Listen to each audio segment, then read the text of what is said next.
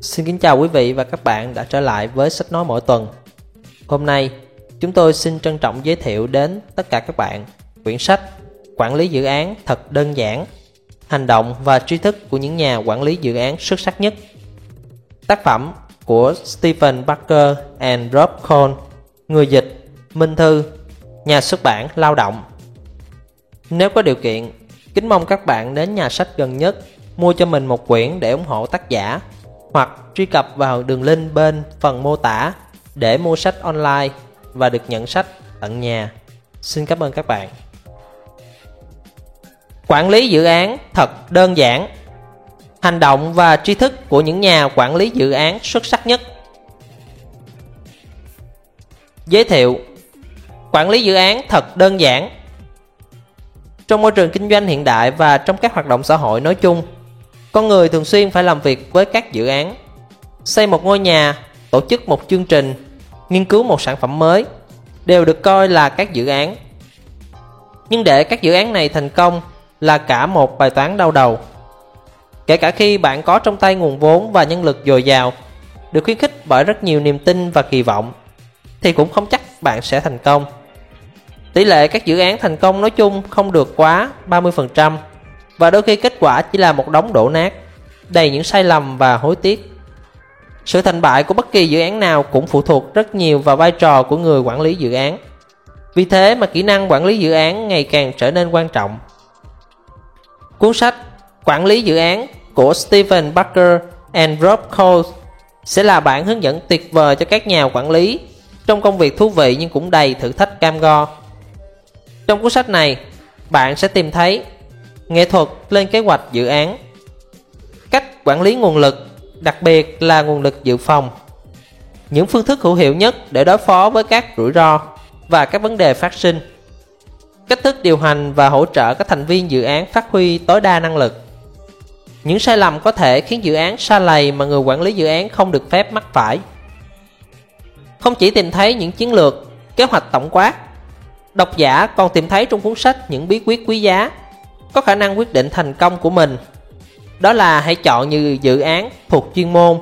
Những lĩnh vực bạn hiểu biết tường tận, luôn kiểm tra để không bị những con số đánh lừa. Và trên hết, muốn quản lý tốt dự án, bạn hãy là một người hỗ trợ tích cực cho các thành viên để thổi bùng lên ngọn lửa nhiệt tình trong họ. Với mục đích cung cấp những kỹ năng cơ bản và thiết yếu trong quản lý dự án, alpha book đã chọn dịch và xuất bản bộ sách này xin trân trọng giới thiệu cùng độc giả. Công ty cổ phần sách Alpha. Chương 1 Cách thức để quản lý dự án xuất sắc. Giá trị của một cuốn sách được đo bằng những gì bạn học được từ nó. James Price sinh năm 1838, mất năm 1922 Chú thích James Price Luật gia, nhà sử học, chính trị gia người Anh. Hết chú thích. Mở đầu. Bạn có khao khát trở thành một nhà quản lý dự án xuất sắc không? Bạn mới được tham gia quản lý dự án và mong muốn phát triển nhanh các kỹ năng của mình. Hay bạn là một chuyên gia giàu kinh nghiệm đang tìm một lớp học nâng cao? Nếu bạn đang cố gắng thực hiện mục tiêu đó thì đây là cuốn sách bạn cần tìm. Trong cuốn sách này, chúng tôi đã đúc kết những điều cần làm để có thể trở thành một người quản lý dự án xuất sắc dựa trên những thuận lợi, khó khăn mà nhà quản lý gặp phải nhưng trên hết, chúng tôi luôn trăn trở về những trải nghiệm thực tế khi bắt đầu vào làm một dự án hay một công việc nào đó.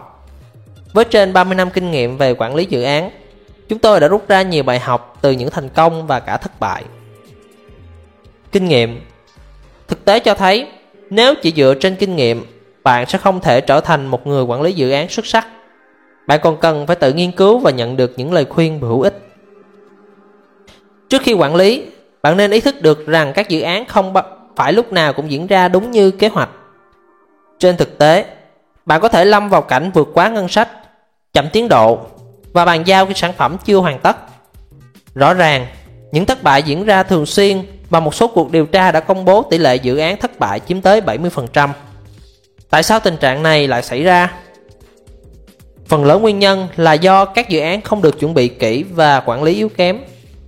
Trách nhiệm đó thuộc về người quản lý dự án.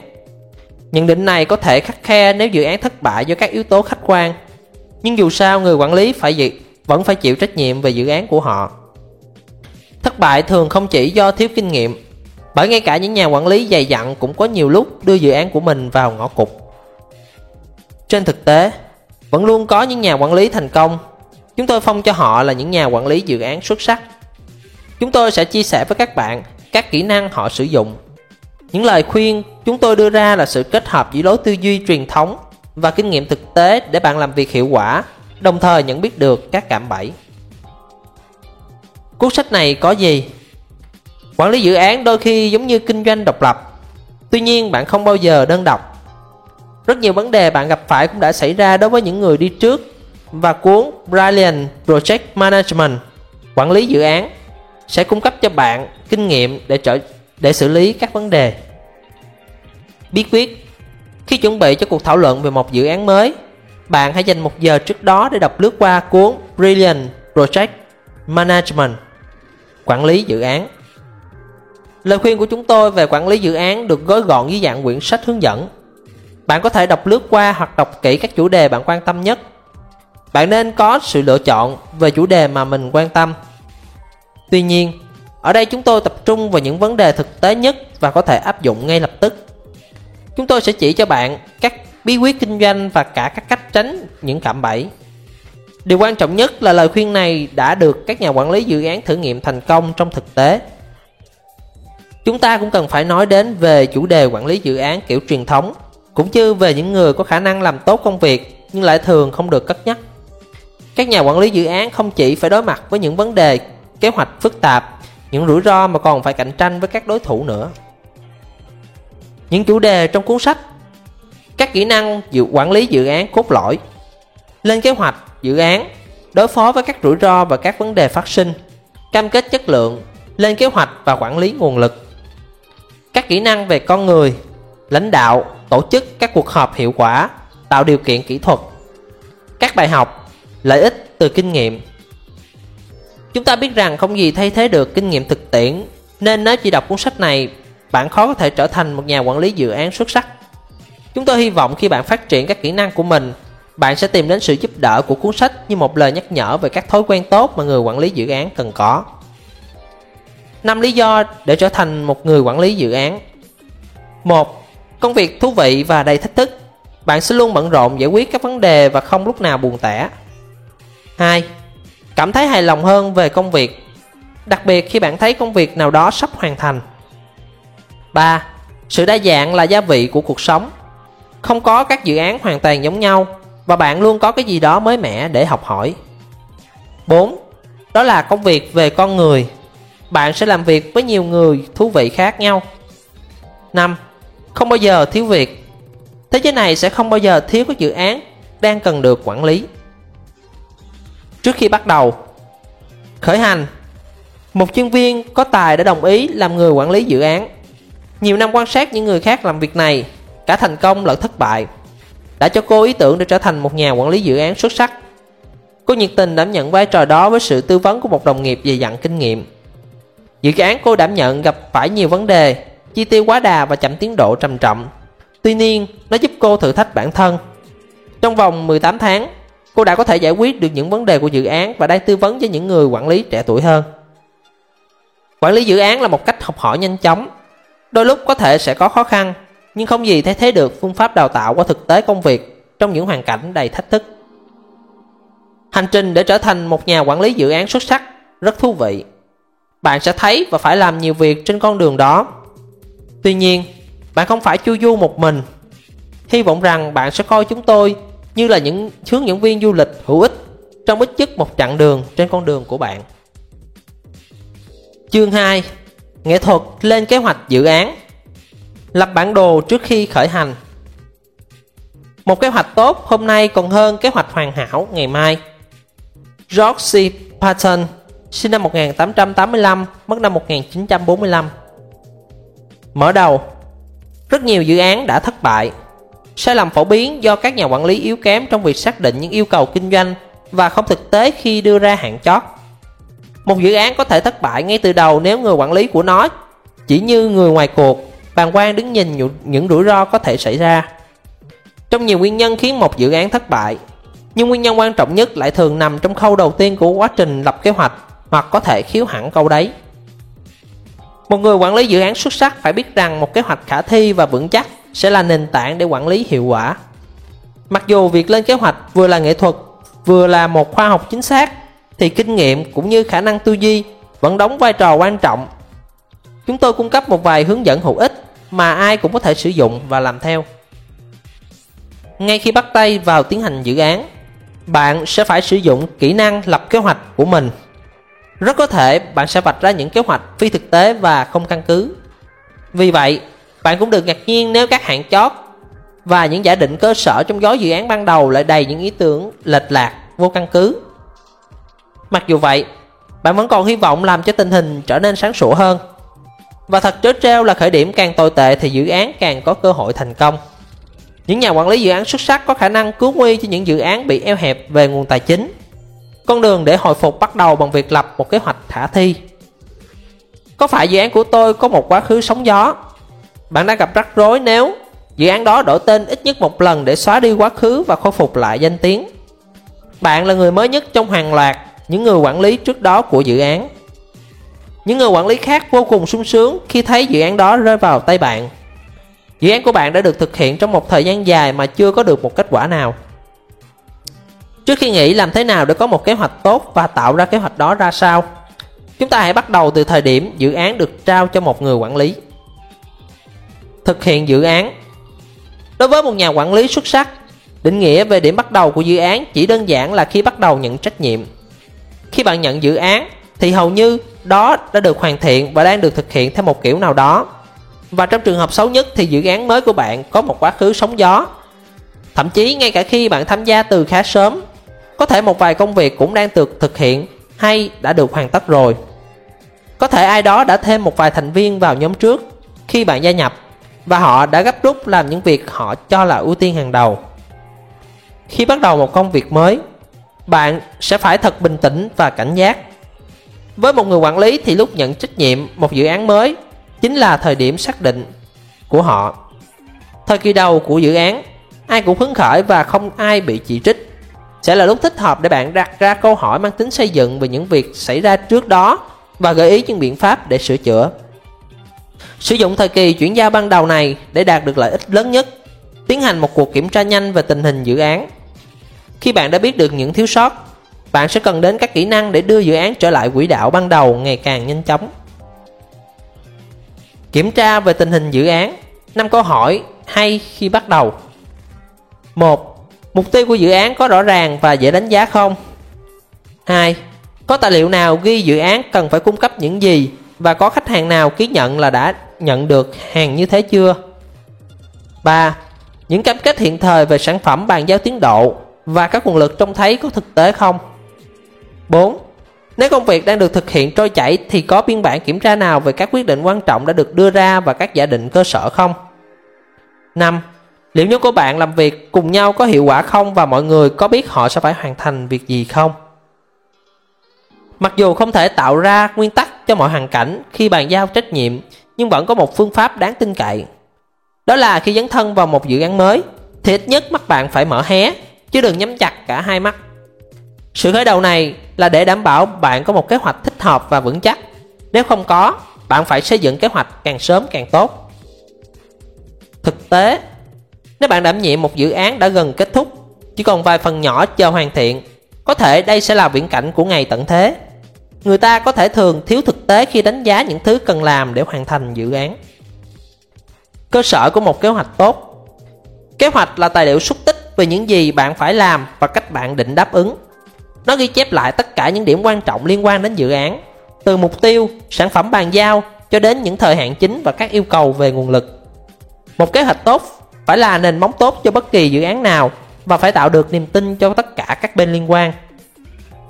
Hành động lập kế hoạch là bước kiểm tra hữu hiệu tình hình dự án. Lập kế hoạch chính là cách chuẩn đoán vấn đề nhanh nhất và bắt đầu giải quyết chúng.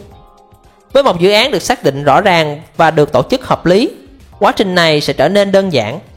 Còn đối với những dự án mà nền móng chưa thật sự vững chắc, thực tế đã có rất nhiều dự án như vậy, thì đây sẽ trở thành một nhiệm vụ đầy thách thức. Một kế hoạch không hoàn hảo vẫn tốt hơn là không có kế hoạch. công bố một văn bản với cả những điều hay, điều dở cũng là hữu ích, ngay cả khi văn bản đó rõ ràng có nhiều lỗi. Từ đó, những người đọc nó sẽ giúp bạn trau chuốt lại sau. Phương pháp này thường hiệu quả hơn là bỏ phí thời gian vào việc tạo ra cái gì đó gần như hoàn thiện ngay từ đầu. Kế hoạch lớn hơn nhiều so với thời gian biểu. Nhiều nhà quản lý dự án vẫn nhầm lẫn về sự khác biệt giữa kế hoạch với thời gian biểu của một dự án. Nếu bạn yêu cầu một người bất kỳ trong số đó chỉ cho bạn kế hoạch của dự án của họ, phần lớn sẽ đưa ngay ra thời gian biểu, phổ biến là biểu đồ dạng cột. Có một sự khác biệt rất lớn giữa hai loại văn bản thiết yếu này và mục đích sử dụng của chúng. Thời gian biểu thường trình bày các nhiệm vụ và thời gian của dự án và có thể liệt kê các mốc quan trọng trong quá trình thực hiện. Thời gian biểu giúp người quản lý kiểm tra và giám sát tiến độ của công việc. Một kế hoạch xuất sắc của dự án cũng bao gồm thời gian biểu nhưng không chỉ có vậy. Bản dưới đây trình bày những nội dung bạn sẽ thấy trong một bản kế hoạch. Mục Nội dung cơ bản Tổng quan Tổng kết các đặc điểm quan trọng của dự án bao gồm mục tiêu và các cách thức đạt được mục tiêu. Mục tiêu và những điều kiện cần thiết Mô tả các mục tiêu của dự án, chỉ ra dự án đó cần những gì để hoàn thành nhiệm vụ, đưa thêm vào danh sách những điều kiện thiết yếu cần được đáp ứng. Phương pháp Mô tả dự án sẽ được giải quyết thế nào, bao gồm các giai đoạn nhỏ và những điều và những tiêu chuẩn dự án cần tuân thủ. Những sản phẩm và thời hạn chính Tổng kết các thành quả của dự án và tiến độ giao sản phẩm. Phạm vi Mô tả rõ ràng đường biên giới xung quanh phạm vi dự án, xác định các khoản mục quan trọng ở trong và ngoài phạm vi. Những nhu cầu về nguồn lực Tổng kết tất cả các nguồn lực cần có để hoàn thành dự án, chia theo loại nguồn lực. Tổ chức, vai trò và trách nhiệm Liệt kê vai trò, trách nhiệm chính của dự án và cách tổ chức nguồn nhân lực. Sự phụ thuộc bên ngoài và bên trong Liệt kê những yếu tố phụ thuộc quan trọng của dự án Trong đó có các yếu tố nằm trong tầm kiểm soát của dự án hoặc liên quan đến bên thứ ba Các giả định Liệt kê các giả định đã được sử dụng trong việc lập kế hoạch dự án. Chiến lược thực hiện Mô tả việc các sản phẩm bàn giao của dự án sẽ được cung cấp qua các dịch vụ nào. Thời gian biểu Lập biểu đồ các giai đoạn chính của dự án, các thời hạn, hoạt động, nhiệm vụ và nguồn lực được phân bổ cho mỗi nhiệm vụ đó. Quản lý rủi ro và vấn đề. Nhật ký ban đầu về những rủi ro và vấn đề quan trọng của dự án kèm theo cách thức xử lý chiến lược kiểm soát và đảm bảo chất lượng.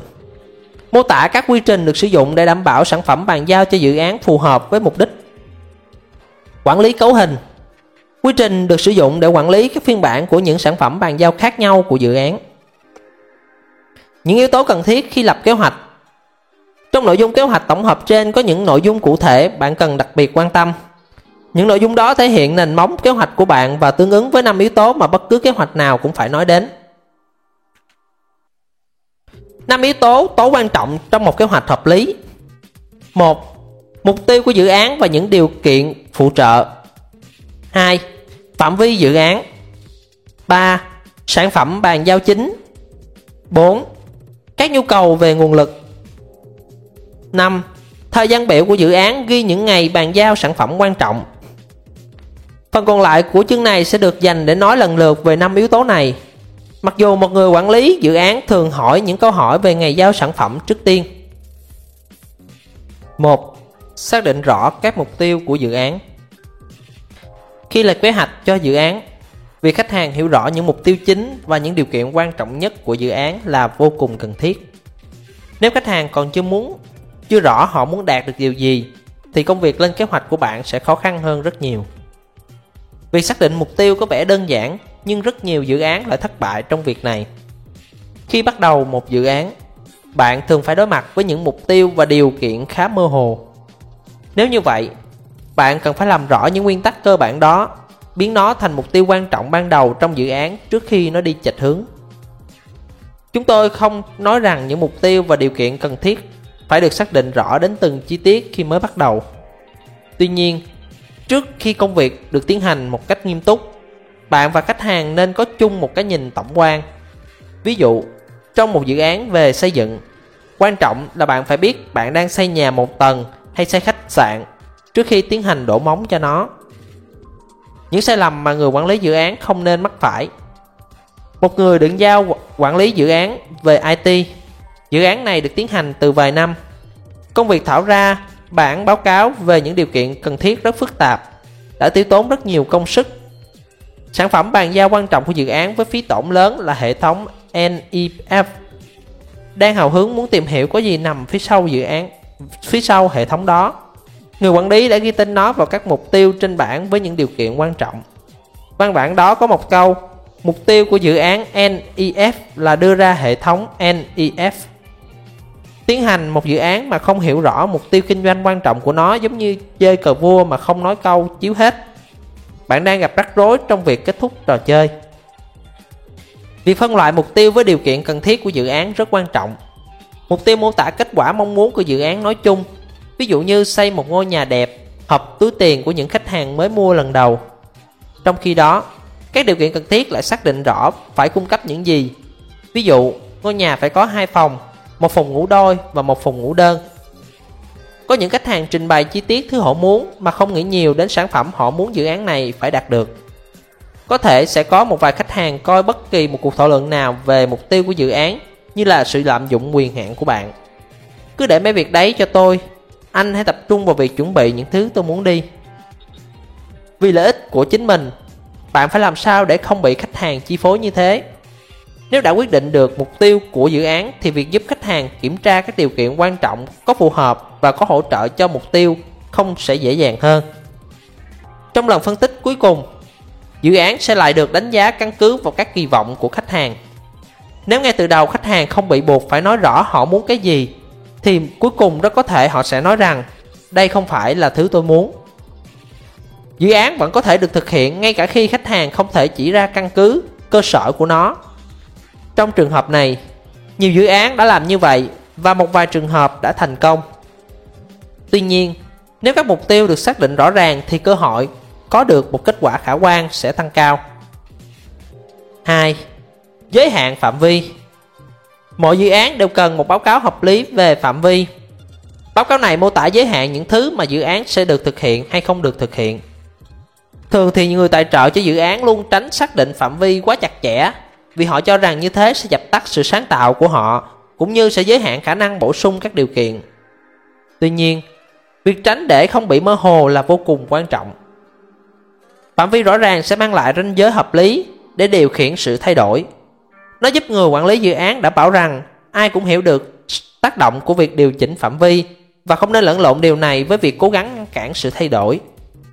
Theo cách này, đội ngũ tham dự dự án sẽ có thể xác định những công việc phụ thêm và nhất trí với những chi phí bổ sung. Xác định rõ ràng phạm vi sẽ đem đến lợi ích cho cả hai bên. Bất kỳ một dự án nào đều có nguy cơ rảo phạm vi. Đó là, đó là quá trình dần mở rộng công việc nhưng thiếu sự quản lý hiệu quả những tác động của nó.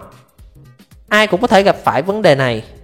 Mục đích ban đầu của bạn chỉ là cải tạo phần bề ngoài của căn nhà, song cuối cùng có thể biến thành dự án nâng cấp nhà ở vô cùng tốn kém một chuyến mua sắm có thể làm tiêu lạm cả vào tiền gửi ngân hàng trong khi bạn chỉ muốn mua một bộ quần áo mặc đi làm. Bí quyết Chỉ rõ những dự, những thứ dự án sẽ không giải quyết cũng như những thứ nằm trong phạm vi dự án. Đừng lệ thuộc vào giả định của bất cứ ai. Bạn nên nói rõ về những thứ không được ghi trong giá bán ban đầu để tránh bất đồng sau khi chuyện đã xảy ra. Mà chắc chắn sẽ có những lời buộc tội lẫn nhau giữa cả hai bên. Ví dụ, nếu một dự án xây nhà không bao giờ không bao gồm phần bếp thì phải nói rõ ngay từ ban đầu. Vì lợi ích của các bên khi bắt đầu phải tránh tất cả những hiểu lầm từ gốc rễ. 3. Xác định các sản phẩm bàn giao chính Không một người bình thường nào lại đồng ý rằng nhiệm vụ của một công ty xây dựng lại vẹn vẹn trong mấy chữ xây nhà. Ít nhất, trong báo cáo về các sản phẩm bàn giao cần phải có là một ngôi nhà 3 phòng ngủ với hai phòng tắm có vườn kèm theo các mục phục mục phụ khác như các bản vẽ và thiết kế khu vườn của kiến trúc sư. Nguyên tắc cơ bản này cần được áp dụng ở mọi dự án. Phải đảm bảo tất cả những thứ hữu hình đều được xác định và thống nhất từ trước. Đánh giá dự án theo cách này sẽ không khó với bạn. Nhưng nếu bạn thấy đó là một nhiệm vụ khó khăn, thì sẽ có một lời cảnh báo lúng lúc cho bạn về việc thiếu hiểu biết về nhiệm vụ đó. Bí quyết, Hãy làm một bài kiểm tra về các sản phẩm bàn giao chính so với các mục tiêu. Xem chúng có được điều chỉnh khớp nhau không. Hai bên tham gia đều phải có liên quan trực tiếp hoặc gián tiếp đến mục tiêu của dự án và ngược lại. Có thể thấy ngay lợi ích của việc tập trung vào các sản phẩm bàn giao mà không phải là những hoạt động. Một dự án dựa trên các sản phẩm bàn giao hữu hình sẽ dễ quản lý hơn rất nhiều. Nó cho phép bạn cụ thể hóa cái cần phải thực hiện và theo dõi tiến độ thực hiện công việc. 4. Các nguồn lực thực tế Các nhà tài trợ dự án của bạn sẽ theo dõi chặt chẽ giá cả và một trong những câu hỏi sống còn là bao nhiêu. Bạn sẽ có ngay sức ép phải kiểm soát các nguồn lực cũng như chi phí và thậm chí còn phải giảm bớt chi phí. Sự cẩn trọng và rõ ràng về tài chính không có gì sai, nhưng sức ép đôi khi thành ra lố bịch. Bạn cần cảnh giác với những yêu cầu giảm chi phí hay những thủ thuật về tài chính tương tự khi mà ngân sách dự án còn rất khả quan. Việc chống lại sức ép ban đầu đòi hỏi bạn phải chấp thuận một ngân sách phi thực tế là điều rất quan trọng. Mặc dù có thể bạn sẽ không bị buộc phải cắt giảm ngân sách mà không có lý do. Và những dự ý, những gợi ý có thể khá thuyết phục, nhưng bạn vẫn cần phải cảnh giác khi chấp thuận nếu mới chỉ nhìn qua. Chẳng hạn khách hàng cứ nhất định chúng tôi không cần một giải pháp hoàn hảo. Trên thực tế, kiểu thảo luận này hiếm khi bàn về những điều kiện quá phức tạp nó thiên về việc phải có được sự cắt giảm chi phí mà không để lại hậu quả nào cả. Dịch nôm na sang ngôn ngữ dự án là Chúng tôi muốn mọi thứ như đã yêu cầu nhưng phải giảm chi phí. Khi đã thỏa thuận được vấn đề ngân sách, ưu tiên trước hết của một người quản lý là phải xác định và kiểm soát những chi phí trong dự án của bạn. Ưu tiên tất cả những thứ cần mua hoặc thuê để có thể phát triển các sản phẩm bàn giao trong dự án. Đó có thể bao gồm cả việc mua các trang thiết bị hay số tiền cần đến để thuê nguồn lực từ bên ngoài cho dự án. Những chi phí này là kết quả trực tiếp trong dự án của bạn, nên bạn phải sẵn sàng chuẩn bị một nguồn quỹ chính xác cho những công việc đó và sẽ phải chịu trách nhiệm về việc chi tiêu. Bạn có thể có cái nhìn thoáng hơn về những chi phí vận hành không liên quan trực tiếp đến dự án, chẳng hạn như các hóa đơn của chi phí sưởi ấm và chiếu sáng. Chúng tôi không ủng hộ việc một nhà quản lý cố tình lờ đi những chi phí đã biết song cố sức dành cho việc theo đuổi những chi phí lớn lại làm mất đi những nỗ lực dành cho các công việc khác của dự án. Hiếm khi người ta xem bạn là một nhân tố trong những chi phí đó và làm như vậy chỉ tạo ra những rắc rối tài chính. Những chi phí chính cần cân nhắc khi chuẩn bị ngân sách. 1. Chi phí về nhân công bao gồm nhà thầu và tư vấn bên ngoài. 2. Mua hoặc thuê trang thiết bị máy móc để thực hiện dự án, ví dụ máy móc hay các công nghệ hỗ trợ. 3 Cơ sở vật chất cần có cho dự án và dự án phải chịu trách nhiệm. Ví dụ, thuê nhà ở tạm thời. 4. Những chi tiêu phát sinh khi các thành quả lao động của bạn lần đầu được chuyển giao. Ví dụ như chi phí đào tạo, marketing và chi phí triển khai một lần. 5. Những chi phí vận hành cho khách hàng để họ duy trì sự hoạt động của các sản phẩm bàn giao. Chúng ta biết rằng xử lý tình huống ngân sách thực tế không đáp ứng được những kỳ vọng vốn không hề dễ dàng. Để bản kế hoạch của mình không bị coi là vô lý, bạn cần phải có một biên bản kiểm tra rõ ràng về các ước tính chi phí. Biên bản đó phải bao gồm thông tin chi tiết về từng khoản chi tiêu trong tổng kinh phí và nêu rõ bất kỳ một giả thiết quan trọng nào nếu được sử dụng. Xác định các chi phí về nguồn lực cho kế hoạch của dự án mới chỉ là bước khởi đầu của quy trình. Lên kế hoạch và quản lý nguồn lực cẩn thận chính là một phần quan trọng trong quản lý dự án xuất sắc. Đó là lý do tại sao chúng tôi dành hẳn chương 5 để nói về vấn đề này. 5. Một thời gian biểu khả thi Sau khi hoàn tất phần chuyển giao sơ bộ, câu hỏi đầu tiên bạn sẽ bị hỏi đó là Khi nào chúng tôi có thể xem bản kế hoạch dự án của anh? Hay chính là thời gian biểu dự án như chúng ta đã biết? Các khách hàng trước hết sẽ muốn biết bạn dự tính khi nào sẽ hoàn thành dự án Nhưng đồng thời họ cũng cần một vài bằng chứng chứng tỏ rằng ngày tháng bàn giao đó, có căn cứ bạn phải biết chống lại sự cám dỗ làm vui lòng số đông khi đưa ra ngày bàn giao quá khả quan. Khi những lời biểu dương và chúc tụng ồn ào đã tan biến, thì chỉ còn lại trách nhiệm nặng nề của bạn. Tốt nhất là bạn hãy trình bày kế hoạch của mình với một thời gian biểu thực tế và được lên kế hoạch kỹ lưỡng. Bạn cần hiểu rõ kỳ vọng về thời gian của khách hàng, nhưng cũng đừng lập thời gian biểu chỉ dựa trên những kỳ vọng đó.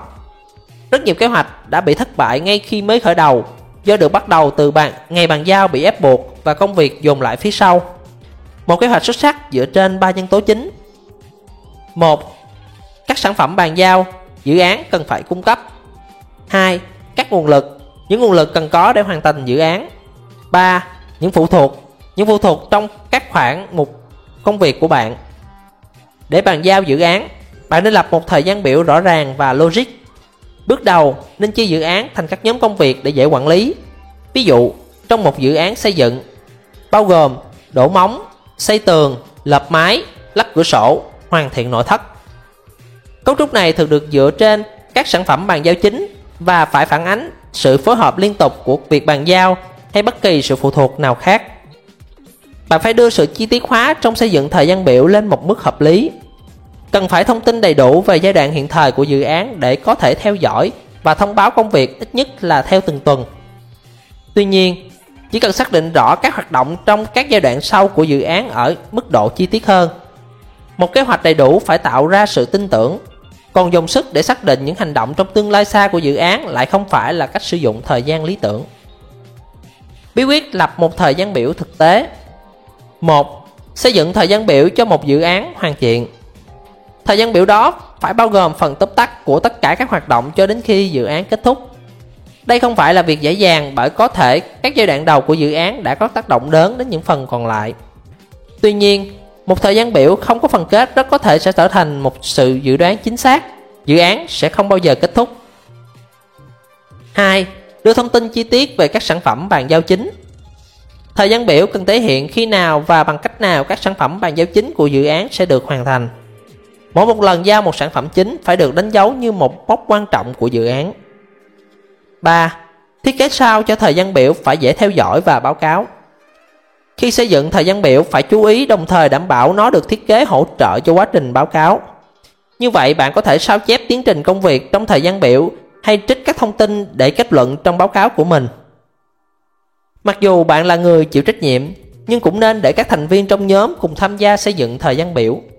Đó là cách tuyệt vời để đưa ra cam kết về các thời hạn chót. Dự án của bạn sẽ dễ bị chệch đường nếu cả nhóm nghĩ rằng họ được xếp lại với nhau mà không cần ý tưởng của mỗi thành viên. Khi mọi việc trở nên khó khăn, nhóm của bạn sẽ dành thời gian hiệu quả để tìm ra các lỗi ngay trên thời gian biểu, chứ không nên tiếp tục công việc. Sai lầm mà người quản lý dự án không nên mắc phải. Một người quản lý tham gia vào một dự án đang trong tình trạng hết sức túng quẫn, không có cơ hội để hoàn thành đúng hạn định. Giám đốc tài chính và người quản lý chương trình yêu cầu anh ta phải đưa ngay một kế hoạch mới và thực tế, một thời gian biểu. Vị quản lý này đã đưa ra một thời gian biểu mới dựa trên tín độ thực tiễn, dùng cả những ước tính do nhóm bàn giao cung cấp. Hạn định rất ngặt nhưng vẫn có thể hoàn thành được. Nhóm tham gia dự án trình bày kế hoạch của mình và vô cùng sửng sốt trước phản ứng của người quản lý chương trình. Đừng bao giờ sỉ nhục tôi như thế nữa. Tôi sẽ rời phòng trong một tiếng. Không thể tin được. Hãy sửa lại thời hạn và đừng để mọi chuyện lặp lại khi tôi trở lại. Thật khó chịu đựng cảm giác bực bội khi thời gian biểu của mình không được đánh giá cao nhưng mọi chuyện sẽ còn tồi tệ hơn nếu bạn bị ép phải cam kết về một thời gian biểu không thể thực hiện được. Cuối cùng, trước khi công bố, hãy ủy thác cho một đồng sự không thuộc nhóm mình xem xét lại công việc. Sẽ rất có lợi nếu bạn nhờ một cộng sự thân thiện xem lướt qua thời gian biểu bằng con mắt của người ngoài cuộc. Chọn ra người có kinh nghiệm phù hợp, không tham gia vào quá trình lên kế hoạch và nhờ họ đánh giá thời gian biểu về cả mặt hoàn thiện, sự rõ ràng và tính khả thi. Tổng kết ngay từ đầu, một dự án sẽ có một sức hấp dở lớn, khiến bạn cứ sắn tay và bắt đầu vào công việc. Có thể là bắt đầu một nhiệm vụ quan trọng, dễ thấy và tạo ra một ấn tượng tức khắc rằng mình là người tham gia công việc. Điều này cũng tương tự như một người thợ xây tường trước khi tham vấn kiến trúc sư. Ngược lại, nhiều người trước khi quyết định đốn một cái cây đã dành rất nhiều thời gian để mài rìu. Chúng tôi rất ủng hộ cách làm việc có tính toán và lên kế hoạch này. Dành thời gian cho việc lên kế hoạch chính là phương pháp đầu tư hiệu quả nhất khi nhận được một dự án. Khởi đầu, đừng bao giờ chấp nhận rằng dự án sẽ đang trong tình trạng tốt trừ khi bạn tận mắt chứng kiến và chứng minh nó là tốt thật. Hãy bắt đầu bằng việc kiểm tra tình hình của dự án, nghiên cứu kỹ về kế hoạch của đó và cứ cho là đã có và kiểm tra lại xem kế hoạch đó có thật sự được xây dựng trên nền móng vững chắc không. Bạn đừng bao giờ bất ngờ nếu phát hiện rằng kế hoạch không tốt hay kế hoạch đó không thực tế. Cũng đừng quá ngạc nhiên nếu các mục tiêu không được xác định rõ ràng hay các sản phẩm bàn giao khá mơ hồ và mập mờ. Tình trạng này không hiếm như bạn tưởng, và đó cũng không phải là ngày tận thế nếu bạn hành động ngay lập tức. Hãy lập một kế hoạch thực tiễn và coi đó là ưu tiên hàng đầu của bạn. Kết luận Khi nhận một dự án, Hãy nắm bắt lấy thời điểm đó để đảm nhận việc xem xét lại toàn bộ dự án. Đừng cố lập một kế hoạch hoàn hảo, hãy đầu tư thời gian vào việc giải quyết những vấn đề cấp thiết. Tập trung vào các dự án mà bạn cần cung cấp, chứ không phải là cái cần làm. Khi nào, bao nhiêu, đừng buộc mình phải chịu lòng đám đông để rồi cam kết những kế hoạch bất khả thi. Đảm bảo rằng bạn có một kế hoạch được bản thân bạn và cả nhóm tin tưởng. Chương 3 Quản lý các vấn đề và rủi ro Chuyển quản lý thành hành động. Nhiều người nhầm lẫn giữa việc quản lý yếu kém với số phận.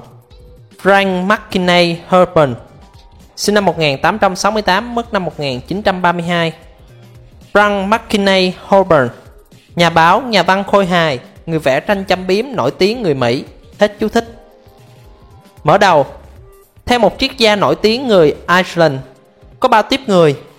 Tiếp người tạo ra sự kiện Người để sự kiện xảy ra và tiếp người chỉ hỏi chuyện gì xảy ra vậy Kiểu phản ứng đơn giản, thụ động này cũng có thể áp dụng chính xác cho các nhà quản lý dự án Có những người đảm bảo rằng phải quản lý các vấn đề và rủi ro Có người chỉ phản ứng lại khi sự việc xảy ra và sẽ nói Có chuyện gì với dự án của tôi thế?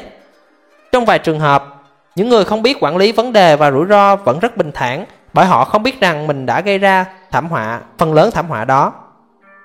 Việc này rất, rất giống trường hợp một tài xế tồi vô tình gây ra tắc nghẽn rồi tỏ ra ngạc nhiên vô tội khi thấy chiến địa trải dài qua gương chiếu hậu. Ngay cả một người quản lý tài giỏi nhất cũng hiếm khi làm ra chính xác như kế hoạch.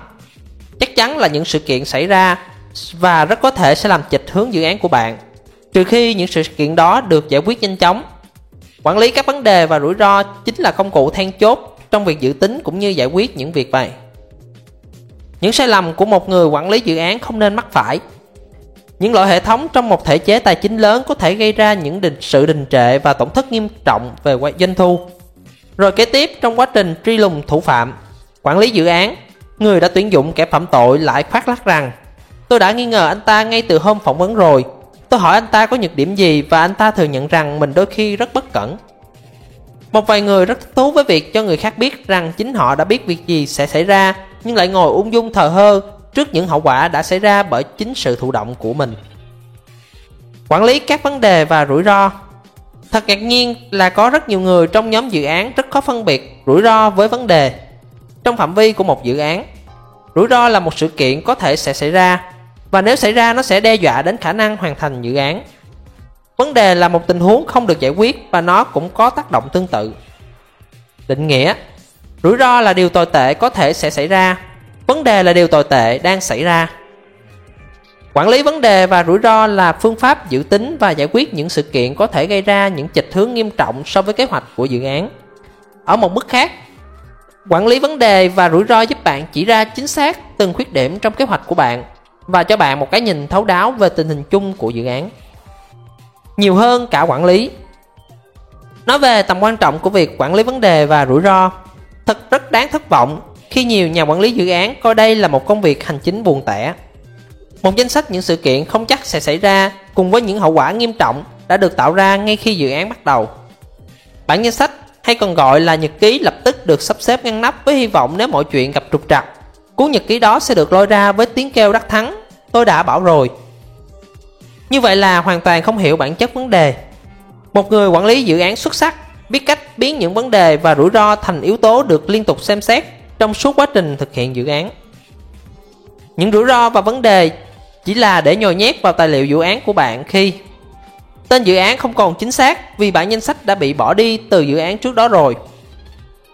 Những rủi ro và vấn đề được cập nhật mới nhất từ ngày thứ hai của dự án. Chuyện gì cũng trong rủi ro, ngay cả chuyện hết ngày rồi lại đến đêm. Chúng được giữ bí mật với những thành viên còn lại của nhóm dự án. Tổng quan quy trình Có một quy trình được xây dựng khá tốt để đối phó với những vấn đề và rủi ro. Quy trình này rất dễ hiểu, bao gồm 3 bước. một Xác nhận Xác định những vấn đề và rủi ro chính có nguy cơ đe dọa đến thành công của dự án. 2. Lên kế hoạch hành động Đánh giá những việc cần làm để giải quyết vấn đề và rủi ro đó. 3. Kiểm tra và giám sát Liên tục xem xét những vấn đề, rủi ro và điều chỉnh phương pháp tiếp cận của bạn khi cần. Bạn chính là người thay mặt cả đội chèo lái quy trình này. nhưng những người khác trong nhóm cũng phải được khuyến khích tham gia đánh giá những vấn đề và rủi ro tiềm tàng. Cả nhóm phải có nhiệm vụ theo đuổi những hành động mà họ đã nhất trí thông qua. Quá trình quản lý những rủi ro là một quá trình lặp đi lặp lại. Sau khi đã xác định và đánh giá về những vấn đề và rủi ro, cần phải thiết lập cơ chế để có thể thường xuyên giám sát những vấn đề đó.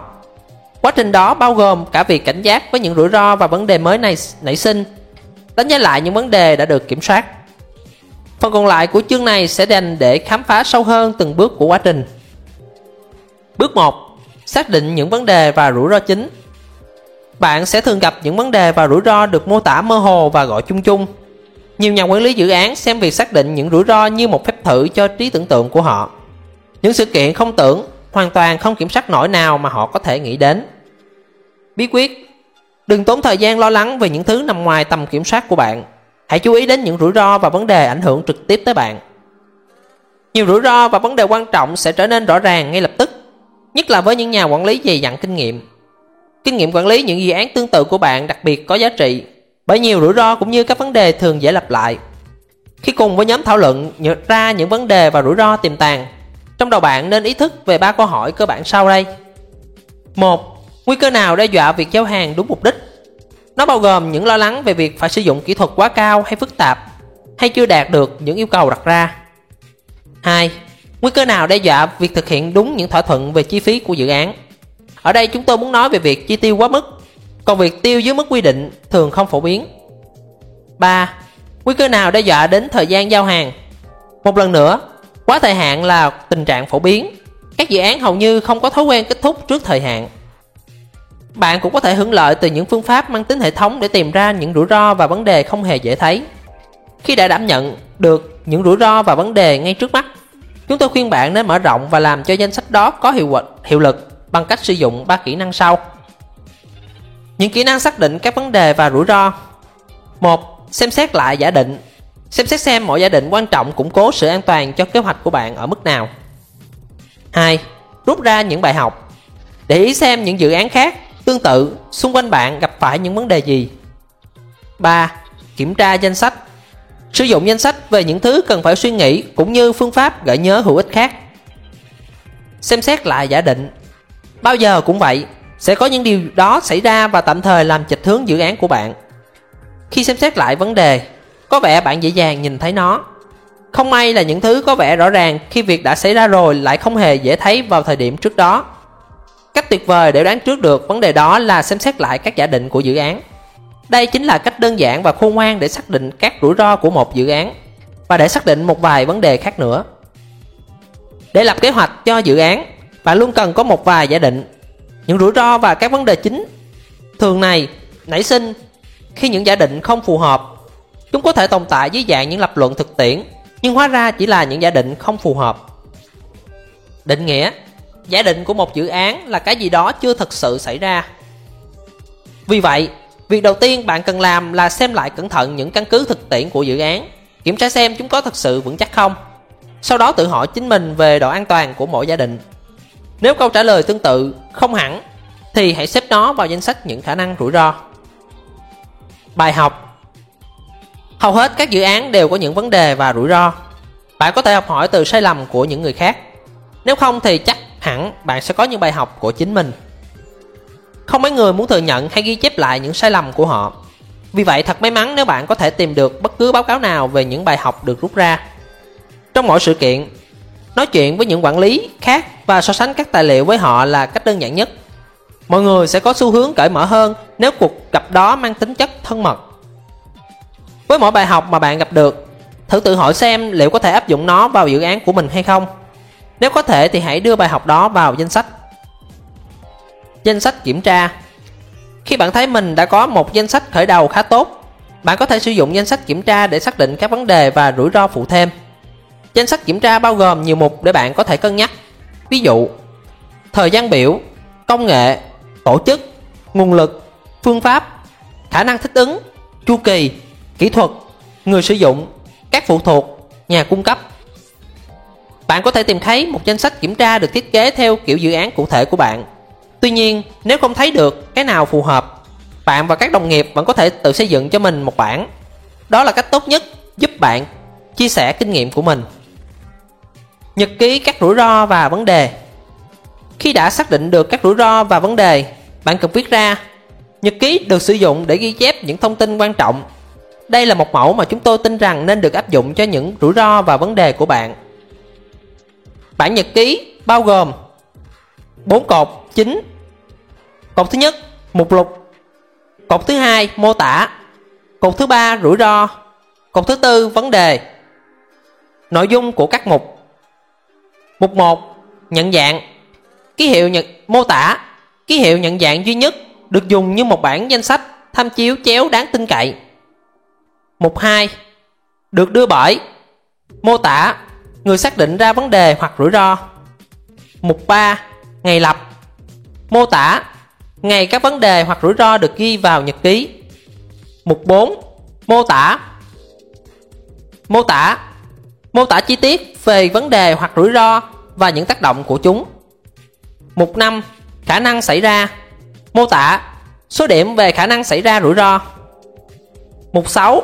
Tác động Mô tả Số điểm về tác động Tác động của rủi ro hoặc vấn đề lên dự án nếu xảy ra rủi ro Mục 7. Số điểm Số điểm rủi ro và tính toán quy mô rủi ro, Tính cả khả năng xảy ra và tác động của nó Mục 9.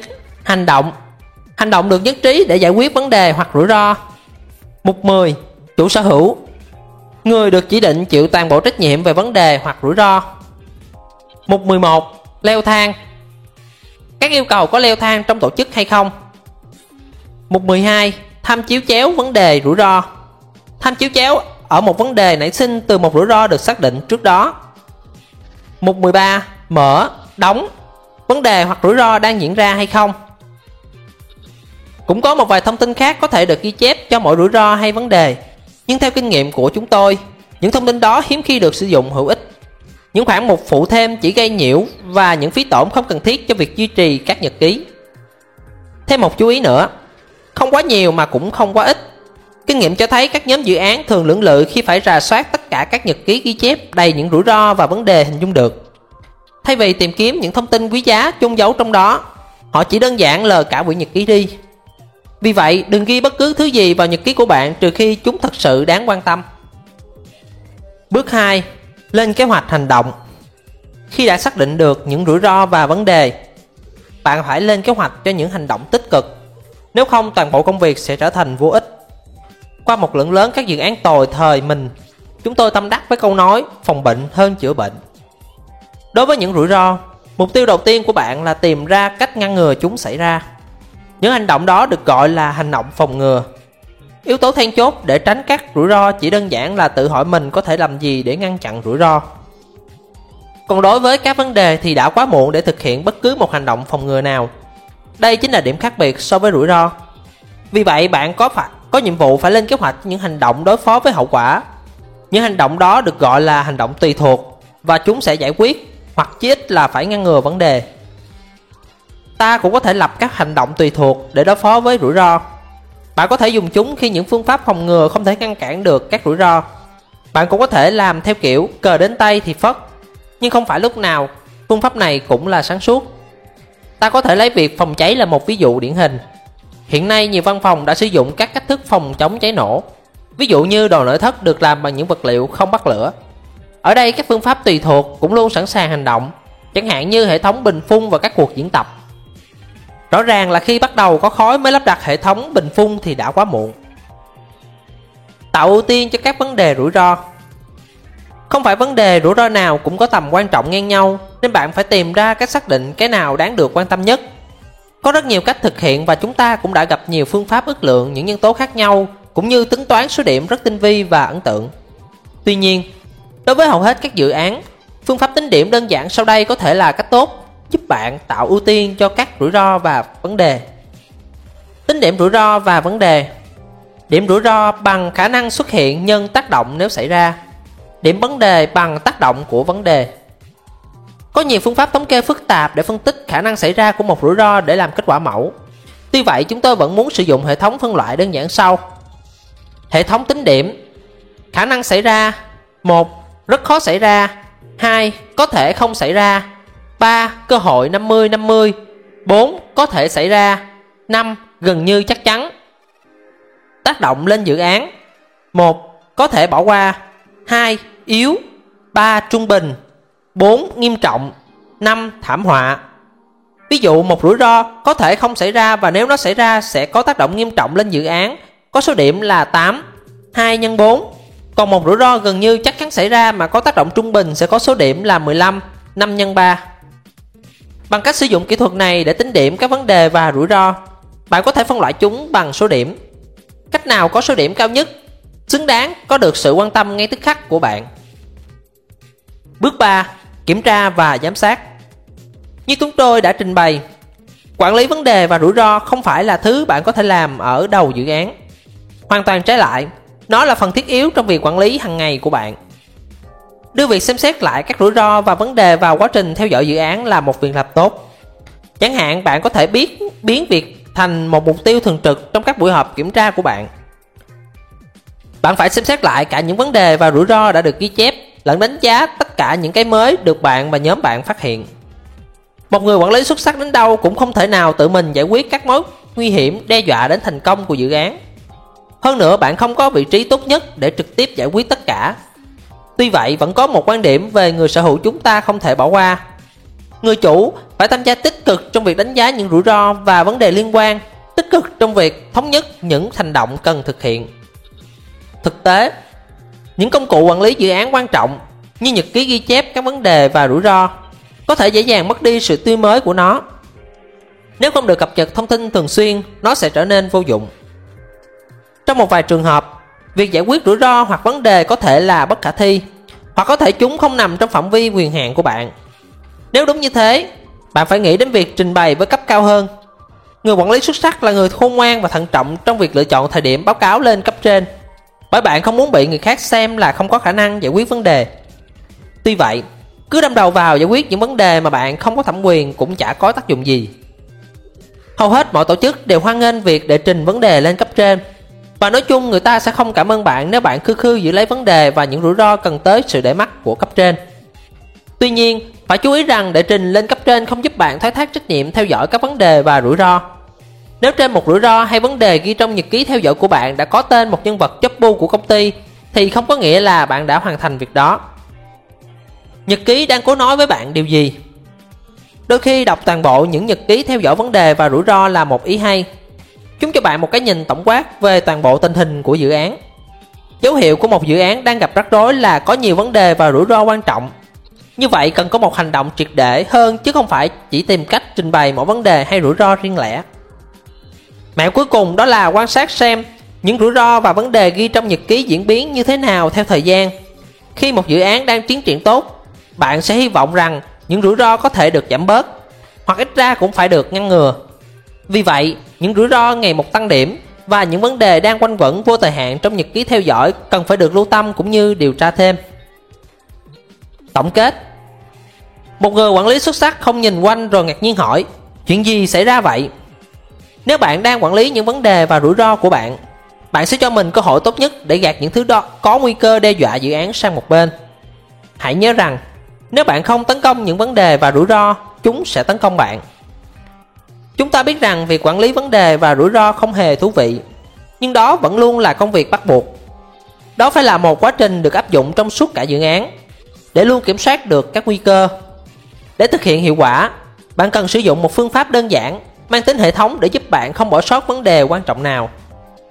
Khi kết thúc dự án, được ước rằng bạn đã có thể dự đoán được tất cả các sự kiện và hành động sớm hơn.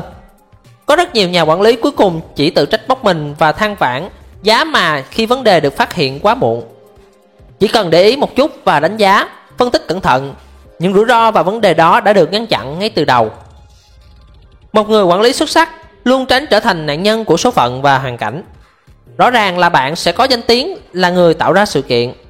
Nhưng trong trường hợp này, bạn cũng sẽ được biết đến như là người đảm bảo rằng những sự kiện cụ thể nào đó không được xảy ra. Kết luận. Quản lý vấn đề và rủi ro không phải là thứ bổ sung nó là một phần nội tại của quản lý dự án xuất sắc những rủi ro và vấn đề phải được trình bày rõ ràng, ngắn gọn, xúc tích và phải đặc trưng cho dự án của bạn phải đảm bảo rằng bạn thấy được cả sự kiện lẫn bản chất của nó việc tổng kết quá trình không thể hoàn thiện nếu không có sự rà soát, kỹ lưỡng, nhật ký theo dõi của bạn Tập trung mọi nỗ lực giải quyết những vấn đề và rủi ro lớn nhất, chứ không phải vào những vấn, những cái dễ giải quyết nhất. Thường xuyên theo dõi để kiểm tra tình hình của dự án. Chương 4. Chất lượng sản phẩm bàn giao, Đáp ứng yêu cầu. Làm hết sức thôi chưa đủ, Đôi khi ta phải làm được việc yêu cầu. Winston Churchill 1874-1965 Mở đầu, Khi nhắc đến từ chất lượng, Với một vài người quản lý dự án, Chắc chắn bạn sẽ thấy họ ngầm phản đối. Thuật ngữ này đi kèm với một loạt những hàm ý khác về các giải pháp tối ưu những kỳ vọng không thực tế từ phía khách hàng và những nỗ lực bị định sướng sai. Việc những nhà quản lý đã đáp phản ứng lại áp lực phải giao hàng đúng hạn và yêu cầu phải sát với ngân sách là điều có thể hiểu được. Cuối cùng, vấn đề chất lượng lại chỉ có mối quan hệ không đáng kể với hai phương pháp thành công hiển nhiên này. Tuy nhiên, khi nhóm dự án ngừng hoạt động và một tổ chức phải sống với những thành quả lao động của nó thì điều gì là quan trọng nhất? Với phần lớn các dự án, Chúng tôi tin rằng đó chính là chất lượng sản phẩm bàn giao. Hãy tưởng tượng rằng bạn đang điều hành một dự án xây nhà và đang tập trung toàn bộ sự quan tâm của mình vào thời gian biểu và chi phí. Khách hàng của bạn sẽ chẳng bao giờ nói rằng mái nhà bị dột, móng yếu nhưng anh đã làm xong và anh cũng đã tiết kiệm được chi phí, làm tốt lắm. Trái lại, nếu chất lượng đóng một vai trò quan trọng trong các kế hoạch của bạn thì vị khách hàng đó có thể nói Được rồi, anh bắt tôi phải đợi trong 2 tháng Chi phí cũng đắt hơn một chút so với dự tính, nhưng ngôi nhà đúng như những gì tôi mong đợi. Anh làm việc tốt lắm. Theo kinh nghiệm của chúng tôi, nếu chất lượng kém thì sự hài lòng vì giao hàng đúng hạn và đúng ngân sách cũng chỉ tồn tại trong một thời gian ngắn. Chất lượng trở thành một chi tiết gây bực bội khi người có trách nhiệm quản lý chất lượng trong dự án của bạn được bổ nhiệm chức vụ đó bởi họ chẳng thể làm được việc gì khác. Bạn bị lệ thuộc hoàn toàn vào nhóm chất lượng bên ngoài để đảm bảo rằng thứ bạn cung cấp là tùy thuộc vào công việc để việc kiểm tra chất lượng được đặt vào danh sách chỉ làm khi có thời gian sau khi tổ chức tiệc kết thúc dự án. Có thể bạn đã nghe nói về chi phí chất lượng. Tuy nhiên, chúng tôi lại nghĩ rằng nó giống với trường hợp chi phí không đạt chất lượng hơn. Bạn chắc cũng biết đến trường hợp một phần công việc được thực hiện vội vàng để kịp với thời hạn quan trọng nào đó. Rồi sau đó nhận ra rằng thời hạn không quan trọng đến thế khi đủ loại vấn đề xảy ra khắp nơi. Và rõ ràng là một lượng lớn thời gian cũng như chi phí đã được sử dụng để mọi thứ ăn khớp với nhau. Kinh nghiệm đó đã minh họa rằng sự thỏa hiệp về chất lượng thường phản tác dụng. Trái ngược hẳn với chi, phí, chi tiêu quá đà không cần thiết, việc theo đuổi chất lượng sẽ giúp bạn luôn đi đúng hướng, cho bạn một giải pháp tạo sự thỏa mãn lâu bền từ phía khách hàng. Chất lượng nghĩa là gì? Thuật ngữ chất lượng mang nhiều nghĩa tùy theo cách hiểu của mỗi người. Đôi khi nó được dùng theo giác vàng. Tuy nhiên, với một dự án, chúng ta áp dụng một định nghĩa mang tính thực tế hơn đáp ứng những kỳ vọng và yêu cầu. Một ví dụ đơn giản cho những định kiến về chất lượng đó là hệ thống ống nước trong các khách sạn. Chúng ta có trách nhiệm phải cung cấp những vòi nước sạch cho một trong những khách sạn tốt nhất trên thế giới. Một khách sạn đang tìm cách thu hút khách hàng, những người đã quen với những thứ sang trọng. Chỉ tiêu kỹ thuật cho những vòi nước đó gồm những yêu cầu thiết thực như có thể đóng mở, có độ bền cao. Tuy nhiên, là một khách sạn hạng sang, những thứ với chất lượng tối ưu và sang trọng là vô cùng thiết yếu. Giờ thì hãy tưởng tượng rằng chúng ta đang cung cấp vòi nước cho một chuỗi những khách sạn rẻ tiền hơn. Khả năng về độ đóng mở, độ bền của vòi vẫn là những yêu cầu phù hợp, nhưng những yêu cầu về trang trí xa hoa lại trở nên đắt đỏ và phù phiếm.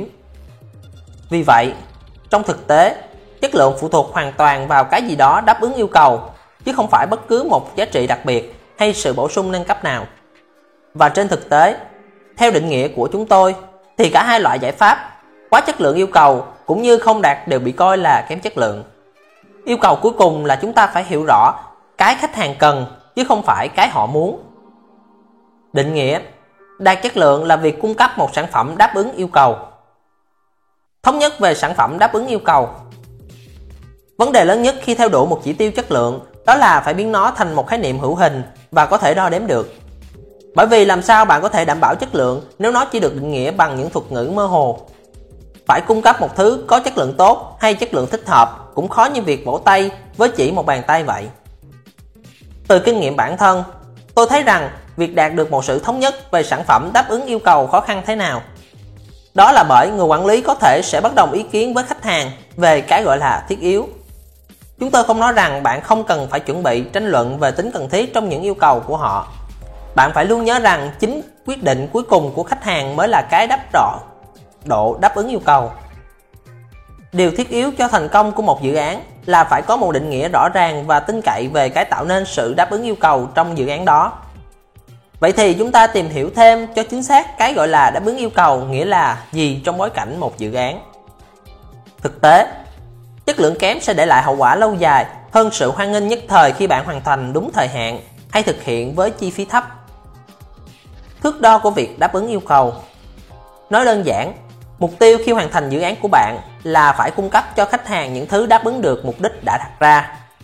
Để làm được việc đó, trước khi bắt đầu công việc, bạn cần có sự thống nhất về những sản phẩm bàn giao cụ thể. Nó không chỉ đơn giản là một bản danh sách, mà còn phải là một bản mô tả chi tiết về tất cả những sản phẩm quan trọng. Có được một bản mô tả chi tiết về những thứ được yêu cầu trong dự án thường rất khó khăn, nhất là trong những giai đoạn đầu. Những nỗ lực đầu tiên của bạn khi thỏa thuận với khách hàng về cái họ muốn thường bao gồm cả những thứ không thiết yếu. Vì vậy, nhiệm vụ của bạn là giúp cho khách hàng phân loại được những thứ thật sự bắt buộc, buộc phải có, với những thứ quan trọng và có thì tốt. Một cách tốt để định hướng cho khách hàng trong những thảo luận đó là giới thiệu cho họ một vài cách sắp xếp độ ưu tiên. Bạn có thể để họ tự liệt kê tất cả mọi thứ, từ cái chuông hay cái còi, chỉ cần họ sắp xếp loại mức độ cần thiết cho những vật này Tiếp theo là làm việc với khách hàng để nhất trí về cái tối cần thiết để có thể đạt được mục tiêu của dự án. Cố gắng đạt được một thỏa thuận hoàn hảo không phải là một kỳ vọng hợp lý và nó cũng không cần thiết. Nếu bạn liệt kê chi tiết không quá dày đặc, những bổ sung không cần thiết thì việc bạn chấp nhận một vài đề xuất thêm không thành vấn đề. Cho dù bạn nghĩ rằng những thứ đó là vô bổ thì nhưng chỉ cần những yêu cầu đưa ra hợp lý vì thì việc bạn đồng ý cho thêm một vài thứ khác vào danh sách sẽ không ảnh hưởng gì. Tuy nhiên, cuối cùng thì chính yêu cầu của khách hàng mới quyết định cái nào là thiết yếu và cái nào không. Những yêu cầu phải có đó sẽ cho bạn một thước đo tối thiểu về việc đáp ứng yêu cầu. Là một nhà quản lý xuất sắc, bạn còn cần phải cung cấp nhiều hơn thế nữa. Bí quyết Đảm bảo rằng những người tham gia đã thống nhất về thước đo chất lượng cũng tham gia vào việc phê duyệt dự án như vậy mới có sự thống nhất về cái đáp ứng yêu cầu. Nhu cầu bắt buộc được xác định rõ là nếu nó không được thực hiện thì toàn bộ kết quả của quá trình phải bị bác bỏ. Hãy dùng cách thử nghiệm này để khuyến khích khách hàng lên danh sách những điều thiết yếu theo cách hợp lý. Đồng thuận về ưu tiên cho những bổ sung tùy chọn mang tính tương đối.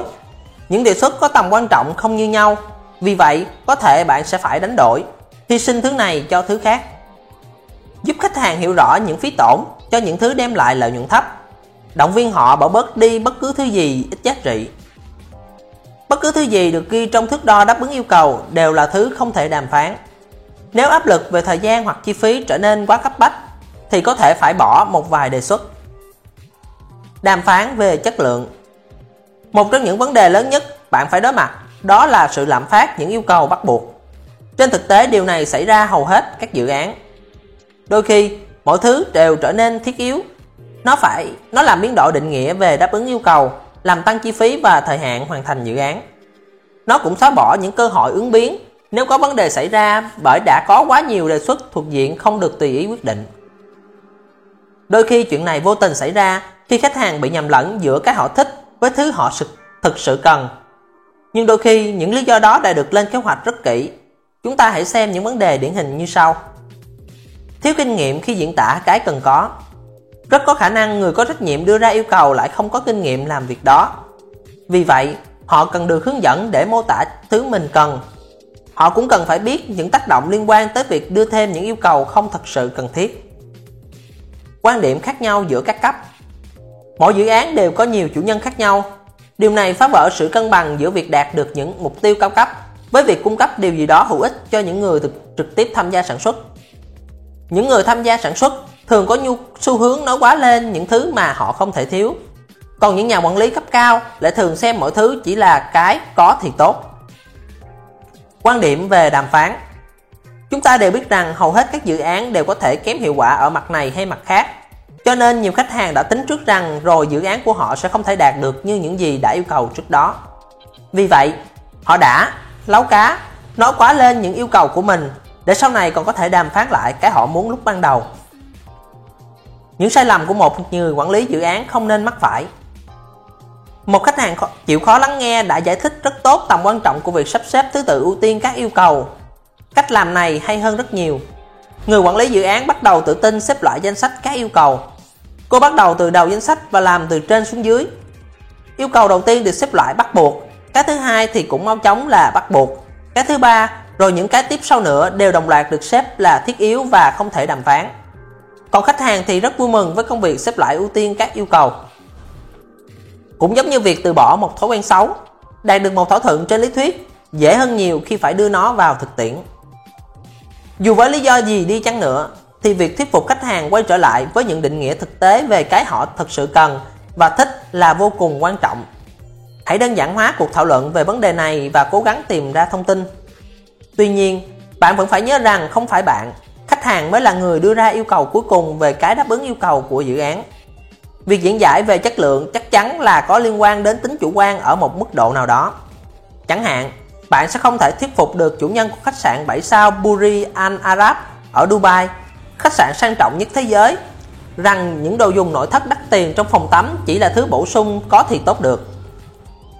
Đánh giá chất lượng nếu bạn không thể đánh giá thì bạn cũng không thể kiểm soát. Đối với một dự án, nếu bạn có phương pháp đánh giá rõ ràng và được tính toán kỹ, bạn có thể dễ, sẽ dễ dàng hơn trong việc tìm ra những vấn đề và cách giải quyết chúng. Vậy vậy bạn sẽ làm thế nào?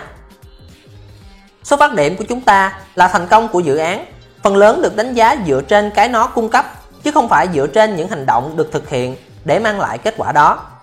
Do đó, các phương pháp đánh giá chất lượng cần tập trung vào các thành phẩm của dự án, bao gồm cả các sản phẩm bàn giao cuối cùng lẫn những sản phẩm bàn giao trung gian được yêu cầu trong quá trình đó. Câu hỏi cơ bản nhất đó là liệu tất cả những sản phẩm bàn giao đã được lên kế hoạch có được tạo ra hay không? Bước tiếp theo của quá trình đánh giá đó là xem xét kỹ cái được tạo ra đó có tuân thủ theo những gì được ghi trong bản mô tả chi tiết hay không. Có một cách để thực hiện tuyệt vời đó là sử dụng các tiêu chí về chất lượng. Đó là những cách thử nghiệm cần phải được áp dụng đối với mỗi sản phẩm, bàn giao để kiểm tra xem khả năng đáp ứng yêu cầu của nó. Chúng tôi khuyên bạn hãy diễn đạt các tiêu chí về chất lượng thành những câu hỏi cụ thể và xúc tích.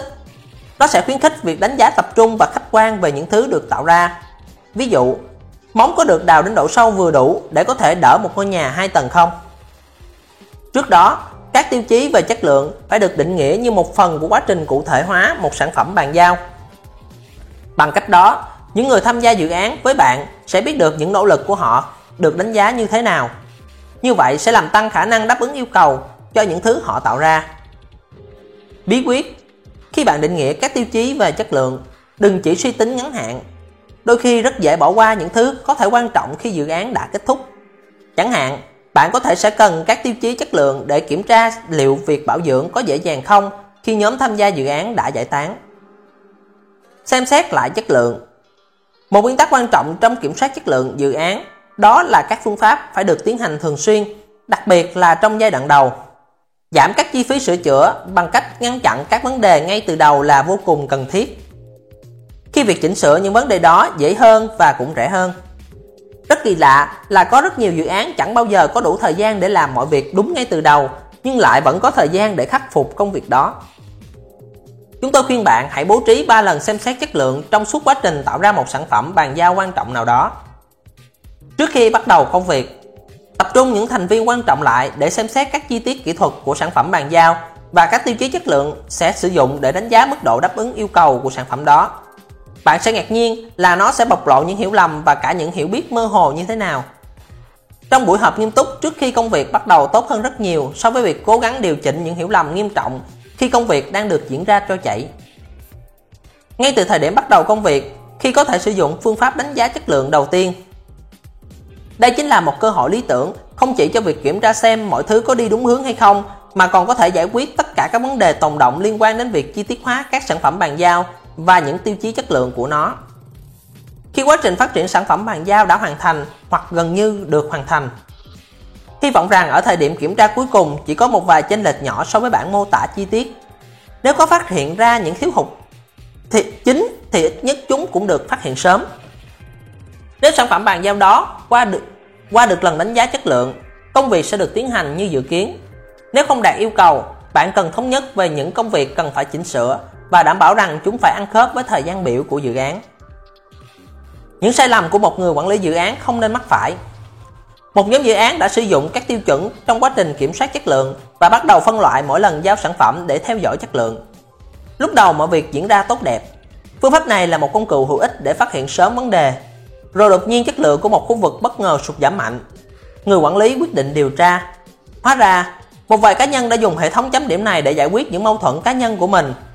Họ vẫn thường chấm điểm cho những lần sản phẩm của một vài đồng nghiệp rất khắc khe, không cần để ý đến việc tốt xấu thế nào. Tổng kết chất lượng cũng như con dao hai lưỡi, nó là một công cụ hữu ích nhưng cũng sẽ trở thành vũ khí nguy hiểm khi sử dụng không đúng cách.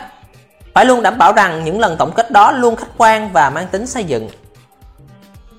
Có một bí quyết, đó là cần sắp xếp những lần kiểm tra chất lượng cũng thuộc vào dòng chảy công việc. Thường có một vài thời điểm trong dự án mà các sản phẩm bàn giao được trao chuyển cũng như cây gậy trong một cuộc chạy tiếp sức. Chúng tôi cho rằng ở mỗi thời điểm chuyển giao đó, sản phẩm bàn giao phải được người tiếp nhận nó xác minh là đã phù hợp với mục đích. Người này có đặc quyền đảm bảo chất lượng phù hợp và đây là cơ hội tốt nhất để họ chú ý tới bất kỳ một sơ suất nào. Đúng đối tượng, đúng kỹ năng. Rõ ràng là sẽ phản tác dụng khi nhận những phản hồi sai lệch. Đó là từ những phê bình không liên quan và không chính xác, hoặc là một tờ cáo thị về tình hình hoạt động đưa ra không đúng chỗ. Để biết được dự án của bạn đang thực sự như thế nào, bạn phải đảm bảo rằng việc tổng kết chất lượng đã được người phù hợp thực hiện. Trình độ và kinh nghiệm của người đánh giá phải phù hợp với kiểu công việc cần đánh giá. Một sai lầm thường gặp đó là đưa cho khách hàng tài liệu để đánh giá với đầy những thuật ngữ chuyên ngành. Rồi khi mọi chuyện đổ vỡ, khách hàng sẽ nói rằng lúc họ thấy có vẻ ổn, nhưng họ thực sự không hiểu biết về thứ họ đã đọc. Trách nhiệm của người quản lý dự án là đảm bảo sản phẩm phải được đưa được đưa phải phù hợp với trình độ và kinh nghiệm của người đánh giá hoặc đảm bảo rằng trong suốt quá trình này phải có ai đó giúp đỡ họ bằng cách làm nổi bật và giải thích những điểm đánh giá quan trọng nhất. Khuyến khích sự xem xét triệt để Khi đã tìm được người phù hợp, cần phải đảm bảo rằng mỗi người đánh giá phải chu đáo, không đọc lướt qua. Mọi người thường bận rộn và không dành thời gian cho công việc này. Nó sẽ dẫn đến những nhận xét mơ hồ như với tôi thì có vẻ là tốt rồi, hay thậm chí không có phản hồi giá trị của đánh giá tỷ lệ thuận với công sức bỏ ra. Thực hiện đúng quy cách chất lượng, đánh giá chất lượng sản phẩm là cách khuyến khích hiệu quả cho những dần, những đánh giá triệt để. Quan trọng là phải yêu cầu có sự xác nhận bởi nó sẽ tạo ra một lối suy nghĩ khác cho những người đánh giá. Hai lựa chọn sau đây, nói về việc yêu cầu xem xét một văn bản. Một, liệu ông có thể cho tôi biết chỗ nào không ổn trong báo cáo này không? Nếu không có phản hồi, tôi sẽ cho là không có vấn đề gì. 2. Tôi muốn ông xem xét báo cáo này. Sử dụng bản nhận đính kèm và ông hãy xác nhận qua email. Một khi báo cáo đã được xác nhận, nó sẽ trở thành thước đo cơ sở và bất cứ sự thay đổi nào sẽ chịu sự quản lý của các thủ tục kiểm soát sự thay đổi của chúng tôi.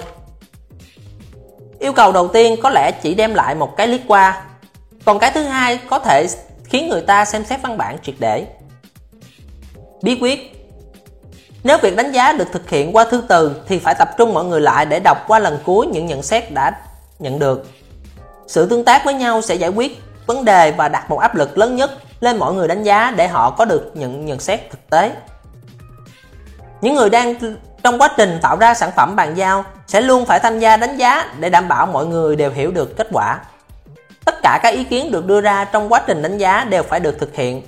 Nếu không, phải có lý do chính đáng cũng nên có sự thống nhất về tầm quan trọng tương đối của những vấn đề được phát hiện.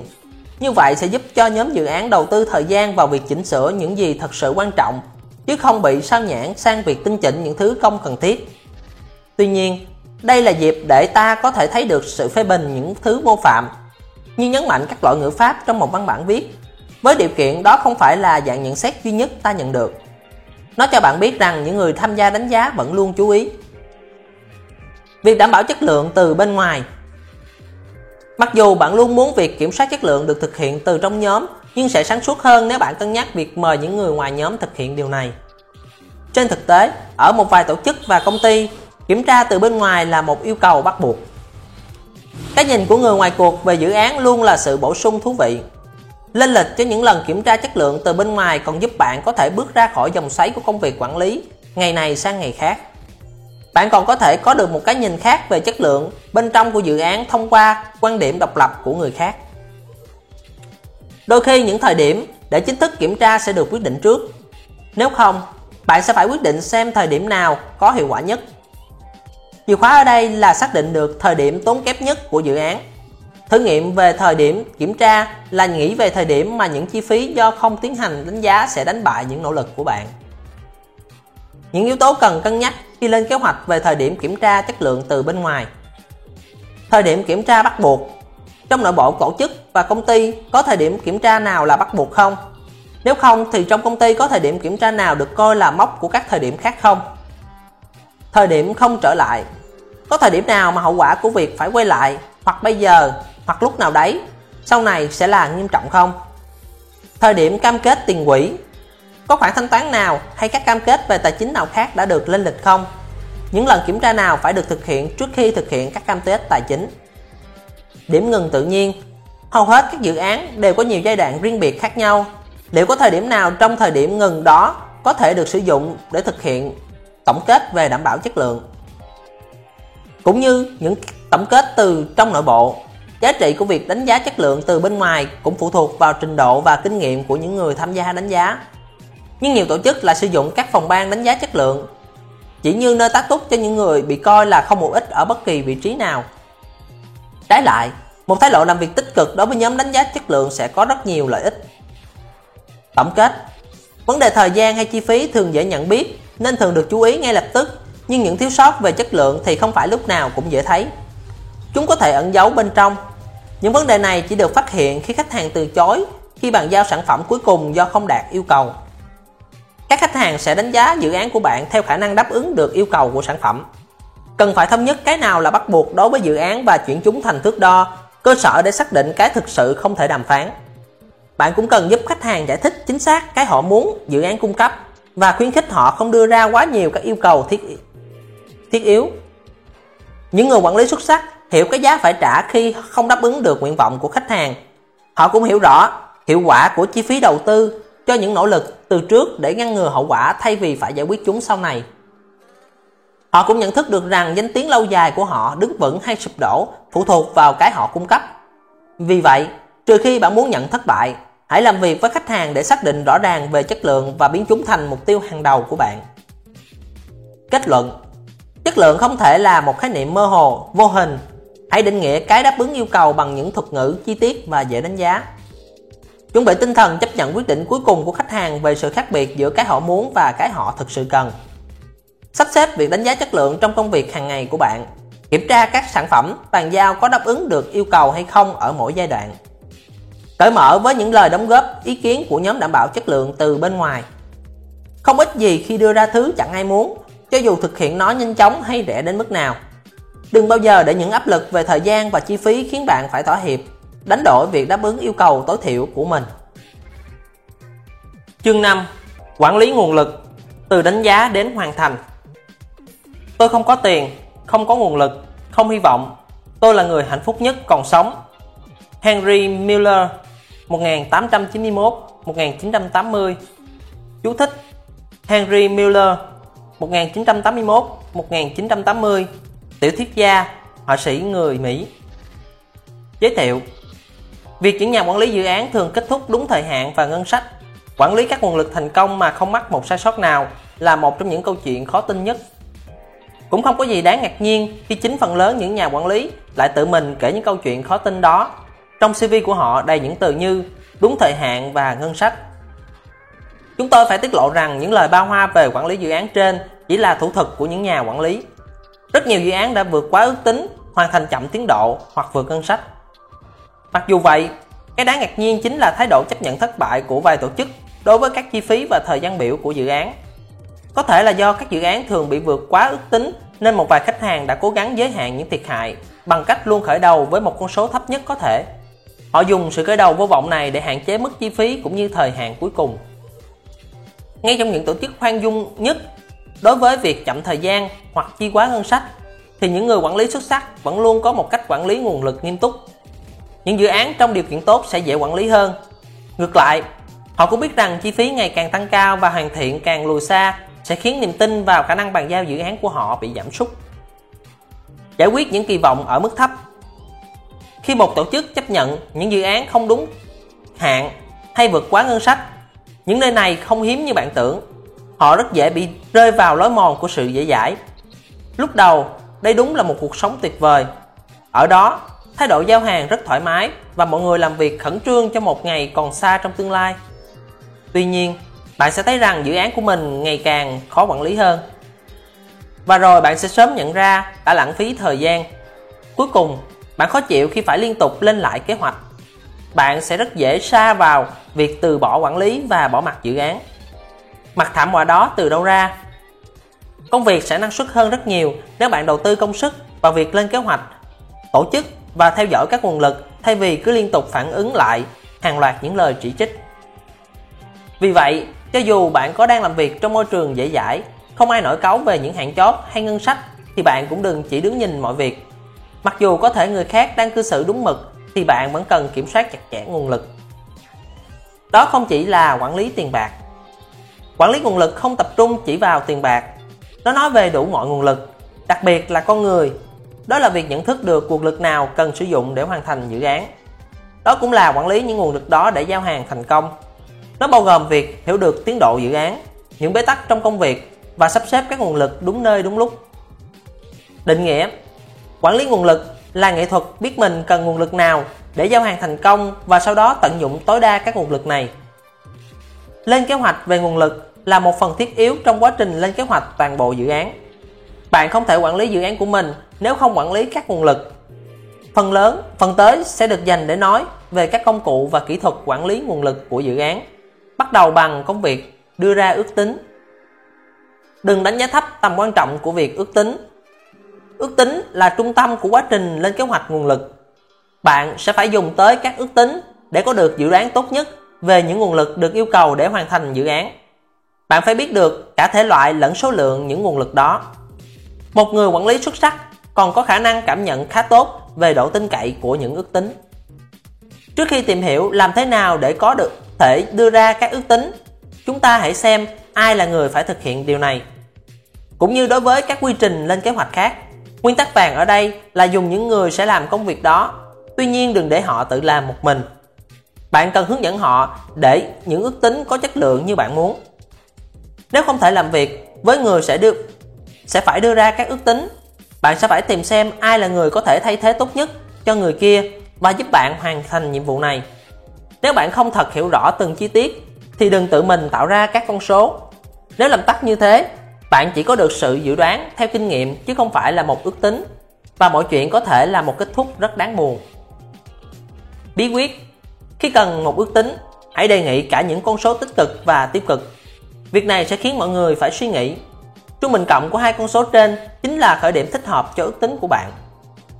Độ chính xác của ước tính những ước tính được thực hiện vào những ngày đầu của dự án thường không được chính xác. Những suy đoán ban đầu có thể bị sai lệch đến 20, 200, 300%. Thông thường độ chính xác của các ước tính sẽ được cải thiện trong suốt cả quá trình thực hiện dự án. Trước khi hào hứng tham gia vào quá trình ước tính nguồn lực, việc quan trọng phải làm đó là thiết lập mức độ chính xác mà bạn muốn có được và xem liệu nó có thể đạt được hay không. Ví dụ, nếu bạn phải tham gia chuẩn bị cuộc đấu thầu cho một dự án có giá cố định, bạn sẽ phải bạn sẽ muốn bản báo giá của mình tạo được niềm tin tương đối cao. Mặt khác, nếu bạn bị yêu cầu phải đưa ra một con số gần đúng ban đầu mà có thể được sửa lại sau này, bạn có thể phải chấp nhận một biên độ dao động từ cực tiểu đến cực đại. Mức độ chính xác được yêu cầu sẽ quyết định lượng thời gian bạn dành cho việc ước tính. Tuy nhiên, cho dù bạn có tốn bao công sức thì kết quả cũng sẽ không đủ chính xác nếu chúng dựa trên những yêu cầu mơ hồ. Vì vậy, nếu bạn muốn có được những ước tính nghiêm túc đáng tin cậy, bạn cũng phải có được những yêu cầu định nghĩa rõ ràng và đã được thống nhất. Bạn cũng không cần thiết phải giải thích các yêu cầu ở cùng mức độ như nhau. Lúc này, bạn cần đến sự thật cẩn trọng. Các khách hàng có thói quen lấy những con số gần đúng rồi lập tức biến chúng thành những cam kết chi phí cố định. Hay tương tự, chỉ có những con số chi phí thấp hơn là còn lưu lại trong đầu họ. Bạn cũng sẽ thấy rằng bất kỳ những giả định nào, những điều kiện kèm theo hay những cảnh báo trước cũng đều dễ dàng bị lãng quên. Chuyện các dự án vượt quá kinh phí hay chậm tiến độ trong những trường hợp như thế không cần phải bàn cãi. Một người quản lý xuất sắc phải làm rõ tất cả những giả định và báo cáo. Khi tập trung với biên độ cực tiểu, cực đại trong định giá, chúng ta thường muốn ghi vào ngân sách mức chi phí cao hơn. Cách tiếp cận này thường vấp phải trở ngại ban đầu, sự sửng sốt của khách hàng, nhưng về lâu dài, nó sẽ giảm khả năng gây thất vọng. Thực tế, những ước tính thường được định giá với số phần trăm cộng và trừ. Lựa chọn với phần trăm trừ không bao giờ trở thành hiện thực. Các phương pháp ước tính 1. Quyết định cách tổ chức và trình bày các ước tính về nguồn lực. Các công ty thường có những loại nguồn lực chuẩn mà người quản lý nên tuân theo. Ví dụ như các chi phí tối thiểu được chia thành vốn và chi tiêu cho vận hành. Các nguồn nhân lực thường được chia theo vai trò cụ thể. 2. Chia quá trình ước tính thành những giai đoạn nhỏ có thể quản lý. Người phải làm công việc ước tính sẽ thấy việc đưa ra những ước tính khi những ước tính đó được trình bày theo từng nhóm công việc vừa tầm dễ dàng hơn. Cố gắng gắn những nhóm công việc này với những sản phẩm bàn giao cụ thể của dự án. 3. Ước tính cho mỗi nhóm công việc. Đảm bảo rằng bạn biết người thực hiện việc ước tính có được những con số của họ bằng cách nào và bạn hài lòng khi những con số đó đều được sử dụng đối với mỗi giả định. 4. Lập bản ước tính tóm tắt. Tập hợp các ước tính đối với mỗi nhóm công việc khác nhau để tạo thành một bản tổng kết dự đoán nguồn lực. Nhấn mạnh bất kỳ một giả định quan trọng nào được sử dụng. 5. Hợp thức hóa các ước tính. Kiểm tra các con số bằng cách tìm ra ít nhất một cách khác để có được những ước tính nguồn lực cho dự án của bạn. Ví dụ như so sánh dự án hiện giờ với một dự án tương tự trước đó. Bạn cũng có thể nhờ một quản lý dự án khác tổng kết độc lập hộ. Sử dụng những phương pháp ước tính nào phụ thuộc vào chi tiết trong dự án cũng như lĩnh vực công việc mà bạn tham gia. Đối với một vài dự án, có thể sử dụng những công cụ ước tính phức tạp, tinh vi. Còn đối với vài dự án khác, cảm xúc và kinh nghiệm lại có vai trò quan trọng hơn. Tuy nhiên, cho dù bạn đang chịu trách nhiệm vào loại dự án nào đi nữa, chúng tôi cũng khuyên bạn nên tiến hành theo quy trình sau. Những lỗi thường gặp khi ước tính Những trở ngại phổ biến nhất khi ước tính bạn bị đặt trước áp lực phải thay đổi những con số được ước tính cẩn thận bằng những con số được nhà lãnh đạo nào đó chấp thuận. Coi phạm vi dự án là đã thống nhất và không đổi trong khi nó vẫn mơ hồ và chưa được phê chuẩn. Nghĩ rằng những ước tính do ai đó để lại là những cái được nghiên cứu nghiêm túc và tính toán cẩn thận. Tin tưởng ngay những ước tính của các thành viên trong nhóm dự án mà không hề xem xét kỹ. Không tính đến sự quá thận trọng hay quá lạc quan, hoặc có thể đơn giản là thiếu kinh nghiệm để sót toàn bộ các nhóm công việc hoặc không hiểu tất cả các bước yêu cầu để hoàn thành một nhiệm vụ. Ước tính sự nỗ lực theo một người có trình độ cao, trong khi đó khả năng của nhóm đang thực hiện công việc rất khác nhau. Cho dù bạn đang sử dụng một công cụ ước tính phức tạp hay đơn giản, thì vẫn có một vài lỗi thường gặp luôn rình rập mỗi khi bạn thực hiện công việc này. Lưu ý những điều dưới đây. Tạo nguồn lực dự phòng Ở giai đoạn khởi đầu của dự án, ta không thể cố định sản phẩm bàn giao sẽ là cái gì phải mất bao lâu và chi phí là bao nhiêu. Tốt nhất, bạn có thể cụ thể hóa một hoặc hai yếu tố trên. Chẳng hạn, bạn có thể cố định chi phí và xây dịch thời gian bàn giao sản phẩm để phù hợp với những giới hạn về chi phí và thời gian. Hoặc bạn cũng có thể cố định sản phẩm bàn giao, xây dịch thời gian và chi phí.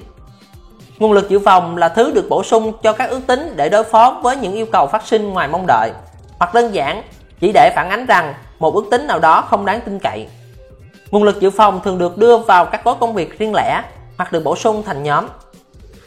Nguồn lực dự phòng thường được biểu hiện ở cả hai mức độ. Khi bạn hiểu được số lượng nguồn lực dự phòng được đưa vào những ước tính chi tiết và đơn lẻ là bạn đã có một phần quyết định được số lượng nguồn lực dự phòng được phép đưa vào trong cả dự án. Dự phòng gói công việc là loại dự phòng đầu tiên đảm bảo tính hiện thực của những nỗ lực cần có để hoàn thành mỗi nhóm công việc đơn lẻ. Phụ thuộc vào bản chất công việc liên quan cũng như người thực hiện ước tính, bạn có thể bổ sung các mức độ ngẫu nhiên để lựa chọn các gói công việc. Oliver, người, một người lạc quan đang phụ trách một gói công việc mạo hiểm, sẽ thêm 50% vào những ước tính nguồn lực của anh trong khi đó khi ước tính về một công việc đã biết trước số lượng Caroline một người thận trọng sẽ không bổ sung gì thêm loại dự phòng này giúp bạn có được một ước tính thực tế hơn để hoàn thành dự án bởi mỗi cái công việc đơn lẻ nằm trong toàn bộ dự án sẽ trở thành một kế hoạch. Nguồn lực dự phòng là loại dự phòng phổ biến hơn, được thêm vào để giải quyết những vấn đề quan trọng có thể tác động đến dự án của bạn. Chẳng hạn như một nhầm lẫn về phạm vi có thể sẽ được phát hiện. Loại dự phòng này thường được đặt ở vị trí trung tâm, nhưng nó không có thể được chứa theo các cách như là loại nguồn lực hoặc giai đoạn của dự án. Nguồn lực dự phòng thường bị các khách hàng hay người phụ trách vấn đề chi phí thách thức. Nếu có khoản giảm trừ nào được đệ trình thì bạn phải chuẩn bị để giải thích tại sao lại cần đến nguồn lực dự phòng và tác động gây ra nếu các nguồn này. Thực tế, khách hàng thường chỉ có trí nhớ ngắn hạn về các loại bỏ nguồn lực dự phòng. Khi bạn làm việc không đúng hướng, họ sẽ quên mất rằng họ không cho bạn nhiều cơ hội để thay đổi tình thế đó. Bạn nên xem xét lại nguồn lực dự phòng trong quá trình thực hiện dự án. Việc này bao gồm tính toán về những nguồn lực dự phòng đã được sử dụng và sẽ dùng cho các phần còn lại của dự án. Khi dự án trong tình trạng tốt thì nguồn lực dự phòng nên giảm xuống. Sử dụng thông minh nguồn lực dự phòng Khi một nhiệm vụ được giao, nó phải đi kèm với một ước tính. Tuy nhiên, nếu bạn đưa nguồn lực dự phòng ngay từ ban đầu, bạn sẽ thấy công việc tăng lên, lấp đầy phần thời gian được phân bổ và khả năng bảo vệ sẽ ngay lập tức biến mất. Phương án dự phòng đó chỉ nên sử dụng khi mọi việc diễn ra không đúng kế hoạch. Đôi khi bạn không nên cần dùng đến nó, đôi khi có thể và có thể sẽ không đủ. Nhìn chung, bạn có thể trông cậy vào nguồn lực dự phòng trong trường hợp quá thời hạn. Ngân quỹ dự phòng chính của bạn chỉ nên dùng khi bạn đã sử dụng hết các tài khoản khác. Đối với sự nó được dùng để quản lý những sự kiện bất lợi lớn chứ không phải cho những thảm họa trực tiếp. Ví dụ, bạn phát hiện ra rằng khách hàng của mình muốn ngôi nhà của họ được trải thảm toàn bộ đối với mức giá đã được định sẵn. Bạn có thể đáp ứng chi phí bổ sung này bằng cách sử dụng tiền dự phòng. Nhưng nếu bạn thấy ngôi nhà có vấn đề lớn về kết cấu, bạn sẽ phải giải quyết vấn đề đó như một ngoại lệ lớn của dự án. Lên thời gian biểu về nguồn lực khi bạn đã quyết định được phải ước tính loại nguồn lực nào và số lượng nguồn lực cần có, bạn đã sẵn sàng lập một thời gian biểu về nguồn lực. Một thời gian biểu này sẽ đảm bảo rằng bạn đặt các nguồn lực vào đúng chỗ và đúng thời điểm. Nghe có vẻ đơn giản, nhưng làm được điều đó là cả một nghệ thuật. Nhất là khi không phải tất cả mọi thứ đều diễn ra y như kế hoạch đã định. Thời gian biểu về nguồn lực mô tả số lượng mỗi nguồn lực bạn sử dụng trong một khoảng thời gian. Bạn có thể hình dung về nó như một bảng, hàng ngang là loại nguồn lực và hàng dọc là mỗi tuần hay mỗi tháng trong dự án của bạn. Mỗi ô trong bảng sẽ ghi lại số lượng bạn định sử dụng cho mỗi loại nguồn lực trong một tuần hay tháng nào đó. Nhìn vào hàng dọc, bạn sẽ thấy loại nguồn lực nào được dùng trong một thời gian nhất định. Nhìn vào hàng ngang, bạn sẽ thấy mỗi loại nguồn lực được sử dụng qua các giai đoạn thế nào. Thời gian biểu của nguồn lực là mối liên hệ khá gần gũi với thời gian biểu của dự án. Trên thực tế, cả hai đều phải được lập cùng nhau bởi bạn sẽ không thể hiểu được cái này nếu thiếu cái kia. Rất nhiều công cụ lên kế hoạch có thể hỗ trợ bạn lập một thời gian biểu nguồn lực.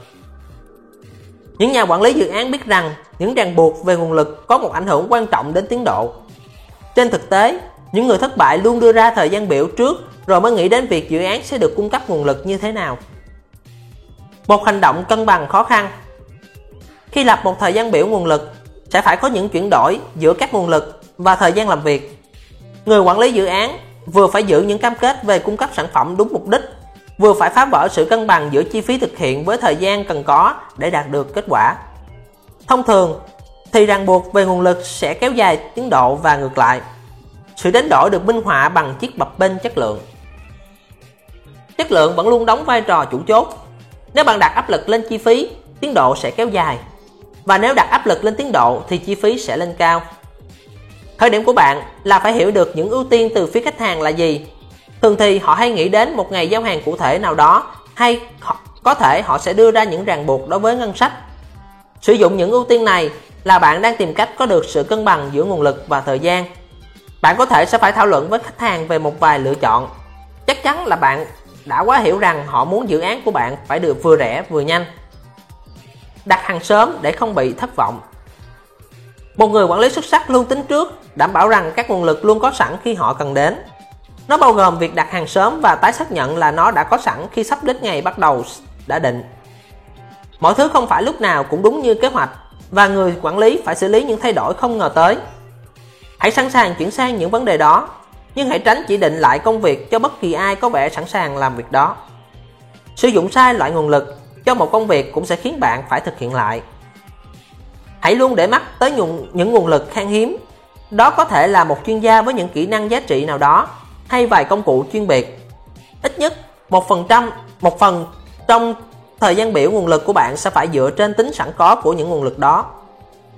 Thực tế, ở tuần thứ hai của dự án, nếu bạn thường làm việc quá thời gian đã định và làm cả cuối tuần thì đó là một dấu hiệu chắc chắn rằng thời gian biểu nguồn lực không được đưa ra đối chiếu. Thậm chí, khi bạn đã định trước, bạn vẫn có thể bị đâm vào cảnh trình trệ nguồn lực. Nếu điều đó xảy ra, hãy tìm xem có nguồn lực nào thay thế, nào khác hay không.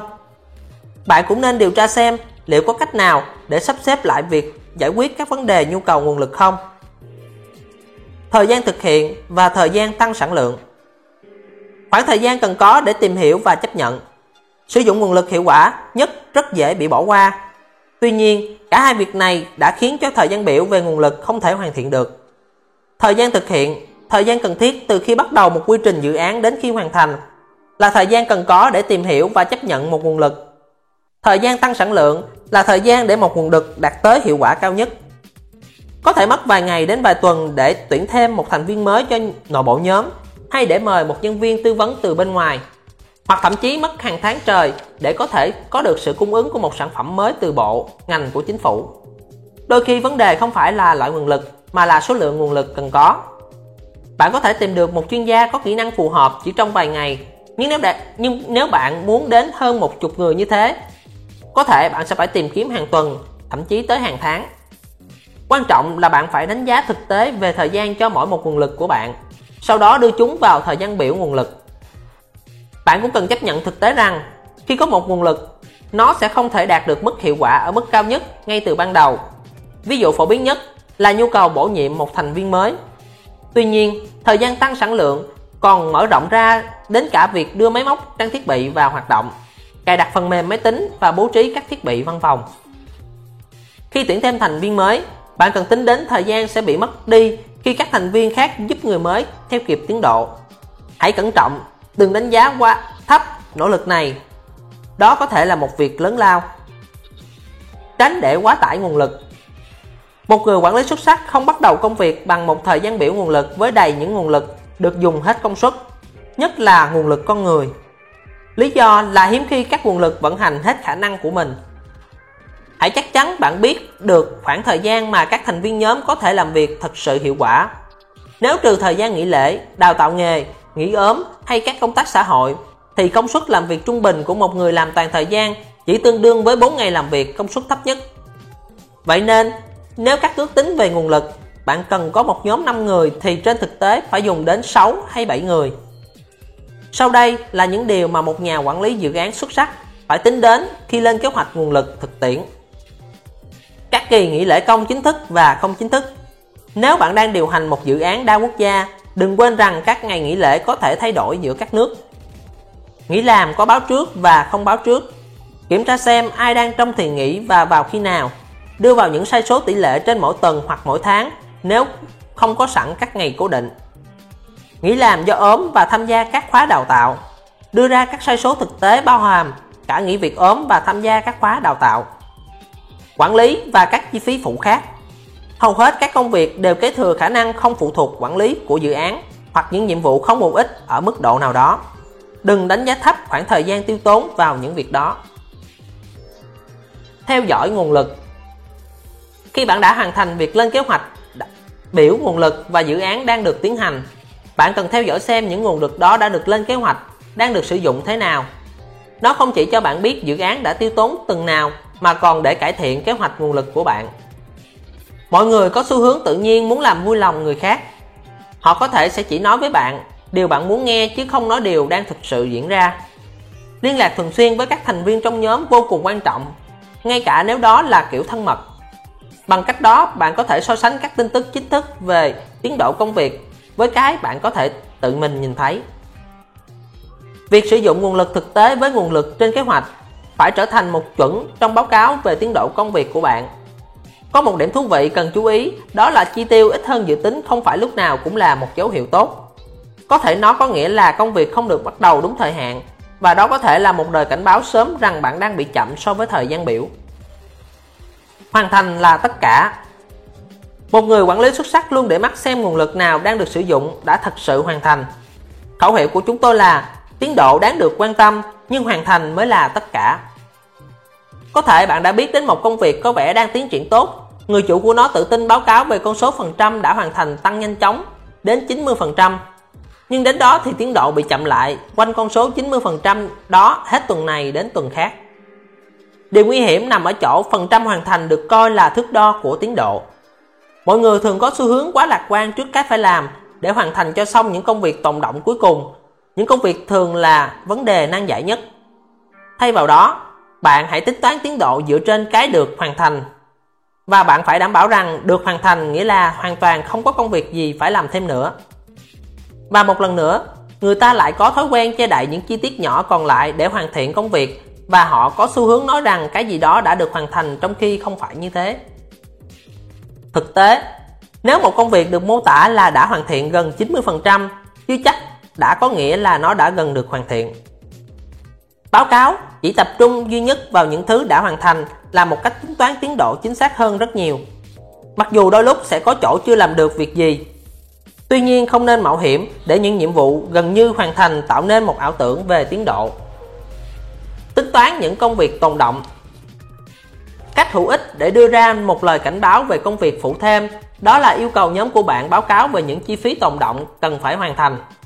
Nguyên tắc quan trọng đó là số lượng công việc còn tồn động là một vật chỉ định hiệu quả về tiến độ tốt hơn rất nhiều so với những nỗ lực mà bạn đã phải bỏ ra.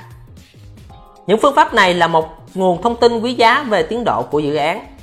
Đầu tiên, chúng cho bạn biết các nguồn lực có đang được sử dụng như trong kế hoạch hay không. Thứ hai, quan trọng hơn, chúng cho bạn biết bạn có hoàn thành công việc ở tốc độ dự kiến hay không. Tổng kết Khách hàng sẽ nhớ đến chất lượng của sản phẩm mà bạn giao trước tiên nhưng thế không có nghĩa là bạn được quyền thảnh thơi và tiếp cận tùy tiện các nguồn lực và tiến độ. Khách hàng chắc chắn sẽ có ảnh hưởng lớn đến việc chi tiêu ngân sách. Vì lợi ích của chính bản thân mình, sự quản lý nguồn lực hợp lý sẽ đem đến một ngày làm việc hiệu quả hơn và cũng bớt đi rất nhiều phiền toái. Bạn cũng có thể tìm được nguồn gốc cho rất nhiều thành công của mình. Nó bắt đầu từ việc lên kế hoạch kỹ lưỡng cho thời gian biểu của nguồn lực và linh hoạt trong việc xử lý các tình huống thay đổi. Công thức cuối cùng chính là sử dụng mức độ hoàn thành như một công cụ thực sự để theo dõi tiến độ. Sẽ không trung thực khi giả vờ ngạc nhiên trước các dự án bị quá đà, có thể là chậm tiến độ hay chi quá ngân sách. Đó là chuyện bình thường do quản lý nguồn lực yếu kém. Vì vậy, nếu bạn muốn thỏa mãn các khách hàng của mình và đang tìm kiếm một cuộc sống tốt hơn, thì đừng buông lỏng những nguồn lực trong dự án của mình. Kết luận Không cần biết người khác đang làm gì hãy đặt ra tiêu chuẩn nghiêm ngặt cho việc quản lý nguồn lực. Ước tính là nền móng của quản lý nguồn lực. Thực hiện không đúng cách, bạn sẽ xây nhà trên vùng cát lún. Nguồn lực dự phòng là chiếc phao cứu sinh của bạn. Kiểm soát và sử dụng nó thật thông minh. Đặt trước các nguồn lực và xác nhận kết quả đó trước ngày bắt đầu. Đảm bảo rằng những kỳ vọng về năng suất của bạn là thực tế. Hãy bình tĩnh khi một công nhân giỏi nhất đang trong kỳ nghỉ lễ hay đôi lúc ngừng việc để nói chuyện với đồng nghiệp biết nghi ngờ những báo cáo về tiến độ, yêu cầu được xem các sản phẩm đã hoàn thành. Chương 6 Lãnh đạo nhóm tối ưu Sử dụng hiệu quả nguồn nhân lực Bản chất của khả năng lãnh đạo là có thể nhìn xa trông rộng. Bạn không thể khoác lác nếu bạn không biết chắc. Theodore Hesper 1917 Theodore Hesper, một linh mục người Mỹ Mở đầu, bạn sẽ không thể trở thành một nhà quản lý dự án xuất sắc nếu bạn không thể làm việc tốt với mọi người. Mức độ thành công của một dự án bao gồm cả cách các thành viên trong nhóm thực hiện công việc đó. Trong đó, người quản lý dự án đóng vai trò then chốt. Quản lý dự án không đơn giản chỉ là việc ngầm chỉ đạo việc áp dụng kỹ thuật, mà phần lớn còn liên quan đến việc xây dựng những mối quan hệ làm việc hiệu quả với mọi kiểu người và đôi khi trong những điều kiện thử thách. Vấn đề cốt lõi là Người quản lý dự án quản lý con người chứ không phải các hoạt động. Có một quan niệm phổ biến là các nhà quản lý không nhất thiết phải được quý mến. Thực tế là các nhà quản lý sẽ làm việc hiệu quả hơn nếu các thành viên trong nhóm không ưa họ. Các nhà quản lý chuyên quyền, độc đoán đã sống bằng triết lý này trong nhiều năm. Trong một số trường hợp, triết lý này mang lại cho họ những thành công đáng kể. Tuy nhiên, thành công không được xây dựng, thành công được xây dựng trên quan điểm này sẽ không tồn tại lâu và ít khi lặp lại. Chúng ta thừa nhận rằng việc quản lý dự án không phải là một cuộc đua. Bạn sẽ không thể trở thành một nhà quản lý dự án xuất sắc nếu không được sự tôn trọng và hỗ trợ của các thành viên trong nhóm cũng như những người quan trọng xung quanh. Với chúng tôi, phép thử cho các nhà quản lý dự án đó là họ có thể lặp lại được thành công hay không, hoặc có thể thiết lập được các nhóm làm việc hiệu quả hay không, hoặc khiến nhân viên thể hiện tối đa năng lực của họ không. Để làm được điều này, bạn phải tạo dựng được danh tiếng dựa trên sự tôn trọng, tôn trọng kiến thức chuyên môn và cách bạn thực hiện vai trò của mình. Hay ít nhất bạn cũng phải sở hữu một nét tính cách đáng yêu nào đó. Những sai lầm một người quản lý dự án không nên mắc phải. Chúng tôi tình cờ biết một nhân viên hay chỉ trích vốn không hề ưa những người quản lý. Gần đây, anh ta lại tỏ ra trọng vọng ngài cảnh sát trưởng. Vậy đâu là bí mật của sự thay đổi đột ngột như thế? Đó chính là việc ngài canh sát trưởng đã mang rất nhiều bánh rán đến cuộc họp hàng tuần. Một những việc nhỏ có thể tạo nên ảnh hưởng lớn. Kết quả mà một cử chỉ đơn giản có thể mang lại thật đáng ngạc nhiên. Bắt đầu bằng một nụ cười. Thường thì các nhóm dự án không trông mong nhiều vào cách xử sự của người quản lý. Vì thế, thể hiện cách xử sự lịch sự là một khởi đầu tốt. Bạn sẽ ngạc nhiên về hiệu quả mà một lời chào mang lại. Nó thật đơn giản và hiệu quả. Phải đảm bảo rằng bạn sẽ lịch sự với tất cả mọi người không chỉ riêng những người bạn gặp, những người bạn bắt tay hay những người xinh đẹp. Tất nhiên, bạn sẽ cần không chỉ là một lời chào thân thiện vào buổi sáng để khiến cho các thành viên trong nhóm cống hiến hết sức mình.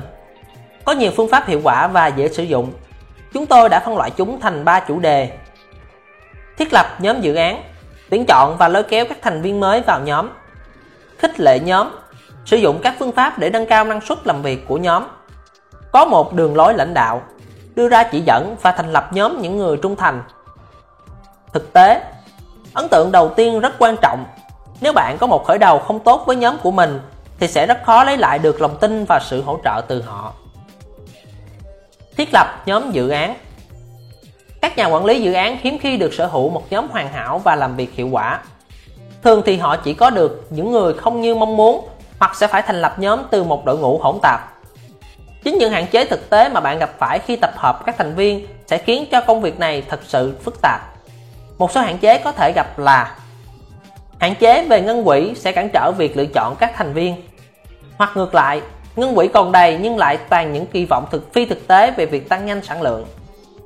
Dự án được dùng như khu chứa rác thải. Nhiều nhà quản lý sử dụng nhóm mới này như một nơi thuận tiện cho các nhân viên, những người mà họ không biết chắc sẽ sử dụng để làm gì. Các nhà quản lý ích kỷ là những người chiếm giữ độc quyền các nhân viên ưu tú nhất. Họ giữ lại các cá nhân ưu tú ngay cả khi năng lực và kinh nghiệm của những người này vô cùng cần thiết ở một nơi khác. Tất cả những hạn chế trên luôn là nền tảng thôi thúc bạn lập một nhóm dự án và đưa vào hoạt động. Không cần thiết phải đưa ra những quyết định vội vàng. Xây dựng nhóm dự án tốt, nói về tính thực tiễn, là một trong các yếu tố then chốt quyết định thành công của bất kỳ một dự án nào. Cần tránh việc lựa chọn bừa bãi hay nghĩ thà có ai đó còn tốt hơn không tuyển được người nào tuyển chọn nhóm dự án cần phải có một phương pháp tuyển chọn hữu hiệu đã bảo rằng bạn luôn có các nhân viên thích hợp khi cần đến họ bạn nên thực hiện hoạt động tuyển chọn thông qua thời gian biểu nguồn lực và thời gian thực hiện dù xảy ra chuyện gì thì cũng không được bỏ qua một bước quan trọng nào trong dự án chỉ vì các nguồn lực không phù hợp được chấp thuận thật ngạc nhiên khi có rất nhiều dự án tự sát bằng việc bắt đầu công việc xây dựng quan trọng trước khi xây móng chỉ vì các nguồn lực thích hợp không sẵn sàng khi cần thiết. Bí quyết xây dựng nhóm dự án Ưu tiên tuyển chọn các thành viên quan trọng trong nhóm Trong những bước đầu dự án, cần cố gắng thực hiện các hoạt động lôi kéo.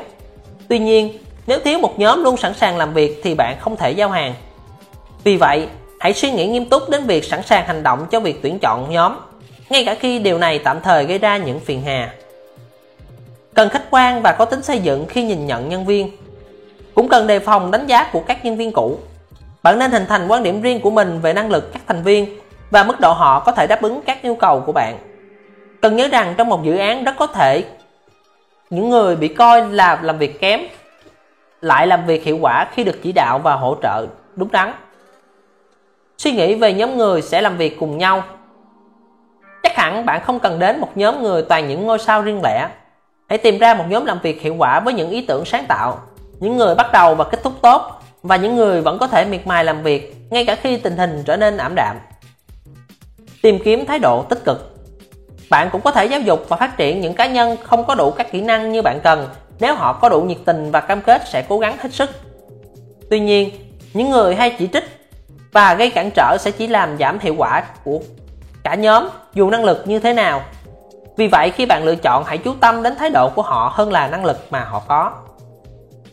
Đừng nghĩ rằng thà có ai đó còn hơn không tuyển được người nào. Đừng cố nhận những người không phù hợp với công việc. Điều này giống như việc bị cố trói voi bỏ bị. Hãy nhớ những yếu tố thực tế khiến con người làm việc hiệu quả. Tất cả những thứ đó như là ghế, bàn, công cụ cho công việc, mật khẩu bảo mật và tài khoản người dùng máy tính. Nghe có vẻ hiển nhiên nhưng dần dần chúng ta sẽ nhận thấy rằng có rất nhiều thành viên mới và không có sự chuẩn bị nào cho sự có mặt của họ. Sai lầm phổ biến nhất trong việc tuyển chọn đó là thuê hàng loạt nhân công dư thừa trong khi ngân sách không thể đáp ứng. Thật sai lầm khi tăng cường nguồn nhân lực trong thời gian cận kề để dự án đang có nguy cơ chậm tiến độ hoàn thành đúng thời gian. Việc này làm việc làm này có vẻ sẽ phản tác dụng. Người ta thường đánh giá thấp thời gian tuyển chọn và lôi kéo nguồn nhân lực mới. Năng suất của đội ngũ nhân viên hiện thời sẽ hao hụt đáng kể khi họ phải hướng dẫn cho các thành viên mới theo kịp tiến độ. Và sự hao hụt này thường bị lãng quên. Kết quả của việc tuyển chọn thêm các thành viên, đó là năng suất làm việc của cả nhóm sẽ giảm trong vài tuần đến khi các thành viên mới được tuyển chọn bắt kịp dự, bắt kịp tiến độ dự án. Một dự án sẽ hoàn thành tốt hơn nếu người quản lý hướng các thành viên vào việc hoàn thành công việc hiệu quả nhất, thay vì tập trung cho việc lựa chọn quá kỹ. Sai lầm người quản lý dự án không nên mắc phải. Dự án bị chậm tiến độ còn nguồn lực thì tăng tối đa. Khi thời hạn đến gần, người quản lý dự án sa thải hai nhân viên làm việc kém và lúc này tình hình trở nên tiến triển. Sau đó, một thành viên khác của nhóm đã phải rời bỏ công việc nhưng dự án thậm chí vẫn hoàn thành đúng thời hạn trong mức ngân sách cho phép. Việc tuyển chọn không phải là cách duy nhất để cải thiện tình hình. Khích lệ nhóm dự án một người bạn của chúng tôi đã từng tiến hành một cuộc thăm dò lạ lùng. Cuối buổi họp về một sự kiện xã hội, anh đặt ra câu hỏi Bạn sử dụng bao nhiêu phần trăm khả năng của mình? Anh ta đã nhận được vô số câu trả lời thành thật và đã khám phá ra một sự thật. Tất cả mọi người đều không làm việc hết công suất của mình. Họ chỉ sử dụng hết khoảng 40 đến 70%. Thật khó đánh giá căn cứ khoa học của kết quả đó, nhưng chúng tôi tin rằng cuộc điều tra này cho kết quả giống như những gì chúng ta thấy nơi làm việc. Xét theo khía cạnh tích cực, thì bằng chứng này cho thấy mọi người có thể làm việc năng suất hơn nếu được khích lệ. Thực tế bạn sẽ thấy rõ điều này khi làm một dự án mà thời hạn đang đến rất gần. Ngay lập tức, cả đội sẽ tăng tốc, làm việc hết công suất để hoàn thành dự án với tốc độ phi thường. Thủ thuật này nhằm đạt được điều gì đó gần như phù hợp, chứ không chỉ để giải quyết vấn đề khủng hoảng dự án. Là một nhà quản lý dự án xuất sắc, bạn nên tăng năng suất làm việc của cả nhóm theo mục tiêu chính. Trái lại, mọi người cũng có thể làm việc với năng suất thấp hơn nếu họ không được khích lệ. Người quản lý có thể tự mình dập tắt tất cả các cơ hội cải thiện tốc độ làm việc. Việc khích lệ đòi hỏi nỗ lực lâu dài và sự cân nhắc kỹ lưỡng, còn việc không khích lệ có thể diễn ra ngay trong chốc lát. năm biểu hiện của việc không khích lệ. 1. Không nhất quán mà không có lý do rõ ràng như hôm nay thì vui vẻ dễ tính, hôm sau đã cục cằn và thù hận. 2. Yêu cầu các thành viên trong nhóm đưa ra ý kiến về những quyết định quan trọng, sau đó lại bỏ qua lời khuyên của họ. 3. Khi cả nhóm phải làm thêm giờ để hoàn thành đúng thời hạn thì người quản lý dự án lại bỏ về sớm. 4. Khi mọi việc diễn ra tốt đẹp thì bạn lại chỉ biết hưởng lợi riêng mình. Khi công việc không suôn sẻ thì bạn lại cố tìm bằng được thủ phạm. 5. Hứa những điều mà bạn không có ý định làm rồi khi đến hạn lại phủ tay chối bỏ và xem chúng như sự hiểu lầm. Phương pháp khích lệ đơn giản Bạn dễ đưa ra những phương pháp khích lệ quá phức tạp, kỳ quặc và nhận một kết quả chấp vá. Chúng tôi cũng tin rằng bạn nên khích lệ mọi người chân thành và cởi mở, chứ không cố gắng lôi kéo họ trong khi họ đang nhìn về hướng khác. Trước hết, cần đảm bảo rằng bạn sẽ tránh làm bất kỳ thứ gì lấy đi động cơ thúc đẩy Hãy đặt mình vào vị trí các thành viên trong nhóm và tự hỏi bản thân xem khả xem hành động nào của bạn có thể làm suy yếu tinh thần của nhóm. Sau đó, hãy tránh những điều này. Khi bạn đã làm được việc tránh những điều không khích lệ thì đó là lúc bạn tự hỏi mình những câu hỏi đơn giản như sau. Hay cẩn thận hơn, thu thập các ý kiến phản hồi của các thành viên. Mình đã thiết lập mục tiêu cho các thành viên trong nhóm chưa? Khích lệ là bước chuẩn bị cho sự nỗ lực làm việc cụ thể nếu các thành viên không chắc chắn về những gì bạn mong đợi, thì năng suất làm việc của họ sẽ bị suy giảm. liệu các thành viên đã hiểu rõ những gì đang diễn ra trong dự án nếu họ hiểu rõ bức tranh lớn hơn, thì có khả năng họ sẽ đóng góp được nhiều hơn. Lượng công việc của nhóm có phù hợp với năng lực và có công bằng không? Nếu một vài người làm việc quá tải thì họ sẽ từ bỏ, hay họ sẽ phải cố gắng vô ích để đạt được những điều không thể? Hai yếu tố này đều hủy hoại những động cơ thúc đẩy. Do đó, trong nhóm của bạn sẽ có những người ăn không ngồi rồi trong khi các thành viên khác trong nhóm làm việc miệt mài. Các thành viên trong nhóm có liên quan đến các quyết định trong dự án không? Nếu các cá nhân thấy rằng họ có thể gây ảnh hưởng, thì họ sẽ cố gắng làm việc hết sức mình. Mặc dù có thể bạn là cấp dưới, thì cũng không có gì tồi tệ hơn việc mọi ý kiến của bạn đều bị từ chối. Khích lệ các cá nhân riêng lẻ. Trong khi động viên cả nhóm dự án, các nhà quản lý cũng nhận thức được tầm quan trọng của việc khích lệ từng cá nhân riêng lẻ. Điều này đòi hỏi bạn phải biết điều gì khiến các thành viên ấn tượng và lựa chọn sử dụng những phương pháp khích lệ tốt nhất với nhiều người, một cuộc điều tra nhỏ sẽ nhanh chóng chỉ ra động lực thúc đẩy họ làm việc. Bạn có thể tìm ra câu trả lời thông qua các cuộc nói chuyện chung chung, qua việc giám sát họ khi làm việc, hay đơn giản là tự tìm tòi lấy.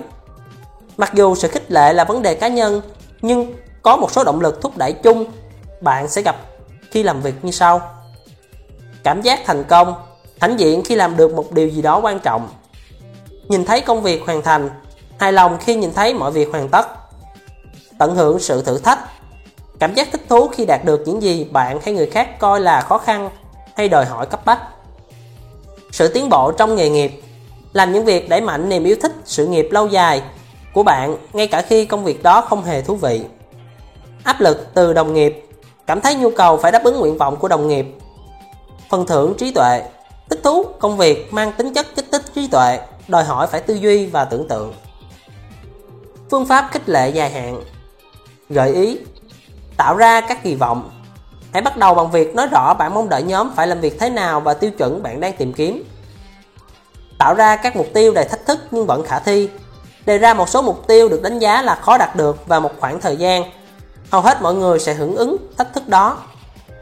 Cảm nhận sự phấn khích. Sắp xếp cho các thành viên có vai trò chủ chốt trong các hoạt động quan trọng, thay vì chỉ đóng vai trò hỗ trợ. Ví dụ bạn không nên chỉ chuẩn bị tài liệu cho một cuộc thi thuyết trình quan trọng mà phải có vai trò thực tiễn trong sự kiện đó. Tìm các phần thưởng nhỏ nhưng hấp dẫn cho các nhân viên. Chẳng hạn như khao các nhân viên bao gồm cả đối tác ở hiệu vì họ đã làm phải họ, họ đã phải làm thêm giờ. Tổ chức các sự kiện xã hội mang tính chất thân mật tạo ra các tương tác xã hội không có ở nơi làm việc như là tổ chức một buổi tối chơi bowling một vài phương pháp khích lệ đạt được hiệu quả tức thời nhưng sẽ không có tác dụng lâu dài. Chẳng hạn như tăng lương cho nhân viên sẽ tạo một động lực thúc đẩy hiệu quả trong một khoảng thời gian nhất định, chứ hiếm khi có tác dụng lâu dài. Mọi người sẽ sớm quen với mức lương nào đó, nên khoản tiền cộng thêm sẽ trở thành một điều tất yếu. Các phương pháp ngắn hạn này là công cụ quan trọng cho các nhà quản lý dự án nhưng lại không thể dựa dẫm hoàn toàn vào chúng. Bạn cần phải phát triển lòng nhiệt tình bền vững trong nhóm nhưng thật hiếm khi đạt được điều này với một hành động ấn tượng đột xuất. Nó đòi hỏi kết quả tích lũy của rất nhiều phương pháp nhỏ hơn, nhưng lại có tác động gắn kết rất lớn. Bạn có thể chọn ra các quản lý con người và tổ chức dự án, sao cho tất cả mọi thứ bạn làm đều mang tính chất khích lệ tích cực. Người quản lý dự án là người tạo ra tinh thần chung của dự án. Nếu bạn có cái nhìn u ám ngay từ khi bắt đầu, bạn sẽ ngày càng bi quan và điều này dẫn đến việc là tiên đoán trở thành hiện thực. Đối lập với những người này đó là nhà quản lý dự án xuất sắc. Là những người tin rằng dự án tuy khó khăn, nhưng vẫn có thể thực hiện nếu mọi người trở thành một nhóm. Sau tất cả những điều nói trên, tự bạn, tự bản thân bạn hãy là một ví dụ cho lòng nhiệt tình và tự khích lệ cao. Đưa ra đường lối lãnh đạo. Bạn vừa xây dựng được một nhóm dự án và khích lệ họ. Tuy nhiên, họ có biết phải đi đến đâu hay làm thế nào để được đến nơi đó? Quan trọng hơn, người quản lý dự án có biết điều này không? Nếu bạn không nhìn rõ mục tiêu sau cùng của dự án, cũng như chắc chắn về cách thức để đạt được mục tiêu đó, bạn sẽ không thể đưa ra đường lối lãnh đạo hiệu quả. Và kết quả cuối cùng sẽ chỉ là một nhóm ăn không ngồi rồi hay mọi người đi theo một hướng khác nhau.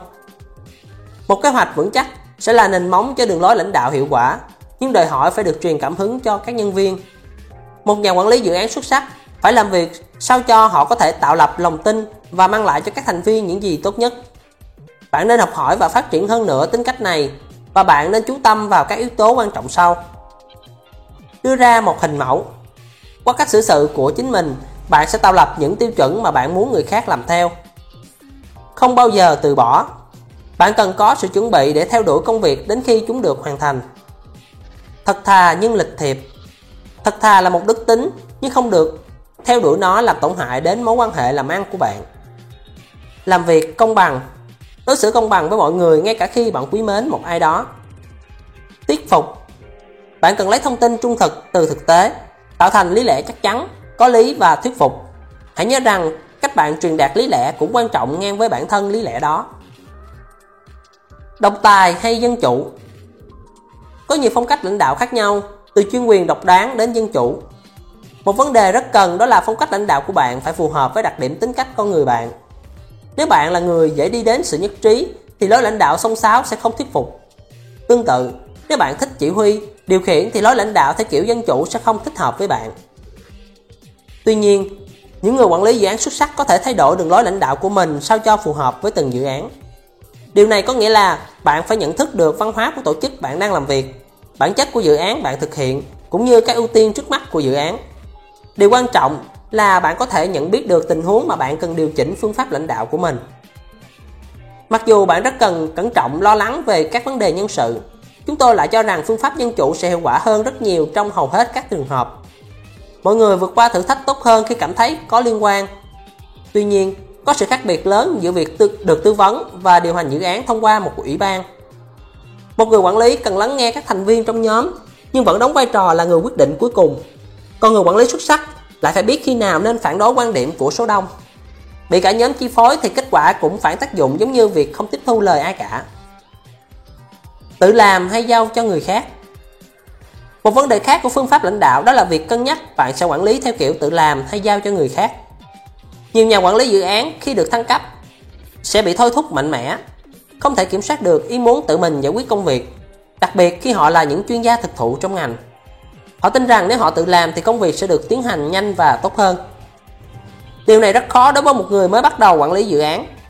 Thường thì họ chỉ đúng trong nhận thức đơn giản nhất về những khả năng tương đối, nhưng họ không thể đạt được gì nếu tự mình thực hiện những công việc nhỏ và đơn giản. Điều quan trọng là ngừng ngay việc thực hiện dự án để bắt đầu quản lý nó. Nói như vậy, không có nghĩa là chúng tôi ủng hộ phương pháp giao hoàn toàn công việc cho người khác.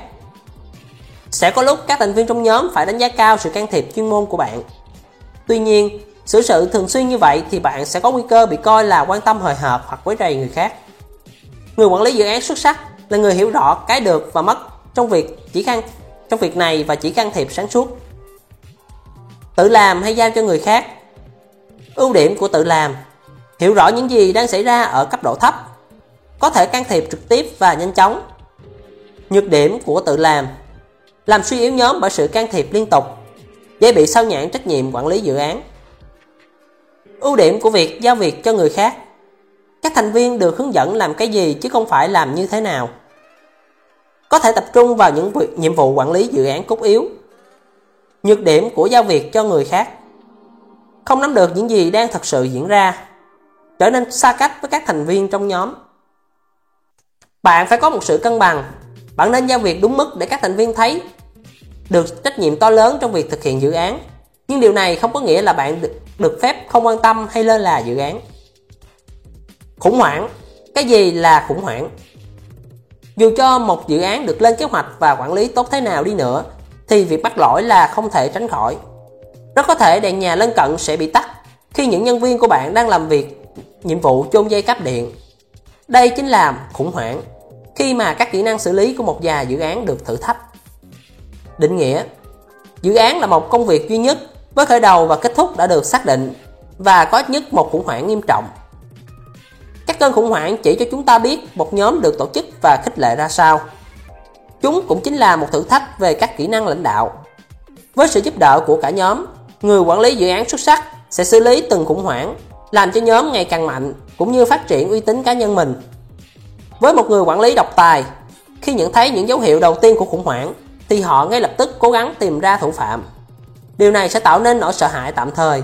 Các nhân viên làm việc chăm chỉ để tránh lặp lại sai sót này. Tuy vậy, với những người cố gắng khích lệ các nhân viên và đạt được thành công bền vững, thì khủng hoảng lại đem đến một cơ hội tuyệt vời để xây dựng sự ngưỡng mộ và tín nhiệm, tài sản quý giá của một nhà quản lý dự án xuất sắc.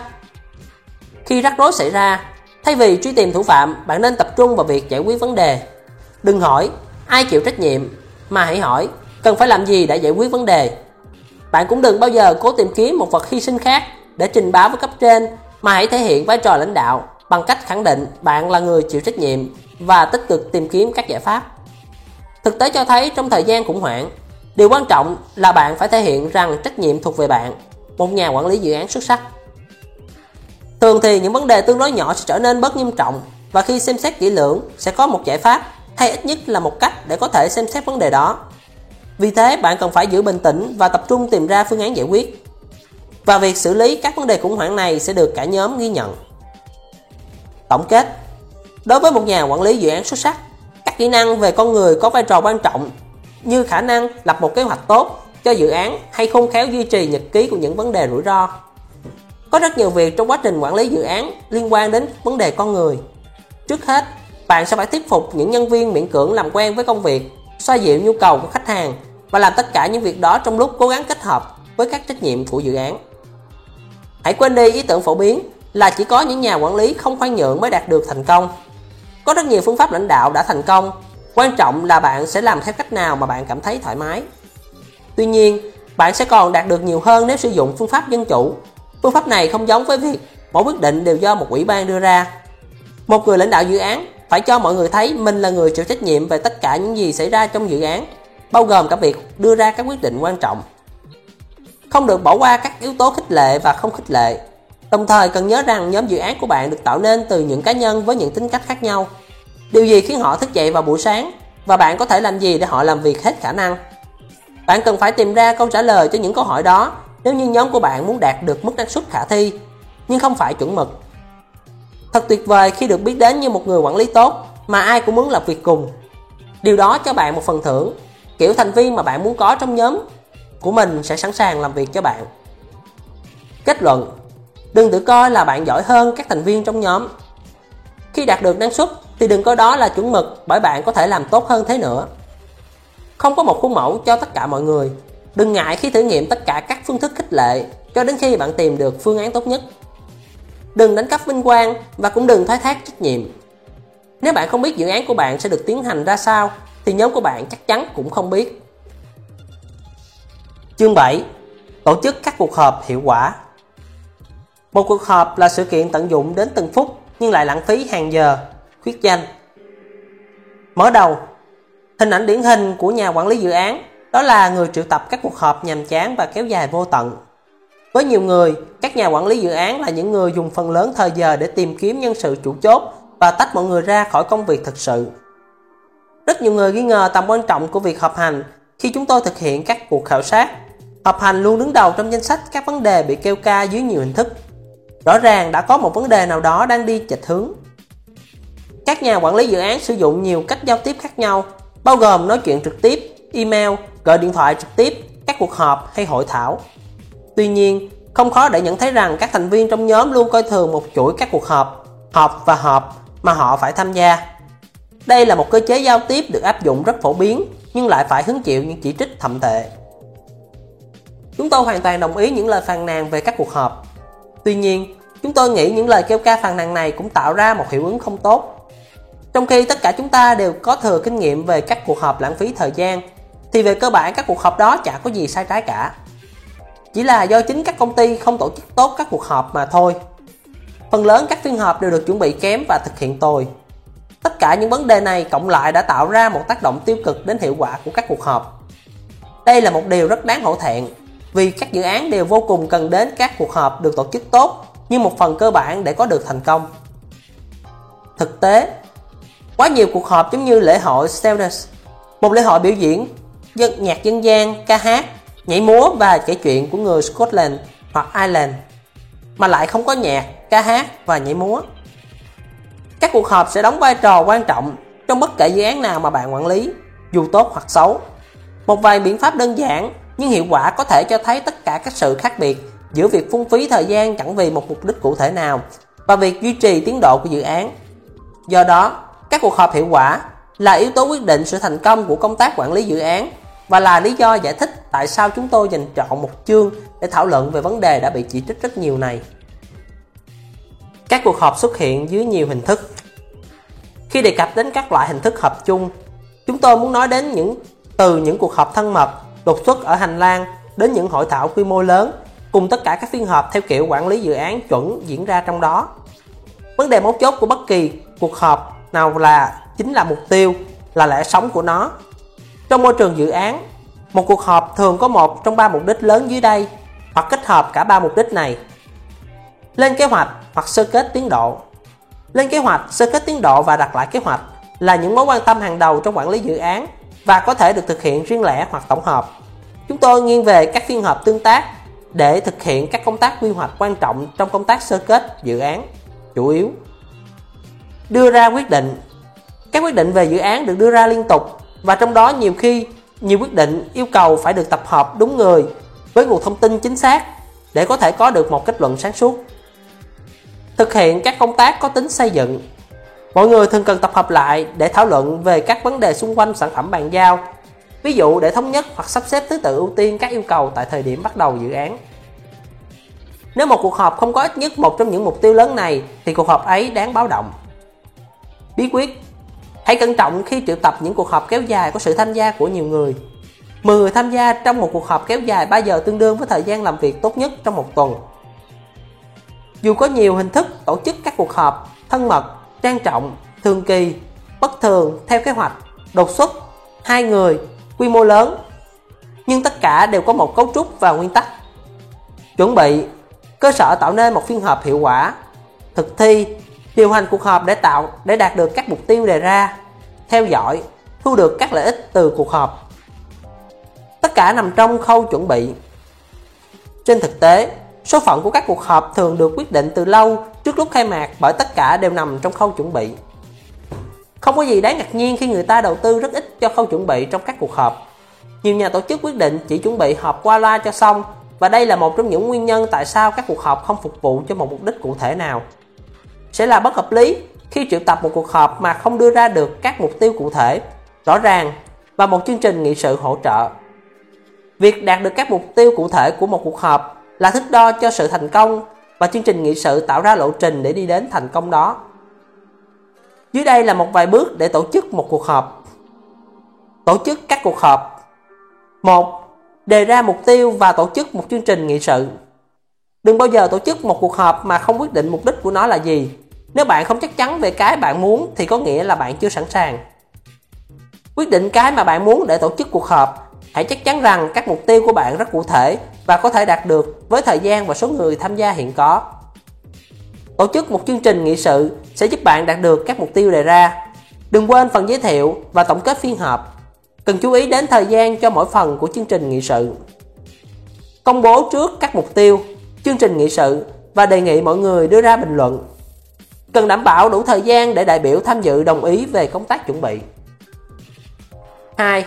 Mời đúng người. Những mục tiêu rõ ràng và một chương trình nghị sự thành công sẽ trở nên vô nghĩa nếu không mời đúng đối tượng tham dự. Hãy chắc chắn những đại biểu bạn cần đều có thể tham dự. Giới hạn số người tham dự và phù hợp với loại hình hội nghị được tổ chức. Cần đảm bảo có đủ các vị trí chủ tọa, thư ký và người bấm giờ. 3. Chú ý đến cách bố trí phòng họp. Bố trí phòng họp có thể không quan trọng, nhưng có thể phá hỏng cuộc họp của bạn nếu không đưa, nếu không được coi trọng đúng mức. Chọn đúng vị trí tổ chức cuộc họp. Nhiều lúc bạn muốn chọn một vị trí càng thuận tiện càng tốt Lúc khác bạn lại muốn đưa mọi người tránh xa sự bận rộn của môi trường làm việc. Cần chắc chắn vị trí tổ chức cuộc họp có đủ không gian và trang thiết bị mà bạn cần. Chọn vị trí thể hiện kiểu hội họp mà bạn sẽ tổ chức. Ví dụ, nếu bạn muốn tổ chức một hội nghị bàn tròn thì vị trí lý tưởng là một phòng được bố trí theo kiểu giảng đường. Tránh trường hợp người ủy quyền và vắng mặt. Một trong những việc khó khăn nhất khi chuẩn bị một cuộc họp là mời đúng các đại biểu tham dự Điểm khởi đầu của bạn là phải đảm bảo không chỉ đã mời toàn bộ các cá nhân được yêu cầu, mà còn phải đảm bảo những người này sẽ có mặt tại cuộc họp thay vì gửi tới người đại diện. Người đại diện là một trong những nan đề nan giải của các hội nghị ngày nay. Bạn đã mời đúng người nhưng lại có sự xuất hiện của những người chỉ để sai vặt hay người phục vụ ông ta là một sự thay thế khập khiển. Điều này gần giống như việc người yêu lý tưởng của bạn nhờ một người bạn đến trong gần gặp mặt đầu tiên của hai người Điều đó thường rất hiếm khi cải thiện được tình hình. Nếu nhận thấy có thể có trường hợp vắng mặt, hoặc cử người đến đại diện. Hãy vận động những đại biểu quan trọng và hỏi trực tiếp xem liệu họ có thể tham dự cuộc họp không. Nếu họ từ chối, hãy sử dụng các kỹ năng của bản thân để thuyết phục họ. Một khi có sự chuẩn bị chu đáo, bạn có thể giải thích tại sao họ được mời, vai trò của họ trong cuộc họp là gì và cuộc họp sẽ bị ảnh hưởng như thế nào nếu họ không thể tham dự. Những trách nhiệm và vai trò chủ chốt Trong quá trình chuẩn bị cho một cuộc họp, bạn cần sắp xếp trước các vị trí quan trọng bao gồm Chủ tọa, người chịu trách nhiệm điều hành toàn bộ cuộc họp. Bạn nên đảm nhận vai trò này trừ các trường hợp ngoại lệ. Thư ký, chịu trách nhiệm về biên bản cuộc họp, giao trách nhiệm này cho một đại biểu tham dự cuộc họp mà bạn tin tưởng. Người bấm giờ, chịu trách nhiệm theo dõi tiến trình của cuộc họp so với thời gian đã đặt ra của chương trình nghị sự. Yêu cầu một người tình nguyện làm công việc này. Chủ tọa điều hành toàn bộ hội nghị và điều phải điều hành hiệu quả vì đây là vị trí hay bị chỉ trích nhất. Quan trọng là phải giữ được sự tập trung nhưng phải vô tư và khoan dung. Để đạt được điều này cần sự khéo léo và chúng ta sẽ tìm hiểu cụ thể yếu tố này ở chương sau. Chúng ta rất dễ đánh giá thư ký chỉ là người thực hiện những công việc hành chính buồn tẻ. Tuy nhiên, đây là công việc thường đòi hỏi khá nhiều kỹ năng. Người thư ký cần có con mắt nhạy bén hoặc đôi tay thính để quyết định nên ghi lại cái gì. Có những khó khăn trong việc xác định cốt lõi của các quyết định và các hoạt động khi cuộc họp đang diễn ra.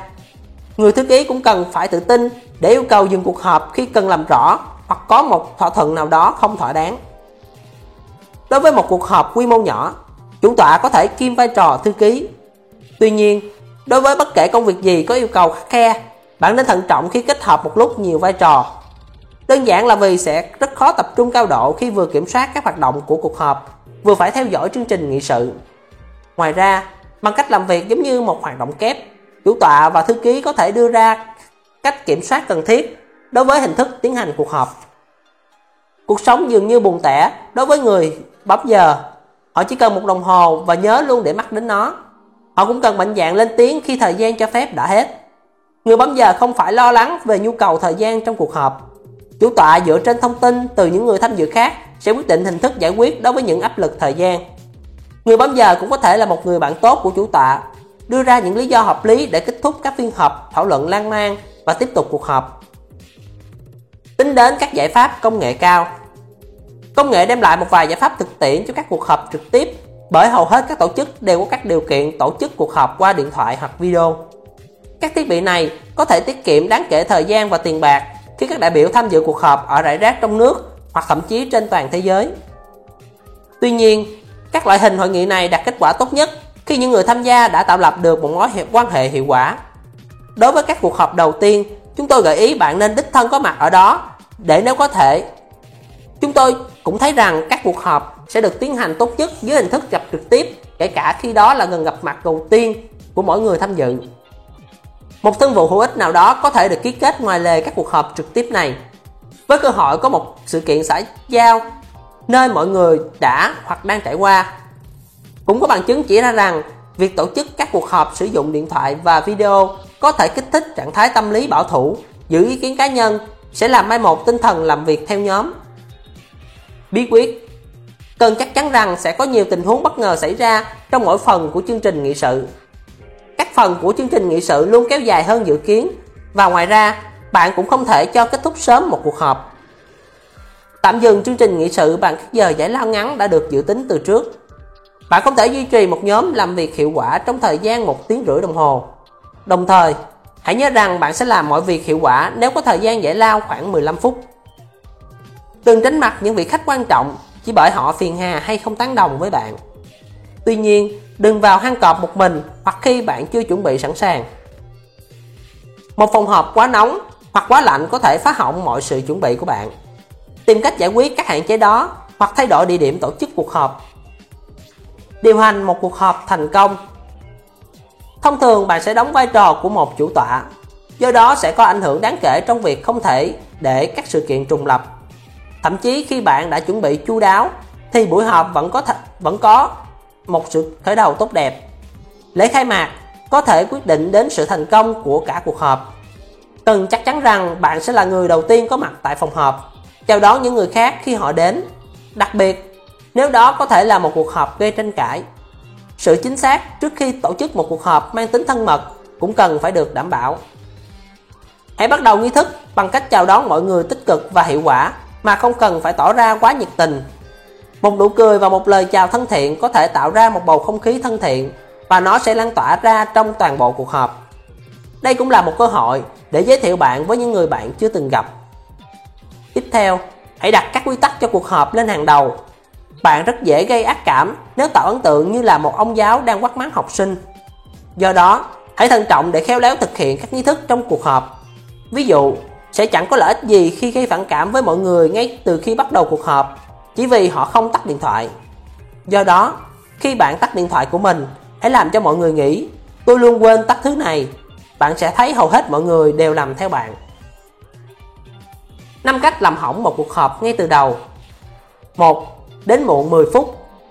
2. Bắt đầu một câu chuyện ngẫu dài dòng về sở thích của bạn. Chủ đề thường là về thể thao. 3. Tỏ vẻ nghi ngờ mục đích của cuộc họp. 4. Thông báo bạn chỉ thực hiện một phần dự án này, trách nhiệm của bạn sẽ được trao cho một người bất đắc dĩ nào đó.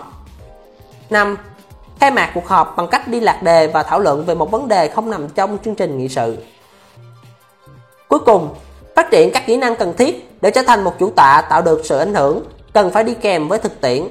Có một vài quy định hết sức đơn giản. Luôn khai mạc buổi họp bằng lời tóm tắt mục đích của cuộc họp và tổng kết chương trình nghị sự. Tập trung vào chủ đề đặt ra trong chương trình nghị sự. Cần đảm bảo thời gian cho mỗi phần của chương trình nghị sự và phải bắt đầu và kết thúc sự kiện đúng giờ. Khuyến khích sự tham gia tích cực của tất cả các đại biểu tham dự. Cuối phiên họp, tổng kết và xác định lại tất cả các quyết định và hành động đã thỏa thuận.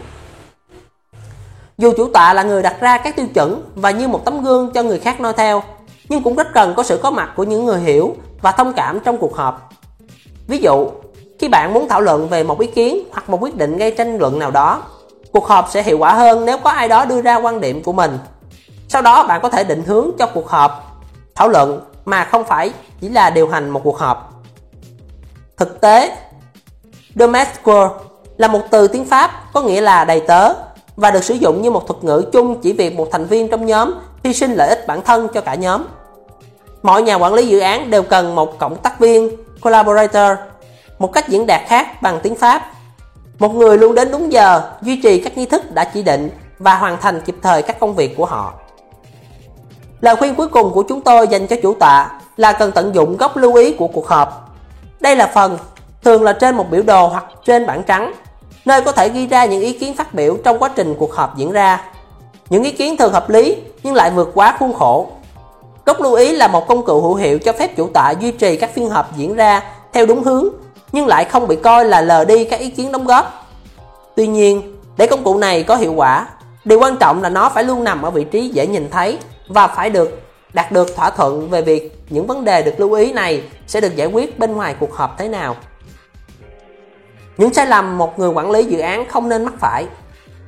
Một nhà quản lý dự án bắt đầu xây dựng một chương trình khổng lồ cho công ty viễn thông ở Ireland. Các cuộc họp về chương trình đã được tổ chức trong phòng họp sang trọng của ban giám đốc công ty với sự tham dự của tất cả các nhà quản lý dự án chủ chốt, gần 30 người. Ông chủ của người quản lý dự án này giải thích cho anh ta tầm quan trọng của cuộc họp đầu tiên và họ đã dành thời gian luyện tập cùng nhau. Nhà quản lý dự án đã rất chú ý đến từng chi tiết trong khâu chuẩn bị cho nội dung dự thảo Mọi thứ đều đã chuẩn bị kỹ càng. Giây phút trọng đại của người quản lý dự án đã đến. Khi anh ta đến phòng họp, vào lúc 9 giờ 50, sớm hơn 10 phút, thì giống như xét đánh. Cuộc họp bắt đầu lúc 9 giờ mỗi tuần, không phải 10 giờ. Anh ta đã nhầm lẫn với một cuộc họp hàng tuần khác, và thế là mọi thứ tiêu tan. Một câu ngạn ngữ cổ đã nói, bạn sẽ không bao giờ có cơ hội lần thứ hai để tạo ấn tượng đầu tiên. Đừng bao giờ xem thường những điều đơn giản. Gặt hái thành quả nhiều người coi kết thúc cuộc họp là đã xong việc, nhưng rất hiếm khi có một sự kiện trọn vẹn mà không để lại những rắc rối.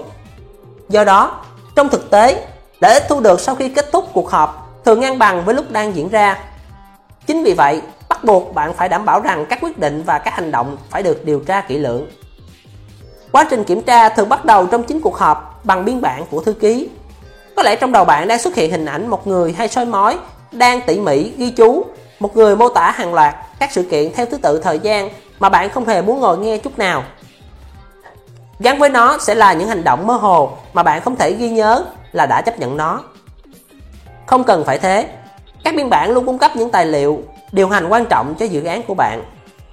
Chỉ có 3 mục hợp lệ được ghi vào biên bản, bao gồm quyết định, ghi chép lại tất cả các thỏa thuận quan trọng đã được thông qua. Mục này chỉ cần ghi lại quyết định và người ra quyết định cho nó. Hành động, nêu rõ nhiệm vụ kiểm tra được giao cho một cá nhân tại cuộc họp. Mục này cần ghi lại các hành động, cá nhân chịu toàn bộ trách nhiệm cho nhiệm vụ đó và ngày hoàn thành nhiệm vụ. Các ghi chú bổ sung, tóm tắt các thông tin bổ sung cần thiết để cung cấp bối cảnh cho các quyết định và các hành động đã lưu lại, được dùng rất ít hoặc dùng rất thận trọng. Bí quyết Cần chắc chắn rằng mỗi cuộc họp đều thông báo chính xác nội dung cần làm và ngày hoàn thành công việc và người có mặt tại cuộc họp tiếp nhận quyền sở hữu. Những điểm còn mơ hồ sẽ dẫn tới thụ động và thất bại. Trong trường hợp có thể có các biên bản gây tranh cãi, hãy đề nghị thông qua trong thời gian diễn ra cuộc họp. Có thể sẽ tẻ nhạt một chút khi xem xét lại các điểm quan trọng, kể cả khi đã được ghi chép lại hoặc được tập hợp ở cuối buổi. Tuy nhiên, điều này rất hiệu quả để xác định lại những hiểu biết chung về vấn đề đã được thông qua và có thể sẽ tiết kiệm hàng giờ giải quyết những bất đồng sau khi kết thúc cuộc họp. Chúng tôi thấy rằng việc ban hành các biên bản sẽ tạo ra sự khác biệt lớn cho khả năng các hoạt động được thông qua. Lý tưởng nhất là công bố ngay trong cùng ngày hôm đó. Như chúng tôi đã nêu, lập biên bản không phải là một công việc nặng nhọc và việc trì hoãn nó sẽ làm giảm hiệu quả toàn bộ vấn đề. Điều này cũng gửi đi một thông điệp không đúng về cam kết hành động của bạn.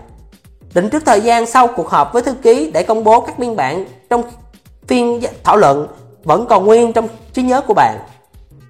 Khi đã kịp thời công bố các biên bản, việc tiếp theo bạn cần làm là theo dõi tiến độ của các hành động đã được thông qua và theo sát chúng khi cần thiết. Bạn cần có một cơ chế hiệu quả để thực hiện điều này và một cuốn nhật ký hành động cùng với một cuốn nhật ký các vấn đề và rủi ro chính là một công cụ hiệu quả. Bạn sẽ mau chóng nhận ra rằng một buổi họp chủ động tiếp theo sẽ tạo ra một vòng quay đáng tự hào. Một khi mọi người phát hiện rằng các cam kết của họ trong cuộc họp không dễ bị lãng quên, có nhiều khả năng họ sẽ chấp nhận bất cứ vấn đề nào họ đã cam kết. Từ đó về sau họ cũng sẽ suy nghĩ kỹ hơn đối với cái mà họ đăng ký tại một trong những cuộc họp của bạn. Tích tiểu thành đại Bạn rất dễ dàng bỏ qua hoặc không tận dụng hết các sức mạnh của các cuộc họp. Thân mật Hãy nhớ lại bạn đã đạt được những gì trong các sự kiện ít trang trọng hơn. Có lẽ là những cuộc nói chuyện tình cờ ở hành lang hoặc trong thang máy. Mọi người có vẻ cảm thấy thư giãn, cởi mở hơn trong một bối cảnh không sang trọng. Chúng tôi không gợi ý bạn nên áp dụng hoàn toàn phương pháp này để giải quyết những thử thách mà bạn tình cờ gặp phải. Nhưng chúng tôi thật sự đánh giá cao việc tận dụng thời gian để quan sát mọi người. Tất cả những gì chúng tôi muốn nói là hãy suy xét nhanh về tiềm năng kinh doanh trong các hoàn cảnh này và có một phương pháp hệ thống hơn để khai thác các cơ hội. Như các bạn đã biết, các nguyên tắc hội họp căn bản chúng tôi đều có thể mở rộng và có thể được áp dụng cho mọi hình thức từ một hội thảo quy mô lớn đến một cuộc hội thảo luận chỉ có hai người. Định nghĩa Bất cứ thứ gì lớn hơn một cuộc nói chuyện phím nơi có mặt của hai hoặc nhiều người chính là một cuộc họp. Phương pháp này đặc biệt có ích khi áp dụng cho các nhà quản lý cấp cao hoặc những người mắc chứng sợ họp hành. Những nhà quản lý cấp cao rất ít khi có thời gian cho những cuộc họp kéo dài và bạn có thể phải tốn nhiều công sức để có được sự hiện diện của họ. Theo kinh nghiệm của chúng tôi, có một cuộc họp hội ngộ tình cờ hoặc tự tạo ra nó dễ dàng hơn nhiều. Hãy chờ đợi câu hỏi thăm quen thuộc, dạo này công việc thế nào và đáp lại bằng điều bạn muốn. Chúng tôi chân thành khuyên bạn nên có một yêu cầu trong đầu, một chứ không phải một loạt. Nếu đòi hỏi quá nhiều, bạn sẽ chẳng nhận lại được gì. Hãy coi những cuộc họp này giống như tình cờ gặp một vị thần may mắn. Người có thể ban cho bạn những ước muốn lớn lao nhưng sẽ không ra tay hành động trước. Tuy nhiên, có một lưu ý, tránh không để mình mắc bẫy. Các cuộc họp bất thường không cần độ chính xác giống như những cuộc họp trang trọng. Bạn cần có sự chuẩn bị hợp lý nếu bạn sắp thông qua một quyết định hoặc hành động nào đó. Hãy tự hỏi cái bạn muốn đạt được là gì. Mục tiêu chính xác của bạn cho vấn đề này là gì và biện pháp tốt nhất nên làm là gì. Nếu bạn không có sự chuẩn bị, cuộc họp đặc biệt của bạn có thể trở thành một bước thụt lùi. Đồng thời, luôn chắc chắn mọi vấn đề quan trọng được ghi lại cho lần tiếp theo. Thông thường, bạn chỉ cần một email thân thiện bao gồm những điểm quan trọng vừa được thảo luận. Nếu những phiên thảo luận này không được ghi lại, chúng sẽ trở nên phản tác dụng. Bí quyết Xem xét các cuộc họp theo định kỳ và kiểm tra lại liệu xem những cuộc họp này có còn thật sự cần thiết. Đừng để mình rơi vào cạm bẫy khi tổ chức các cuộc họp dự án thường kỳ mà không có lý do chính đáng. Tổng kết Bạn đã từng nghe câu Chương trình nghị sự đã rõ ràng và chúng ta bắt đầu đúng giờ. Chủ tọa làm việc có trọng tâm, còn những người khác đều đóng góp ý kiến. Tại sao mọi thứ vẫn không theo ý muốn? Nguyên tắc cần thiết để điều hành thành công một cuộc họp không khó nắm bắt, nhưng có thể sẽ rất khó để vận dụng thích hợp. Các cuộc họp sẽ đóng một vai trò quan trọng trong dự án của bạn và để trở thành một nhà quản lý dự án xuất sắc, điều quan trọng là các cuộc họp này phải có hiệu quả cao. Nền tảng cho thành công nằm ở khâu chuẩn bị. Hãy chắc chắn bạn chọn chính xác địa điểm tổ chức cuộc họp với một chương trình nghị sự hiệu quả và có được sự tham gia của những người bạn cần. Đảm bảo rằng các vai trò trong cuộc họp đã được bố trí từ trước. Khi cuộc họp đang diễn ra, hãy chú ý xem chủ tọa và thư ký và người bấm giờ thực hiện công việc của họ hiệu quả như thế nào. Thậm chí chính bạn là người đảm nhận những vai trò đó. Đảm bảo rằng bạn đã thực hiện đúng theo chương trình nghị sự và tất cả các hành động, quyết định quan trọng đều được ghi chép lại. Không nên vội vàng, hãy xây dựng hình ảnh của mình như một người chính chắn trong mọi chuyện chứ không phải một người nhanh nhẩu đoạn. Các cuộc họp không chỉ là một phần quan trọng của kế hoạch quản lý dự án xuất sắc mà còn là cơ hội để bạn thể hiện vai trò của một nhà quản lý dự án. Nhiều người sẽ chỉ thấy được bạn đang hành động trong suốt những phiên họp này. Nếu các cuộc họp của bạn nghiêm túc và có trọng tâm, bạn sẽ không chỉ thu được những gì bạn muốn mà danh tiếng là một nhà quản lý dự án của bạn cũng sẽ được nâng cao hơn. Kết luận Luôn chú trọng đến thời gian trong khâu chuẩn bị cho cuộc họp. Đó là cách duy nhất để có được một cuộc họp thành công. Một cuộc họp sẽ chẳng đi đến đâu nếu thiếu một chương trình nghị sự có thông báo về mục đích và mục tiêu của hội nghị. Tự đảm nhận vai trò một chủ tọa trong cuộc họp và đảm bảo rằng bạn tìm được người thích hợp làm thư ký và người bấm giờ. Cuộc họp tiếp theo bắt đầu bằng việc tạo ra một loạt các biên bản định hướng hành động có sức thuyết phục. Hãy công bố ngay những biên bản này. Hãy chuẩn bị sẵn sàng mọi thứ để đảm bảo bạn luôn có thể kiểm tra những quan điểm hành động của hội nghị. Tóm lại, hãy tạo ra một vòng quay hiệu quả cho các cuộc họp của bạn. Tạo cho mình một danh tiếng là một nhà quản lý dự án xuất sắc để có thể điều hành tất cả các cuộc họp tốt nhất. Chương 8 Các kỹ năng hỗ trợ Cuộc chơi phải tiếp diễn Có được những cầu thủ giỏi nhất không khó, Nhưng khiến họ có thể chơi cùng nhau mới là vấn đề Casey Stengel 1880-1975 Mở đầu Người ta vẫn nói rằng đoàn kết tạo ra sức mạnh Và hầu như tất cả chúng ta đồng ý rằng việc phát triển những ý tưởng mới Giải quyết các vấn đề khó khăn sẽ dễ dàng hơn rất nhiều nếu có người cùng chia sẻ Nếu được kết hợp hiệu quả Tất cả các thành viên trong một nhóm có thể cùng đóng góp kiến thức và kinh nghiệm của mình để tạo nên những thành tích ấn tượng. Để có thể khai thác tiềm năng của làm việc nhóm, bạn phải là người hỗ trợ tạo điều kiện để mọi việc diễn ra thuận lợi. Điều này nghĩa là bạn phải có khả năng sử dụng kỹ năng đối nhân xử thế của mình để giúp đồng nghiệp dễ dàng có những đóng góp tốt nhất cho công việc chung, cả với tư cách cá nhân hay một thành viên của nhóm. Bằng nhiều cách, bạn phải tạo ra môi trường làm việc trên tinh thần hợp tác, tập thể. Điều này bao gồm rất nhiều công việc khác nhau, từ những việc thường nhật như một người đồng nghiệp bác bỏ ý kiến của một người khác hay những việc cố định với quy mô lớn hơn như các cuộc họp dự án, hội thảo. Dù bằng cách nào đi nữa, một người quản lý dự án giỏi phải biết cách biến những cái không thể thành có thể, đưa ra những cách giải quyết êm thấm nhất. Vì thế, mặc dù kỹ năng hỗ trợ thường không được đề cập đến khi miêu tả những công việc truyền thống, chúng tôi vẫn coi nó như là một trong những năng lực tối quan trọng của một người quản lý dự án xuất sắc. Bản thân kỹ năng hỗ trợ đã là một ngành học biệt lập bao gồm những phương pháp và công cụ đặc thù. Mặc dù bạn không cần phải là một chuyên gia, nhưng việc bạn có đủ năng lực để hỗ trợ, điều hành các cuộc họp hay hội thảo diễn ra suôn sẻ là rất cần thiết. Chính khả năng này sẽ tạo nên sự khác biệt. Cũng giống như những kỹ năng làm việc với con người khác mà chúng tôi đã đề cập, hỗ trợ giống như một môn học. Ở đó năng lực của bạn sẽ được cải thiện nhờ thực hành, qua trải nghiệm và những nghiên cứu. Ở đây, mục đích của chúng tôi là ôm lại những kiến thức cơ bản về tạo điều kiện dưới góc nhìn của dự án, đồng thời điểm lại những phương pháp thực tế mà mọi nhà quản lý dự án cần nắm vững. Những nhà quản lý dự án với tư cách người hỗ trợ Một vài người kiếm sống chỉ bằng duy nhất một công việc đó là hỗ trợ. Thông thường họ không phụ thuộc vào dự án và thường không phải là người của công ty. Họ chỉ xuất hiện những lúc cần thiết. Họ thường quen với việc chủ trì những hội thảo quan trọng hay những cuộc họp cấp cao. Tuy nhiên, theo kinh nghiệm của chúng tôi thì có rất ít các tổ chức hay công ty thuê những người hỗ trợ riêng, làm việc toàn thời gian và chỉ một số ít mời những chuyên gia độc lập trong các dịp đặc biệt khi cần thiết. Thực tế, hầu hết các công ty không hề sử dụng người hỗ trợ chính thức. Có thể bạn sẽ rất may mắn nếu có những chuyên gia như thế điều hành những sự kiện trọng đại của công ty. Thông thường, bạn sẽ phải đảm nhiệm cả vai trò này đồng thời với việc đóng góp các ý kiến thảo luận hữu ích. Chúng ta không coi điều này là có vấn đề. Mặc dù hiệp hội các nhà tư vấn viên có thể nhìn nhận cách làm việc của chúng ta rất lạ thường, chúng ta vẫn muốn tự mình xử lý các quy trình hỗ trợ để mọi việc diễn ra êm thấm. Một người quản lý dự án xuất sắc luôn có khả năng khiến mọi việc trở nên dễ dàng, đồng thời có được lợi thế rất lớn khi khôn khéo hiểu được điều gì cần thiết cho thành công của dự án.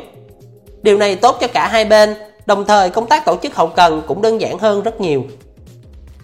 Những sai lầm một nhà quản lý dự án không nên mắc phải.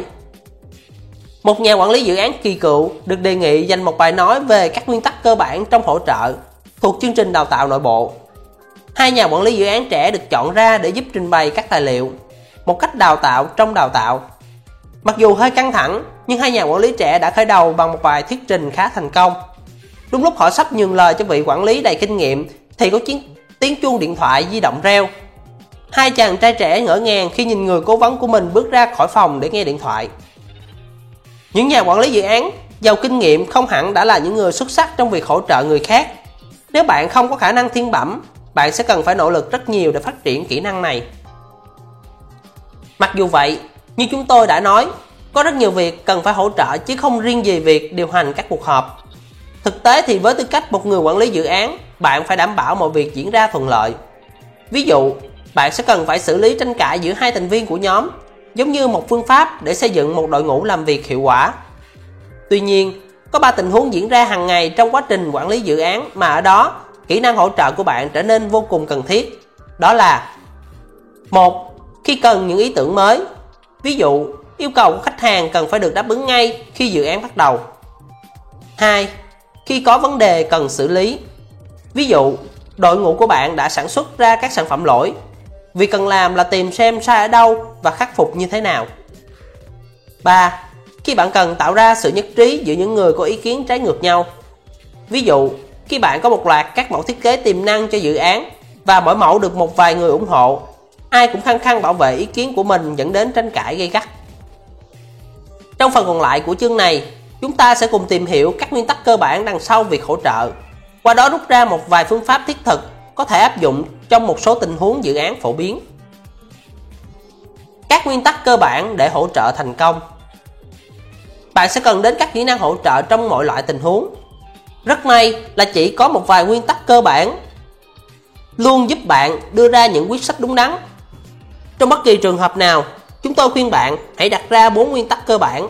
Mỗi nguyên tắc này đều có tính quyết định thành công của việc hỗ trợ và bạn cần xem xét kỹ càng. Bốn nguyên tắc hỗ trợ cơ bản. một Vạch ra một quy trình. Tìm ra một trình tự hợp lý và tin cậy để xử lý vấn đề hoặc đưa ra quyết định cần có. 2. Khiến mọi người cộng tác với nhau. Tìm những người phù hợp nhất, đồng thời tạo ra trạng thái đầu óc minh mẫn nhất để mọi người làm việc cùng nhau hiệu quả. 3. Đưa ra thử thách. Đảm bảo rằng mọi ý tưởng, kết luận hay quyết định đều được khảo sát kỹ lưỡng trước khi được chấp nhận. 4.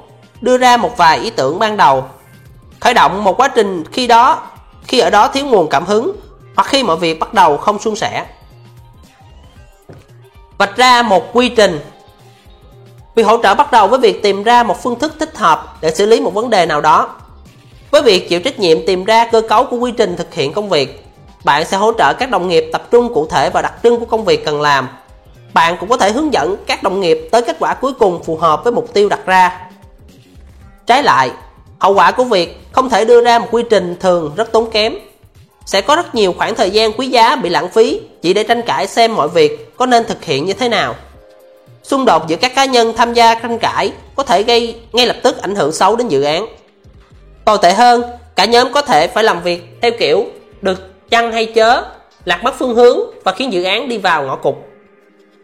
Quy trình bạn đưa ra sẽ cung cấp một chuỗi các bước logic để giải quyết vấn đề hay đưa ra quyết định. Nó sẽ được tình hình dự án của bạn quyết định hoặc có thể chịu ảnh hưởng của vài chuẩn mực nào đó hay đơn giản, đó là cách làm việc hiệu quả nhất thường thấy trong lĩnh vực dự án của bạn. Tuy nhiên, trước hết nó phải đơn giản, dễ hiểu và dễ sử dụng. Có một vài câu hỏi trực tiếp bạn có thể tham khảo để kiểm tra xem mình đã đưa ra một quy trình đúng hay chưa quy trình này có phù hợp để xử lý vấn đề hiện có.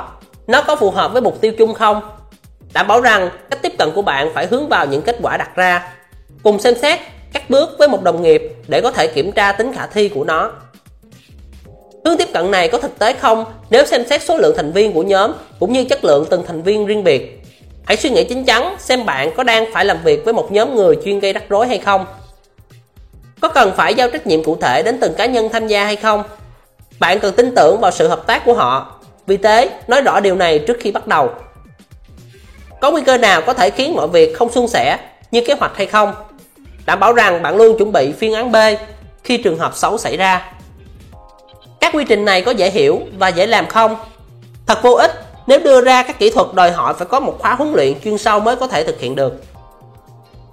Những câu trả lời cho các câu hỏi trên sẽ giúp bạn hoàn thiện hướng tiếp cận của mình hay có thể thay đổi toàn bộ quy trình đã có của bạn, nếu bạn còn nghi ngờ về khả năng thành công của nó. Khiến mọi người cộng tác với nhau. Khi bạn đã quyết định được cách thức bạn muốn mọi người làm việc, thì bước tiếp theo bạn cần phải đảm bảo rằng đội ngũ của bạn sẽ làm việc trên tinh thần tập thể, hợp tác và xây dựng. Chìa khóa thành công của việc này thường là khiến mọi người chủ động tham gia, cộng tác với nhau ngay từ đầu. Việc tạo được mối quan hệ hòa hợp giữa mọi người là rất cần thiết nếu không, bạn sẽ gặp khó khăn chồng chất và lâu dài sau đó. Tăng cơ hội thành công của một cuộc họp. Mời đúng những người có liên quan.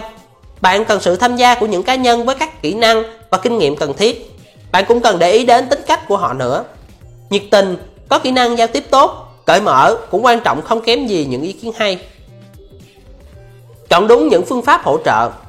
Chọn những phương pháp hỗ trợ phù hợp với những tài liệu và con người bạn có ví dụ, khi cần xử lý một vấn đề nhạy cảm gây tranh cãi, hãy làm cho tình hình bớt căng thẳng bằng việc khiến mọi người suy nghĩ từ góc nhìn thực tế và logic. Tạo hứng thú và giúp mọi người thư giãn từ lúc bắt đầu. Cách thức phá vỡ sự im lặng sẽ là cách tuyệt vời làm cho mọi người cảm thấy thoải mái và lập tức tham gia trò chuyện trao đổi. Nếu mọi người cùng nói, cùng suy nghĩ và cùng cười, khuyến khích mọi người đóng góp ý kiến từ đầu hãy quan sát xem có ai đó không muốn tham gia hay cảm thấy e ngại khi tham gia. Hãy tìm cách thể hiện với mọi người rằng bạn muốn lắng nghe quan điểm của tất cả. Làm cho những người cảm thấy không thoải mái lúc đầu có đủ tự tin để nói lên ý kiến của mình. Khẳng định rằng không có câu hỏi hay ý kiến nào là ngớ ngẩn. Không thể tìm ra một công thức để mọi phiên họp hỗ trợ đều khởi đầu thuận lợi bởi vì có rất nhiều yếu tố liên quan chỉ có từng chỉ có ở từng dự án riêng biệt tuy nhiên, có một vài phương pháp thiết thực đáng lưu tâm có thể tăng cơ hội thành công của một buổi họp. Nhân tố cuối cùng mọi người làm việc cùng nhau hiệu quả đó là đừng bao giờ xem nhẹ yếu tố vui vẻ. Bạn luôn phải tìm cách khiến những cuộc trao đổi trở nên thú vị. Đôi khi có thể mang tính giải trí, chỉ cần không quá bông đùa. Hẳn chính bạn cũng thấy, tự thấy sự khác biệt khi bạn được làm những gì tạo hứng thú cho mình. Điều này đặc biệt đúng trong những quy trình sáng tạo bởi vì thật khó khơi nguồn cảm hứng khi mà bạn đang cố sức chống lại cơn buồn ngủ. Đưa ra thử thách. Khi mọi người bắt đầu hăng say làm việc, họ dễ quá tập trung vào công việc nên không thể nhìn nhận những khả năng hay lựa chọn khác. Đặc biệt nếu có một số người có cá tính mạnh, bắt đầu chi phối. Vì vậy, một nhà quản lý dự án tài ba phải luôn chuẩn bị sẵn sàng cách thức lấy lại cân bằng qua việc thường xuyên đưa ra các thử thách.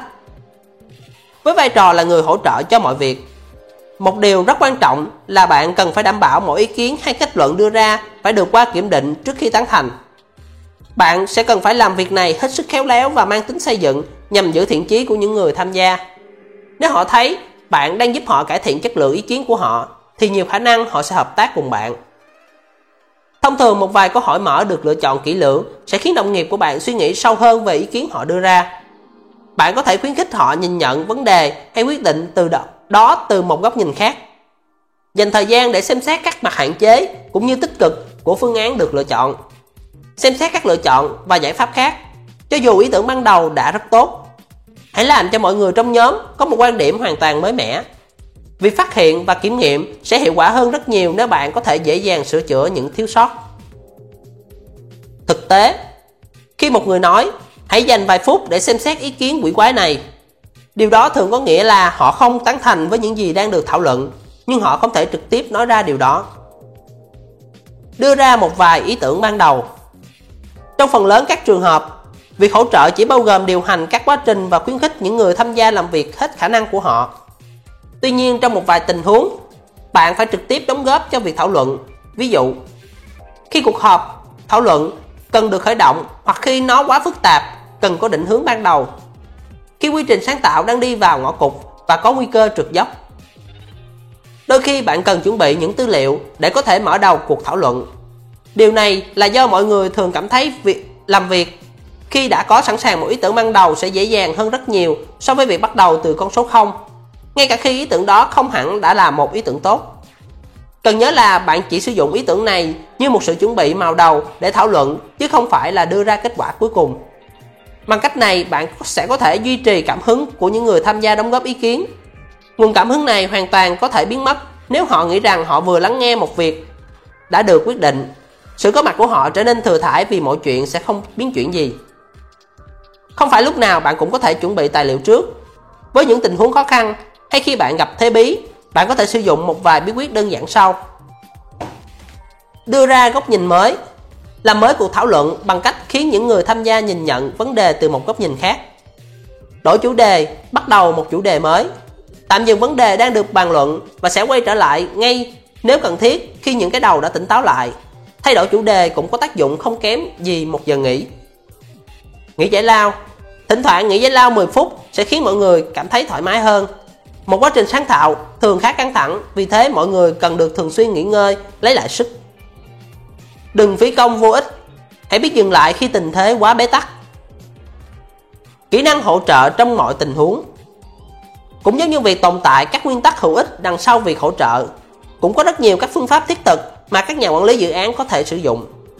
Dù điều bạn muốn đạt được là gì, bạn cũng có thể tin chắc rằng những công cụ hữu ích có thể giúp bạn đạt được nó dễ dàng hơn. Thậm chí bạn không cần phải là một thành viên của Hiệp hội các nhà tư vấn để sử dụng các công cụ này. Có 3 phương pháp hỗ trợ được sử dụng thường xuyên nhất. Các phương pháp này vừa đơn giản, vừa hiệu quả. Chúng cũng là những công cụ tốt, phục vụ cho nhiều mục đích khác nhau. Ba kỹ năng hỗ trợ hàng đầu của các nhà quản lý dự án. Động não một kỹ năng phổ biến được sử dụng để khuyến khích tạo ra rất nhiều ý tưởng nhờ kết hợp tài năng, kinh nghiệm của cả nhóm trong môi trường thuận lợi của cuộc họp đưa ra các quyết định dựa trên các tiêu chí. Một kỹ năng đạt được những quyết định chung của cả nhóm khi có rất nhiều các lựa chọn khác nhau. Phân tích nguyên nhân cốt lõi Kỹ năng tìm hiểu tận gốc lý do của một việc gì đó xảy ra. Các kỹ năng này có thể được sử dụng trong ba tình huống dự án phổ biến chúng tôi đã nhấn mạnh trong phần trước đó là phát triển ý tưởng mới, giải quyết vấn đề và đạt được sự đồng thuận. Chúng tôi sẽ miêu tả những nét chính về cách sử dụng của mỗi kỹ thuật này trong từng tình huống. Tuy nhiên, bạn sẽ sớm nhận thấy rằng chúng được ứng dụng rộng rãi hơn nhiều và có thể dễ dàng kết hợp theo nhiều cách hiệu quả khác nhau. Tạo ra các ý tưởng Người nghĩ ra kỹ năng động não, chuyên viên quảng cáo Alex Osborne đã có một câu nói nổi tiếng Bắt bỏ một ý kiến tồi bao giờ cũng dễ dàng hơn tìm ra một ý kiến mới. Kỹ năng động não được dựa trên nguyên tắc này. Mục đích của kỹ năng động não là tạo ra thật nhiều ý tưởng để làm việc, nhấn mạnh vào số lượng hơn là chất lượng Kỹ năng này được thiết kế để giúp tất cả các thành viên trong nhóm đóng góp ý tưởng. Nó cũng khuyến khích những người tham gia xây dựng ý tưởng của nhau. Kỹ năng động não là phương pháp tốt nhất có thể sử dụng khi bạn cần một hệ thống ý tưởng toàn diện trong thời gian tương đối ngắn. Nó còn có lợi thế là có thể được sử dụng với nhóm người ít hay nhiều. Những chỉ dẫn đơn giản cho kỹ năng động não. 1. Xác định rõ vấn đề hay cơ hội đang được thảo luận. Ví dụ, làm thế nào chúng ta có thể mặc cả để giảm 20% ngân sách xây nhà? 2. Yêu cầu những người tham gia đóng góp ý kiến của mình.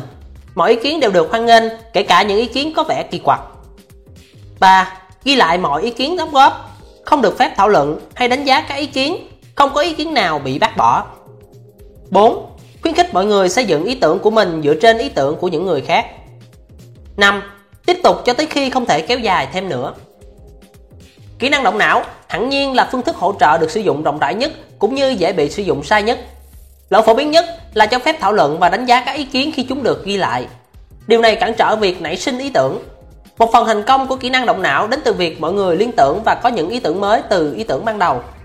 Vì thế cần nhấn mạnh nguyên tắc không thảo luận trước khi bắt đầu quá trình động não và duy trì nguyên tắc này từ đầu đến cuối. Chúng ta thường quan tâm tới một biến thể hữu ích của kỹ năng động não truyền thống. Đôi khi, chúng ta đề nghị những người tham gia ghi lại tất cả các ý kiến của họ vào một mẫu giấy.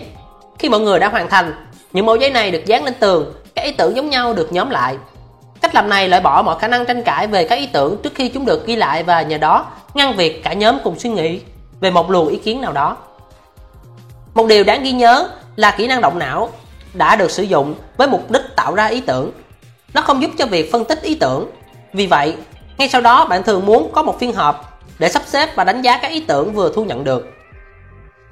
Thống nhất các ý kiến Khi phải xem xét rất nhiều yếu tố đối nghịch nhau, việc các cá nhân đưa ra các quyết định của họ thường rất khó khăn và mất thời gian.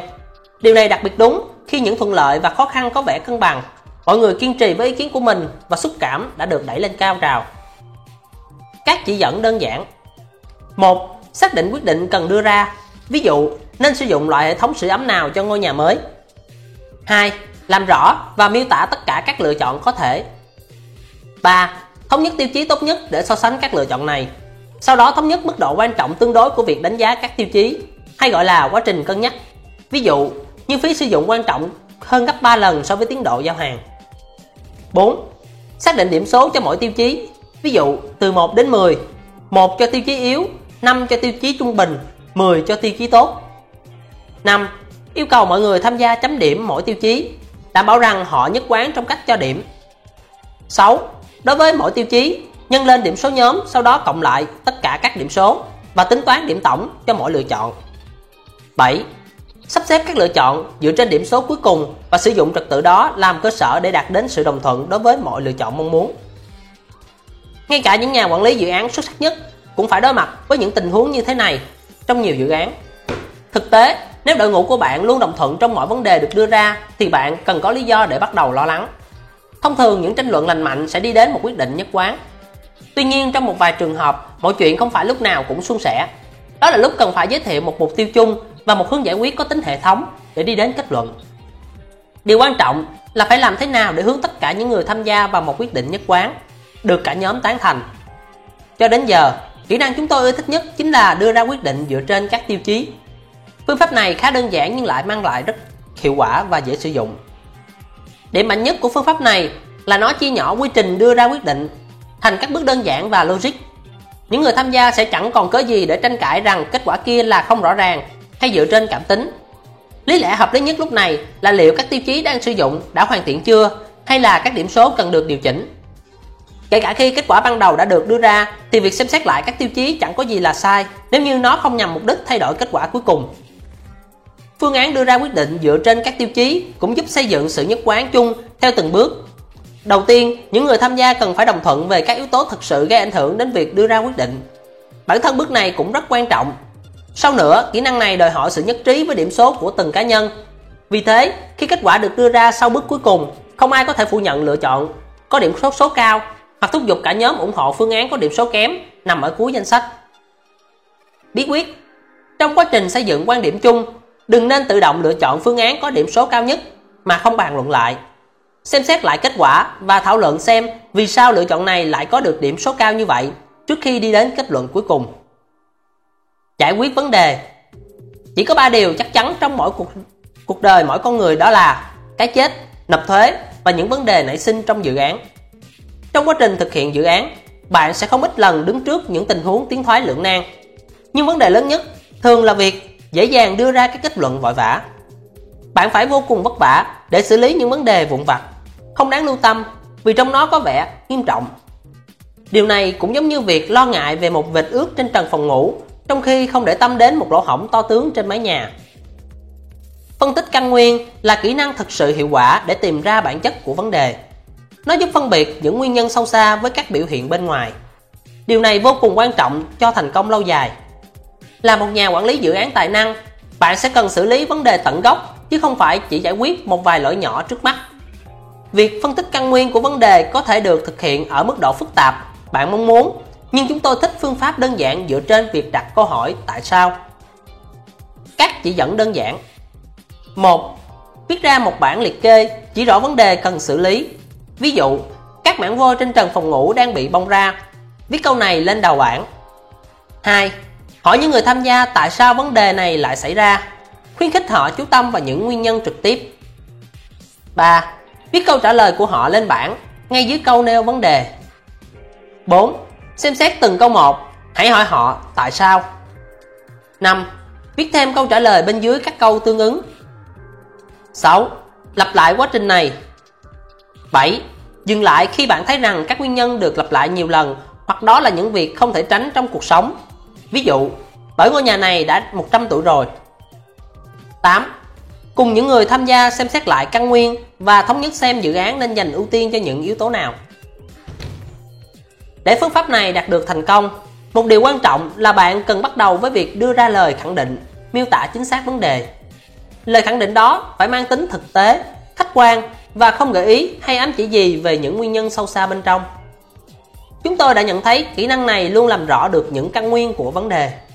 Sau đó, bạn và đội ngũ của mình có thể lựa chọn phương án phù hợp và ít tốn kém nhất. Tuy nhiên hãy chú ý, đôi khi việc xử lý những nguyên nhân sâu xa bên trong sẽ tốn kém hơn nhiều so với việc giải quyết các biểu hiện bên ngoài.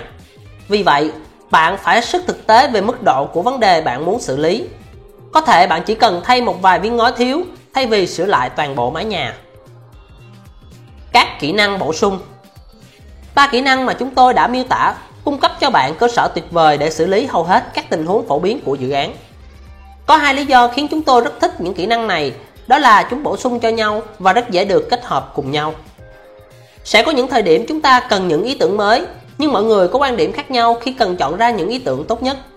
Khi đó bạn cần phải làm cho những người có quan điểm trái ngược nhau đạt được sự đồng thuận. Trong vài trường hợp khác, khi có vấn đề cần được giải quyết, bạn đã xác minh được căn nguyên của vấn đề nhưng đang lâm vào thế bí, chưa tìm ra hướng giải quyết. Bạn có thể xem tình huống này như một tình huống cần có những ý tưởng mới. Ví dụ, hãy tưởng tượng bạn vừa phát hiện rằng dự án xây nhà của bạn có những chi phí phát sinh quá lớn và tình hình có thể trở nên tồi tệ hơn. Nhóm của bạn cần phải tìm hiểu rõ căn nguyên của vấn đề và tìm cách xử lý. Bạn sẽ khởi động việc phân tích nguyên nhân sâu xa của vấn đề để xác minh các nhân tố dẫn đến những tính toán sai lầm.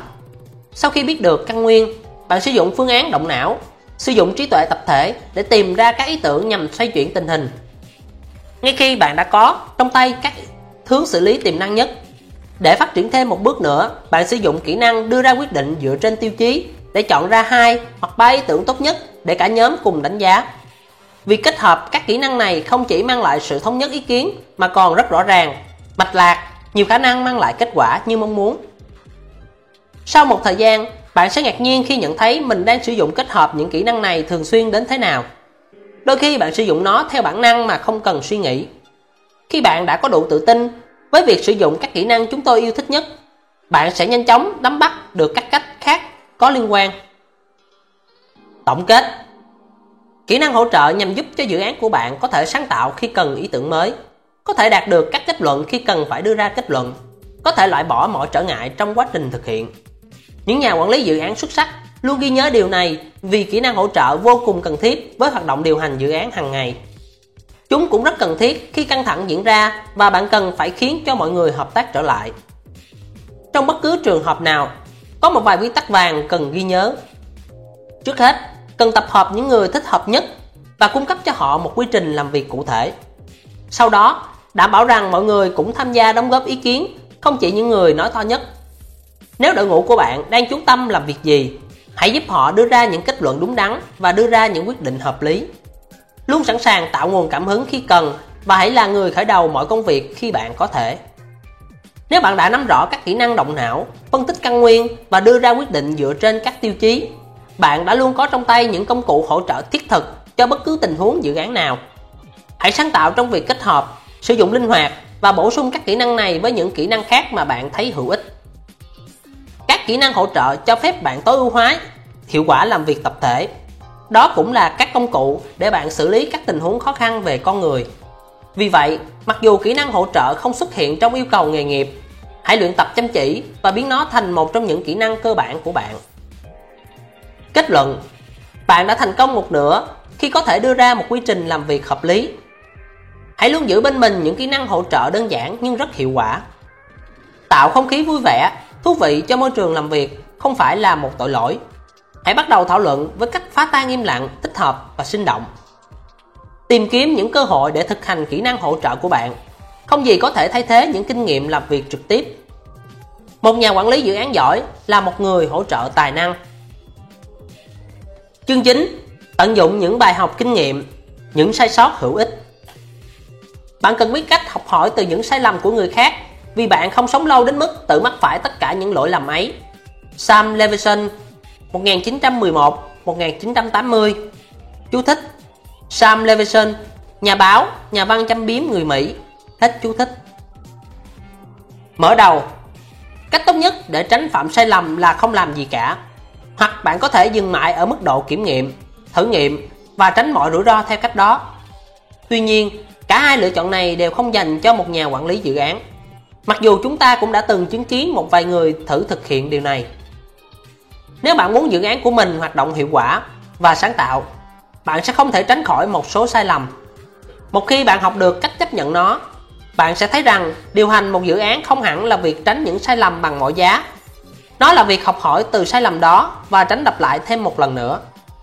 Một nhà quản lý dự án xuất sắc sẽ đi xa hơn thế bằng việc rút ra kinh rút ra bài học từ sai lầm của người khác. Chúng ta cũng cần nhớ rằng, những việc được thực hiện suôn sẻ cũng ẩn chứa bài học riêng của nó. Đó là nó giúp ta tìm ra cách làm việc hiệu quả. Bất cứ khi nào có thể, hãy thúc đẩy và lặp lại nó. Minh chứng cho điều này là những nhà quản lý dự án tài năng luôn được trang bị nhiều loại ý tưởng, kỹ năng có được từ những dự án trước.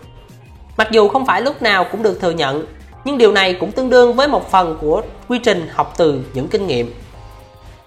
Cách làm cho mọi việc rối tung lên chú tâm vào những sai lầm, kể tên và chỉ trích người gây ra lỗi lầm đó. Vơ đũa cả nắm, trách cứ tất cả mọi người khi có ai đó phạm vào một sai lầm ngớ ngẩn, dù trước kia họ đã làm việc tốt. Xác minh chính xác tới từng chi tiết biến cố xảy ra, không rút ra một kết luận bao quát hơn. Càng nhiều càng tốt, không gì có thể thay thế cho số lượng. Mọi việc dù nhỏ nhất cũng phải được đề cập. Sử dụng những bài học kinh nghiệm để giải quyết mâu thuẫn thù hằn cá nhân. Gửi báo cáo bài học kinh nghiệm đến khắp mọi nơi, nhất là đến ông chủ của những người bạn ghét.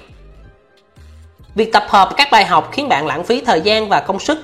Đừng quên cái giá phải trả cho lần sai phạm đầu tiên.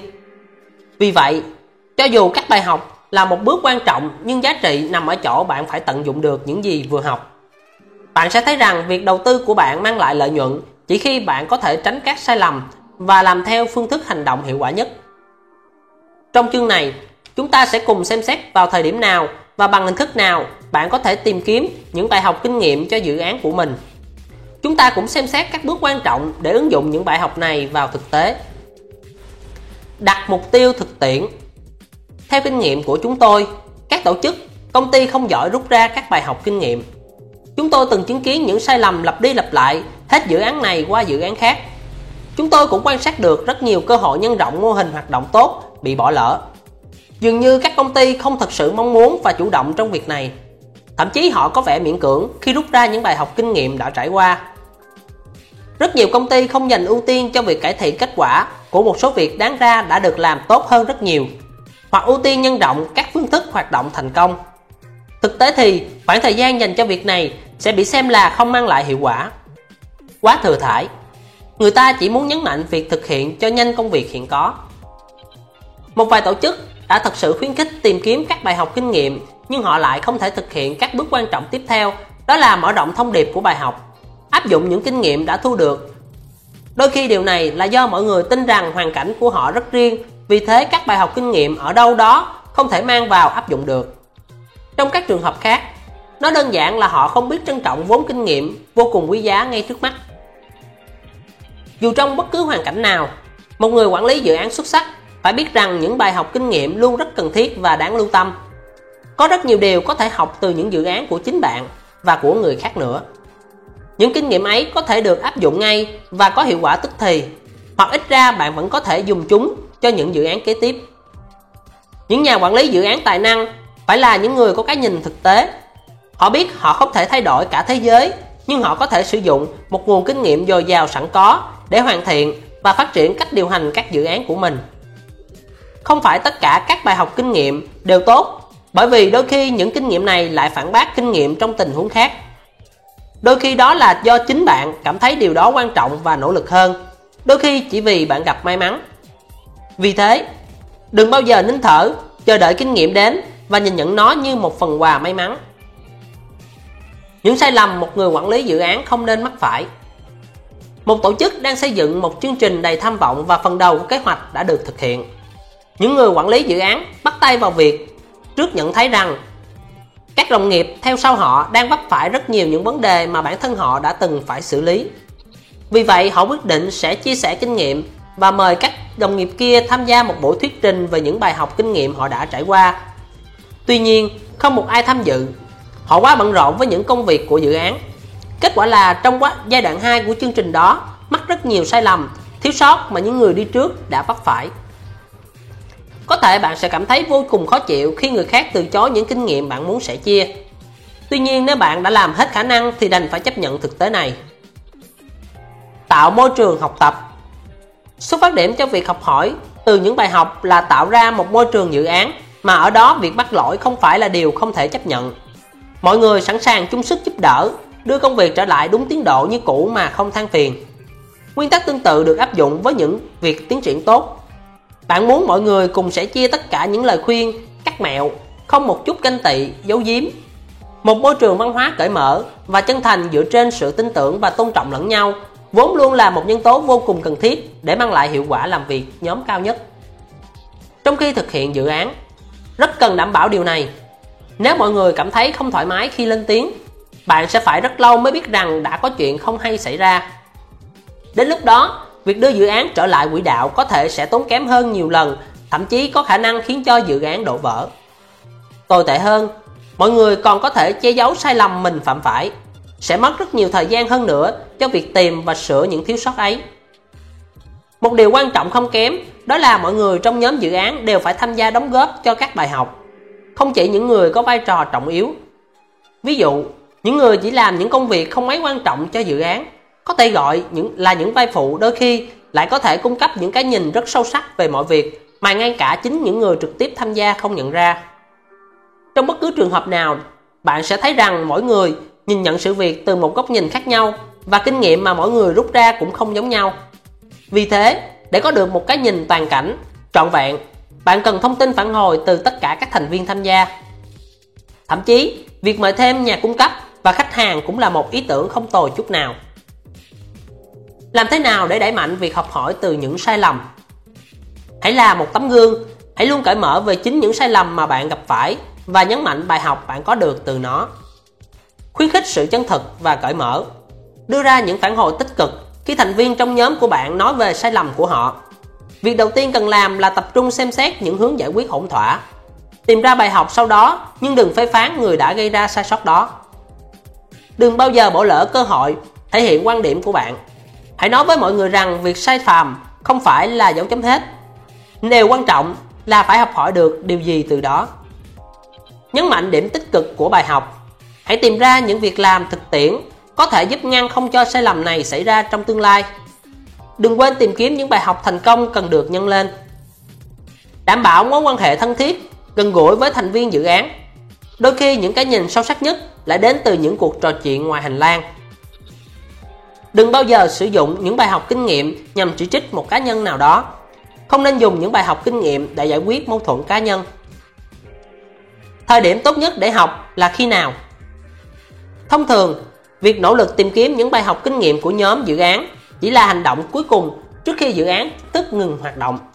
Có vẻ không công bằng khi nói rằng việc này chỉ là thủ tục, nhưng nó cũng phần nào giải thích nguyên nhân có rất nhiều những báo cáo hữu ích lại bị lãng quên. Một nhà quản lý dự án giỏi sẽ không đợi đến khi kết thúc dự án mới hành động. Bạn nên sẵn sàng tìm kiếm những cơ hội để đưa ra những bài học kinh nghiệm vào mọi giai đoạn của dự án. Bằng cách này, bạn có thể đưa ra những điều chỉnh tức thì về cách điều hành dự án. Nó cũng giúp bạn tìm ra cách thức để mọi thứ ăn khớp với nhau theo cách của mình chứ không bị ép buộc theo hướng mà những khủng hoảng chất chồng đẩy đến. Chúng tôi biết rằng trên thực tế bạn cũng đã có rất nhiều trải nghiệm và vì thế rất khó tiếp thu những bài học kinh nghiệm mới. Hãy luôn sẵn sàng xem xét mọi tiến triển theo chiều hướng quen thuộc, thường là xấu đi. Có thể một vài nhà cung cấp liên tục trễ hẹn một vài ngày, hoặc những người được mời lại hủy hẹn vào phút cuối. Bản thân mọi việc này không phải quá đáng lo ngại, Nhưng nếu xét tổng thể thì đây có thể là những nguyên nhân sâu xa nhất cần phải được xử lý tức thì để đảm bảo lợi ích của bạn. Thời điểm tốt nhất để thu nhặt những bài học là khi mọi việc trở nên cực kỳ tồi tệ hoặc vô cùng thuận tiện. Bạn sẽ thu được lợi ích tức thì nếu bài học đó ngay lập tức được áp dụng lại. Nếu không bạn cũng có thể lưu giữ nó để sử dụng trong tương lai. Bí quyết Đừng chờ đến cuối dự án mới tổng kết những bài học kinh nghiệm thu được. Hãy làm việc đó hàng ngày. Mặc dù chúng tôi đã nhấn mạnh tầm quan trọng của những bài học kinh nghiệm trong từng bước thực hiện dự án, vẫn nên đưa ra những tổng kết chính thức, đầy đủ. Gợi ý một Khi bắt đầu một dự án mới, ôn lại những bài học kinh nghiệm từ các dự án trước đó và thu thập bài học từ các thành viên dự án. Hãy tính xem những kinh nghiệm tương ứng ấy sẽ được sử dụng khi nào và như thế nào trong dự án mới. 2. Khi bắt đầu một bước mới trong dự án, xem lại những bài học rút ra từ giai đoạn trước của dự án. Kiểm tra xem có cần chỉnh sửa kế hoạch dự án để tận dụng những kinh nghiệm này hay không. 3. Ngay trước khi dự án hoàn thành, xem xét những gì bản thân bạn học được và thu thập những kinh nghiệm từ các thành viên trong nhóm. Có thể sẽ quá muộn để phục vụ cho dự án hiện tại, nhưng nó sẽ hữu ích cho các dự án trong tương lai. Những buổi họp tổng kết không chỉ cung cấp cho bạn những đánh giá bài học giá trị mà nó còn nêu bật tinh thần chung của dự án. Nhóm của bạn sẽ thấy được bạn thực sự nghiêm túc và đánh giá cao những bài học kinh nghiệm đó.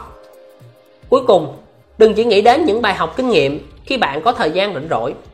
Khi có vấn đề xấu xảy ra, bạn phải chịu áp lực rất lớn và tự nhiên bạn sẽ xếp việc tổng kết kinh nghiệm xuống cuối danh sách những việc cần làm.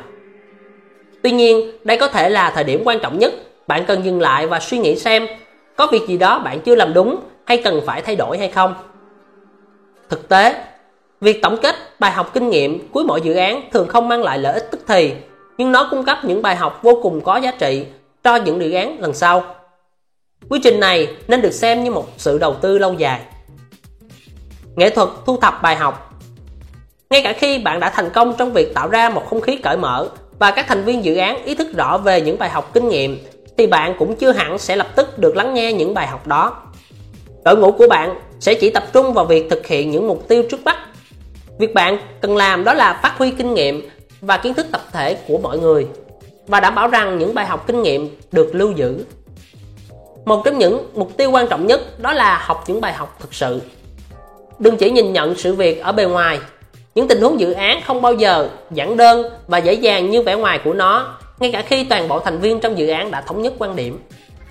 Hầu hết những người đóng góp thông tin đều chỉ biết đến một phần sự việc Rõ ràng là bạn sẽ thu được rất nhiều ý kiến khác nhau, từ những ý, ý biểu hiện bề ngoài tới những căn nguyên sâu xa ẩn trong đó. Khó nhất là rất nhiều người sẽ có cái nhìn thiển cận về bài học kinh nghiệm cần rút ra. Họ xác định rõ ràng rằng một người nào đó đã mắc lỗi. Nghệ thuật để thu được bài học đó là cân nhắc kỹ lưỡng về sự việc đã xảy ra, sau đó tìm ra cơ sở để giải để cải thiện tình hình. Những nguyên tắc cơ bản để thu được bài học kinh nghiệm có rất nhiều cách để thu được những bài học kinh nghiệm, từ việc tổ chức các hội thảo đến những cuộc trò chuyện ngoài hành lang. Luôn có một nguyên lý chung xuyên suốt tất cả những sự kiện này đó là mọi người tìm ra những bài học có thể được sử dụng lại bằng cách rút ra những kinh nghiệm quý, cả tốt và xấu. Vì vậy, một quy trình chung cần được áp dụng. Cách thu thập bài học. Một, Chọn người tham gia. Xác định xem ai là người có thể đưa ra bài học quý nhất. Đảm bảo rằng bạn có những ý bạn có những quan điểm được cất nhắc và họ cởi mở trong việc đưa ra ý kiến. 2. Xác định người nghe. Luôn biết rõ ai là người nên nghe những bài học kinh nghiệm này.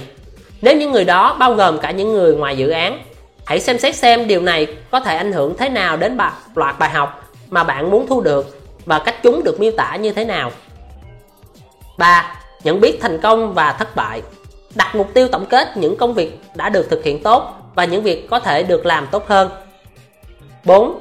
Phát triển bài học thu được Tìm hiểu nguyên nhân sâu xa vì sao mọi việc diễn ra theo cách thức như vậy Nhất quán về những việc bạn sẽ làm lại Những việc bạn sẽ làm khác đi sau khi cân nhắc kỹ lưỡng 5. Ghi lại và tổng kết lại những bài học kinh nghiệm Tổng kết và ghi ra những gì bạn vừa học được Đảm bảo rằng những người tham gia đóng góp ý kiến đồng ý với cách ghi chép, miêu tả của bạn Vạch rõ những bài học có thể là một quá trình khá cảm tính. Sẽ rất khó tạo ra những tiến triển nếu những người tham gia để cảm xúc cá nhân của họ lấn át hoặc không thực sự sẵn sàng đi xa hơn ấn tượng ban đầu. Đặc biệt, bạn cần vượt qua xu hướng trả lời đơn giản, tế nhị thuận theo những ý kiến đã được định trước. Một ví dụ nổi bật là tất cả các vấn đề của dự án đều được đổ cho nhà quản lý dự án thiếu năng lực. Một ý nghĩ thật đáng sợ. Vì thế, dù bạn đang điều hành một hội thảo trang trọng hay chỉ là một cuộc gặp mặt thân mật với một vài đồng nghiệp, bạn vẫn nên áp dụng quy trình bài học kinh nghiệm khách quan. Điều này rất cần thiết. Bạn sẽ thấy những kỹ năng hỗ trợ được nhắc đến trong chương 8 rất hữu dụng trong tình huống này. Việc động não có thể được sử dụng để viết ra danh sách những việc được thực hiện ổn thỏa và những việc không. Việc quan trọng sau đó là phân biệt những triệu chứng bề ngoài và những vấn đề gốc rễ dựa trên phương pháp phân tích căn nguyên. Cuối cùng, kỹ năng đưa ra quyết định dựa trên các tiêu chí sẽ là một công cụ hữu ích để chọn lọc những bài học và tập trung vào các vấn đề trọng yếu nhất. Cách làm việc này sẽ giúp mọi người làm việc cùng nhau thật khách quan để đạt tới kết quả mà mọi thành viên đều cho rằng đó là những điều nên ghi nhớ và học tập. Những phương pháp không chính thức để thu về bài học Cuộc họp tổng kết bài học kinh nghiệm không cần thiết phải là những cuộc họp lớn, đòi hỏi nhiều thời gian và công sức tổ chức.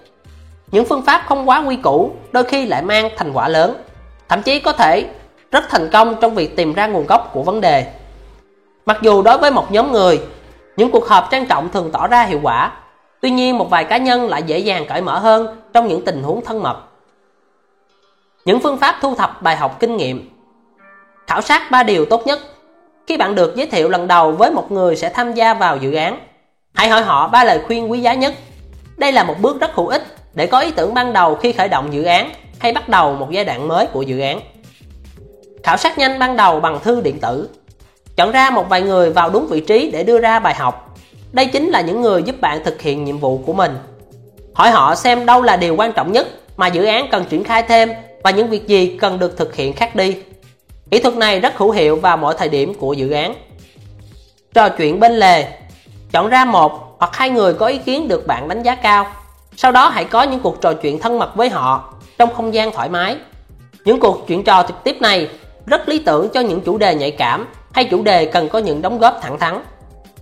Bài học từ các nhà cung cấp Hỏi những nhà cung cấp của bạn xem điều gì thường xảy ra không như mong đợi ở những dự án khác họ từng gặp tham gia Hãy hỏi xem bạn nên làm điều gì đó khác biệt để tránh những thiếu sót này. Hãy xem xét thực hiện điều này khi bạn đang dự trù hay phân công công việc cho bất kỳ người nào không phải thành viên trong nhóm dự án của bạn. Lựa chọn của chúng tôi là sử dụng hướng tiếp cận lâu dài, tổ chức các hội thảo chuyên đề để thu về những bài học kinh nghiệm khi dự án sắp kết thúc và tại mọi thời điểm tổng kết chính thức. Đồng thời chúng tôi cũng gợi ý sử dụng những phương pháp không chính thức trong quá trình thực hiện Chúng tôi thường gọi những phương pháp trên đây là những bài học kinh nghiệm thứ yếu. Đó là những phương pháp đơn giản, không tốn kém mà bất cứ nhà quản lý dự án xuất sắc nào cũng phải có khả năng thực hiện. Cũng bởi vì những phương pháp này không quá phức tạp, chúng có thể được thực hiện như những yêu cầu hàng ngày, khi mà việc thu nhập thu nhập những bài học kinh nghiệm không phải là quy phạm hay bị phản đối. Chúng tôi khuyên bạn nên xem xét việc ghi lại những bài học kinh nghiệm này vào nhật ký cùng với cách thức và thời điểm nó xảy ra Giống như việc ghi nhận nhật ký các nguy cơ hay các vấn đề. Bạn nên ghi lại đủ thông tin để trong tương lai có thể xem và nhớ lại việc đã xảy ra. Việc bạn nên làm khác đi hoặc nhân rộng lên. Khi cuốn khi cuốn nhật ký này dày lên, nó sẽ cung cấp cho bạn rất nhiều những gợi ý hữu ích cho cá nhân bạn cũng như rất nhiều ý tưởng để mang tới những cuộc họp trang trọng hơn về bài học kinh nghiệm với các đồng nghiệp trong nhóm dự án. Các cuộc họp tổng kết bài học kinh nghiệm chính thức Mặc dù những lựa chọn không chính thức có rất nhiều điểm thuận lợi, nhưng chúng tôi vẫn rất ủng hộ những buổi tổng kết bài học kinh nghiệm truyền thống cuối mỗi dự án. Nếu bạn có thể tập hợp những đại diện tiêu biểu trong số các thành viên dự án, tạo cho họ trạng thái tâm lý thích hợp, họ sẽ khuấy động lẫn nhau và mang lại chính xác những gì bạn mong muốn. Khi đó, sẽ không còn cách nào khác tốt hơn để tìm ra điểm then chốt của những việc đã được thực hiện tốt và những điều cần cải thiện. Giống như ở bất cứ cuộc họp hay hội thảo quan trọng nào, ở đó những người tham dự rất khác biệt, những ý kiến và quan điểm của họ cũng không giống nhau. Vì thế việc chuẩn bị mọi thứ kỹ càng trước đó là rất quan trọng. Cách làm việc tùy tiện sẽ không cung cấp cái nhìn sâu sắc về dự án. Vì vậy sẽ không mang lại lợi ích gì cho cả bạn và cả dự án. Cùng với những kỹ năng hỗ trợ tin cậy bạn đã có, bạn sẽ cần thêm một vài mẹo để đảm bảo rằng những cuộc hội thảo luận mang lại hiệu quả. Có hai cách chúng tôi ưa thích và được sử dụng thường xuyên. Chúng có thêm lợi thế là có thể hỗ trợ nhau rất tốt cho phép bạn thay đổi hướng tiếp cận nếu những ý tưởng trở nên nhiều nàn ngoài mong đợi. các chủ thể của dự án, con người, các quy trình và công cụ hoặc chất lượng, các nguồn tài nguyên, thời hạn, các giai đoạn của dự án, thời điểm bắt đầu, yêu cầu và thiết kế, thi công và kết thúc dự án. Bạn cũng sẽ thấy những gợi ý này hữu ích trong việc sắp xếp các bài học bạn thu thập được. Miêu tả bài học. Cho dù bạn đã hoàn thành tốt công việc thu nhận những bài học thành công hay thất bại của bạn trong việc phổ biến nó, phụ thuộc vào khả năng thể hiện nó tốt đến đâu bạn phải đảm bảo rằng những lời khuyên bạn đưa ra cho người nghe là những lời khuyên tốt, dễ hiểu và dễ áp dụng chúng tôi có ba quy tắc vàng cho việc viết ra các bài học kinh nghiệm như sau một, bài học đó phải bao gồm những lời khuyên cụ thể, hữu ích và thiết thực 2. Các bài học phải rút ra kết luận về những việc nên làm 3. Các bài học này phải dễ tham khảo đối với từng cá nhân. Bạn không những phải đảm bảo những bài học đó ngắn gọn và tập trung, mà còn phải đảm bảo rằng những người tham gia sẽ không bị choáng ngợp với hàng loạt các luồng ý kiến khác nhau. Nếu không, họ sẽ không thể nhớ bất cứ điều gì bạn nói. Hãy thử tưởng tượng sự khác nhau giữa việc ghi nhớ một bài học duy nhất so với 100 để có kết quả tốt nhất, thì số bài học không nên vượt quá 10 và chắc chắn số lượt bài học phải ít hơn 20 hãy cân nhắc và tập trung vào những chi tiết quan trọng nhất. Thông thường sẽ luôn có sự hòa trộn tự nhiên giữa những các bài học khác nhau. Một vài bài học sẽ rất đơn giản, ngắn gọn và có thể áp dụng tức thì. Những cái khác đòi hỏi sự nỗ lực cao hơn, nhưng cũng mang lại phần thưởng lớn hơn. Một vài phương pháp ngắn hạn, nhưng một số khác phải thực hiện thường xuyên, liên tục. Nếu cuối cùng bạn không có được những kết hợp như thế này, bạn cần nhìn lại xem có bỏ qua điều gì quan trọng hay không kể cả khi bạn không có kế hoạch tuyên truyền rộng rãi những bài học có được, chúng tôi vẫn muốn kế hoạch, vẫn muốn đề xuất việc ghi chép lại các bài học đó theo cách này. Nỗ lực chọn lọc và miêu tả các bài học đó sẽ giúp bạn tư duy sâu sắc hơn. Bạn và cả đội ngũ dự án sẽ ở một vị thế thuận lợi hơn để gặt hái được nhiều lợi ích từ kinh nghiệm của bạn. Tái sử dụng và tuyên truyền bài học. Các tổ chức thường không giỏi học hỏi kinh nghiệm bởi vì người ta không sẵn lòng lắng nghe lời khuyên, đặc biệt là khi nó tự nguyện đến từ một trong những đồng nghiệp. Vì vậy, dù bạn đã có trong tay rất nhiều bài học quý giá, bạn có thừa nhiệt tình thì hãy vẫn luôn có cái nhìn thực tế về kết quả mà bạn có khả năng giành được. Ngay cả những nhà quản lý dự án xuất sắc cũng phải chấp nhận rằng những thành công khiêm tốn khi truyền thụ bài học kinh nghiệm mà họ rất khó nhọc mới có được. Có một điều chắc chắn là việc chỉ đơn thuần gửi các bài học đó qua thư điện tử với lời nhắc nhở thân thiện, đề nghị các đồng nghiệp xem xét và học hỏi các kinh nghiệm đó sẽ không mang lại gì. Thậm chí, bạn có thể vô tình gây phản tác dụng khi khiến một số người nghĩ rằng anh chàng này là ai mà lên mặt dạy mình phải làm việc thế nào. Bí quyết, hãy tìm kiếm những cơ hội để chuyển những bài học bạn có đến tay người khác. Việc đưa ra lời khuyên sẽ dễ dàng hơn rất nhiều nếu bạn quan sát thấy một nhà quản lý dự án khác đang vật lộn với tình huống khó khăn mà bạn từng phải xử lý trước đó hãy bắt đầu tại nhà bạn. Các nhà quản lý dự án dù giỏi hay không đều không thể được đánh giá bằng khả năng truyền thụ bài học tới người khác. Vì thành công trong sự nghiệp của chính bạn, một điều quan trọng hơn nhiều đó là những bài học đó được thể hiện trong những thay đổi tích cực trong cách mà bạn điều hành dự án của mình. Chẳng có gì phải băn khoăn, bạn là người có lợi ích trước tiên, tất cả những lợi ích khác chỉ giống như phần thưởng bổ sung mà thôi. Theo kinh nghiệm của chúng tôi sai lầm hay gặp phải nhất đó là không dành thời gian để xem xét kỹ những bài học kinh nghiệm đã có khi khởi đầu một dự án mới. Dự án được khởi đầu trong khi những sai sót và thành công trước đó không hề được nhắc lại. Chính tại thời điểm khởi đầu một dự án mới này là lúc những kiến thức và kinh nghiệm bạn đã có trước đó nên được sử dụng tốt nhất. Hãy đảm bảo rằng bạn có thể tập hợp mọi thành viên của dự án và dành ra một buổi để nhìn lại những bài học và liên hệ nó với dự án hiện tại bạn có một trong những khó khăn lớn nhất của người quản lý dự án, đó là việc liên tục tìm kiếm và rút ra những bài học mỗi ngày. Lợi ích lớn của việc này là bạn có thể nhanh chóng có được nhiều thuận lợi. Sau một thời gian, việc này trở thành một kỹ năng hình thành nhờ luyện tập, kỹ năng điều chỉnh cách thức tiến hành dự án dựa trên kinh nghiệm. Có một vài cách để biến thu, để biến việc thu thập những bài học kinh nghiệm thành việc làm hàng ngày của dự án lựa chọn của chúng tôi đó là kết hợp với tập nhật ký ghi chép những vấn đề và rủi ro. Khi đó, bạn sẽ phải thường xuyên nghĩ về tình huống xấu có thể xảy ra hay những điều tồi tệ đã xảy ra đến rồi. Sẽ là một bước tiến nho nhỏ nếu bạn xem xét những việc có thể được làm tốt hơn trong lần tới khi mọi việc tiến triển không như mong muốn hay ghi chép lại những phương án hành động thành công khi mà rủi ro nằm ở ngay cạnh. Tránh những cạm bẫy lớn. Tập hợp các bài học nên là một việc làm tích cực. Tuy vậy nếu quá chú trọng vào những điểm cần cải thiện, không khí có thể sẽ trở nên ảm đạm. Thành viên dự án bị ám ảnh bởi những trở ngại, khó khăn trong việc thực hiện dự án và tạo ra cảm tưởng rằng mọi thứ đều đang đi chệch hướng. Trong một vài tình huống thái quá, ngay cả những dự án rất thành công cũng có thể bị chỉ trích do ganh tị trong những cuộc họp tổng kết kinh nghiệm, khiến thành công kia trở thành thất bại. Để tránh điều này, phải cân nhắc mọi người rằng những bài học được đưa ra với mục đích tích cực chứ không phải tiêu cực đảm bảo rằng những người đóng góp ý kiến cũng dành thời gian để suy nghĩ về những việc làm thành công của dự án. Hãy tạo ra không khí tích cực bằng cách khởi đầu với một số thành công lựa chọn thật khéo. Cách này cũng khiến mọi người có thể thư giãn. Sau đó sẽ kết thúc bằng một vài bài học quý giá được nhấn mạnh. Hãy nhớ rằng đây rất có thể là cuộc họp mặt công khai cuối cùng của đội ngũ dự án. Vì thế để lại một ấn tượng cuối cùng, tích cực cũng quan trọng không kém việc thu nhận những bài học kinh nghiệm. Trong một vài trường hợp việc họp tổng kết kinh nghiệm có thể được xem như là một phương án khéo léo để phê bình một vài người nào đó. Đặc biệt, nếu người đó không phải là thành viên dự án, việc làm này sẽ gây phản tác dụng, cần phải tuyệt đối không thực hiện. Kể cả khi bạn không hề có ác ý với bất cứ ai, bạn cũng không nên nêu tên các cá nhân cụ thể hay các sự kiện cụ thể trong dự án. Những bài học tổng quát không mang yếu tố cá nhân là vô cùng quan trọng và có ứng dụng thực tế hãy bắt đầu với việc xóa bỏ tên cá nhân, những hành vi cụ thể mà thay vào đó là những nguyên nhân sâu xa. Ví dụ, bạn nên nói, hãy đặt trước tất cả những nguyên vật liệu mà người bán yêu cầu và sắp xếp giao hàng một tuần trước khi họ chính thức bắt đầu công việc. Trong khi đó, cách nói như sau hoàn toàn không phù hợp. Norman northran đã quên không đặt mua đinh cho thợ mộc và họ đã phí mất một buổi sáng để chờ chuyến giao hàng khẩn cấp.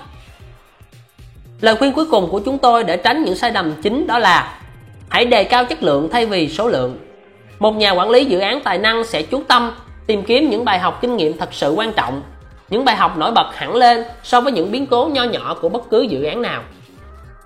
Nếu bạn đã thu nhận được nhiều bài học kinh nghiệm trong quá trình thực hiện dự án, thì việc tiếp theo là đảm bảo rằng bạn cùng đồng nghiệp sẽ cùng xem xét lại chúng và chọn ra những bài học đắt giá nhất. Nếu những bài học kinh nghiệm được rút ra trong một cuộc hội thảo hãy để tất cả mọi người nghỉ ngơi khi chính bạn thấy rằng bạn có nguy cơ không còn bài học gì để rút kinh nghiệm nữa. Tổng kết. Chúng tôi đồng ý rằng cách thức tổng kết kinh nghiệm truyền thống có vẻ là một việc làm vô ích và mất thời gian. Nêu bật và quảng cáo những sai lầm bạn mắc phải mà không làm thêm gì nữa chính là việc làm vô ích nhất và thậm chí là tự sát.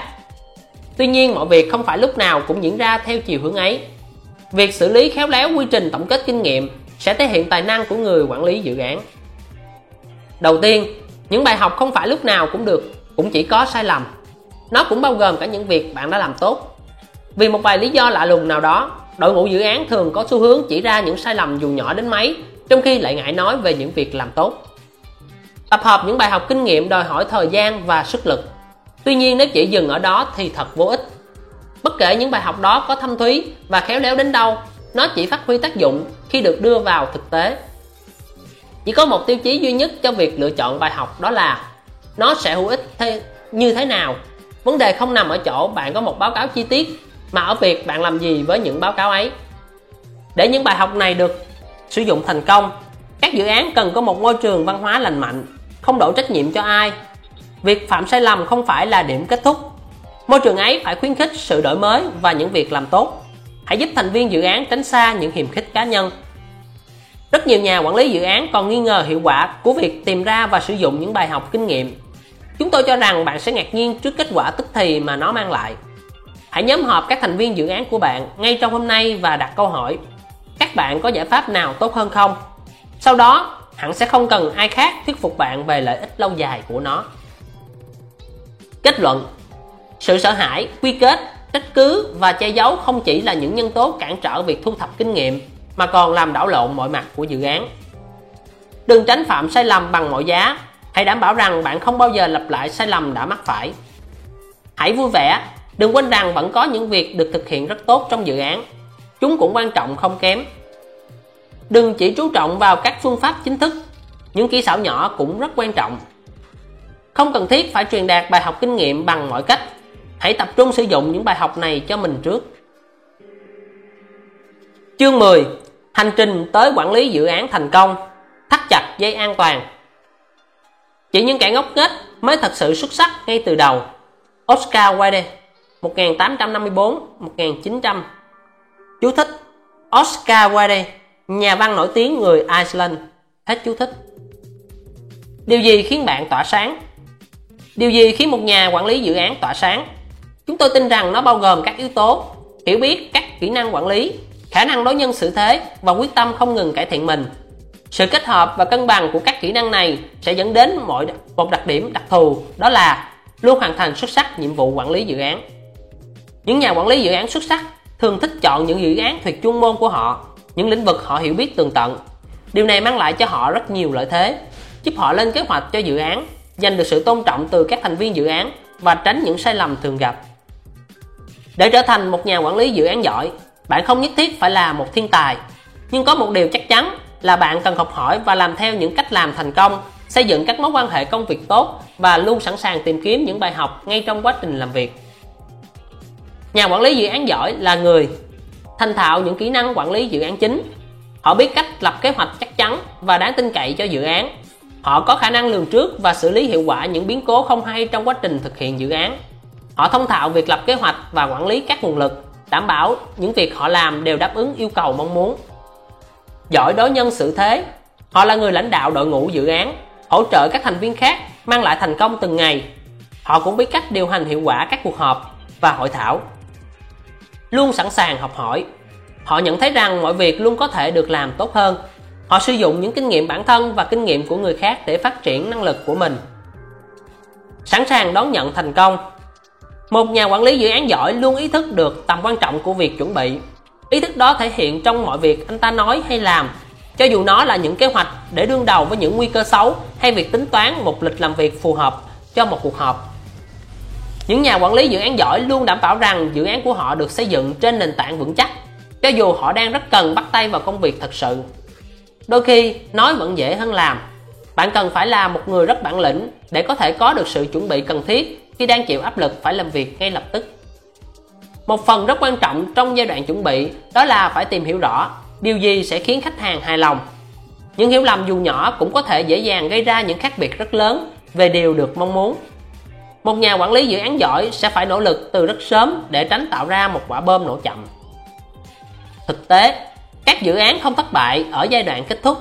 Ngay cả khi có vẻ như thế, nguyên nhân sâu xa của thất bại chắc chắn có sớm hơn rất nhiều phát triển những thói quen tốt. Quản lý dự án chính là quản lý con người. Những người quản lý dự án giỏi sẽ biết cách khai thác tối đa khả năng của từng thành viên trong nhóm, đồng thời giành được sự tôn trọng từ khách hàng và nhà cung cấp. Thái độ và hành vi của bạn là một phần quan trọng quyết định thành công hay thất bại. Bảy thói quen của những nhà quản lý dự án xuất sắc. Một, tập trung vào giải quyết vấn đề. Khi bạn gặp phải vấn đề gì đó, đừng hoảng sợ.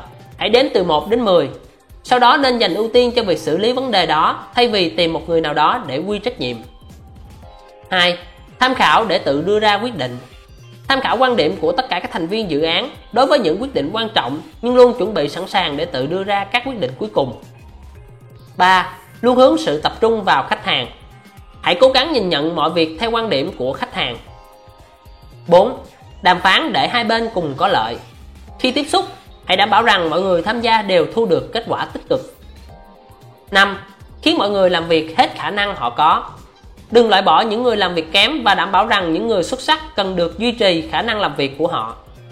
6. Thường xuyên quan sát để điều chỉnh và phát triển. Đừng ngủ quên trên chiến thắng. Hãy luôn cởi mở với những việc bạn có thể làm tốt hơn, ngay cả khi mọi việc đều tiến triển đúng theo kế hoạch. 7. Hãy là một tấm gương.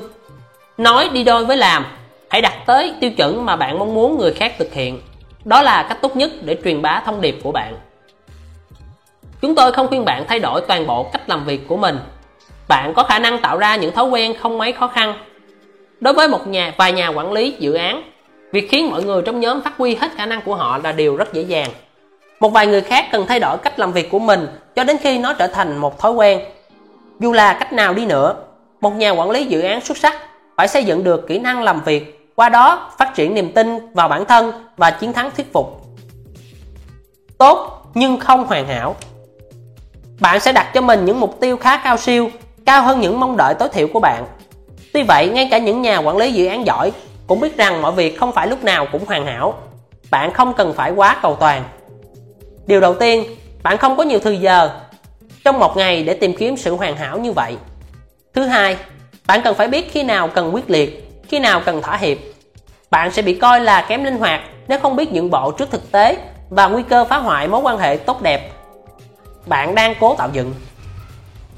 Chìa khóa thành công là phải xác định được khi nào việc làm hoàn hảo của bạn sẽ mang lại lợi ích cao nhất có thể. Bạn cũng cần tránh dần dần hình thành thói quen xấu. Không chuẩn bị trước lịch làm việc cho một hoặc hai cuộc họp thì có thể chăm trước được. Nhưng nếu không bao giờ vạch ra chương trình làm việc trước mỗi cuộc họp thì đó là điều không thể chấp nhận được. Luôn tự hoàn thiện Nếu bạn muốn trở thành một nhà quản lý dự án giỏi, hơn nữa, bạn phải xác định được những điểm yếu của mình và cải thiện chúng. Hãy tham khảo phản hồi từ các thành viên dự án, khách hàng và nhà cung cấp xem có việc gì bạn đã không làm hay bạn làm điều gì đó gây phản tác dụng hay không. Đừng để cái tôi quá cao cản trở việc bạn tìm hiểu những thông tin rất giá trị từ mọi người. Trên hết, chỉ cần một điểm yếu thôi cũng có thể làm hỏng cả một quy trình quản lý xuất sắc. Hãy luôn tìm kiếm cơ hội trau dồi kinh nghiệm bản thân, tận dụng chính những dự án bạn tham gia để thực hành những kỹ năng quản lý dự án quan trọng và đừng bao giờ bỏ lỡ cơ hội thực hành các kỹ năng về con người. Cuối cùng, hãy xem xét các cách để phát triển khả năng của bạn. Cơ hội phát triển tài năng. Tìm kiếm những dự án khó, bạn sẽ được bạn sẽ học được rất ít nếu bạn chỉ thực hiện những dự án đơn giản.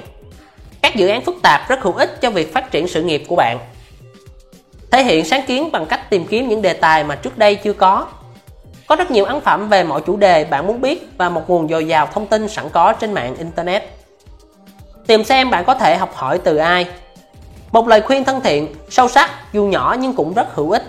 Nếu bạn không thể tìm được một người thầy tận tâm, hãy học hỏi ngay trong quá trình làm việc từ những người giàu kinh nghiệm quanh mình.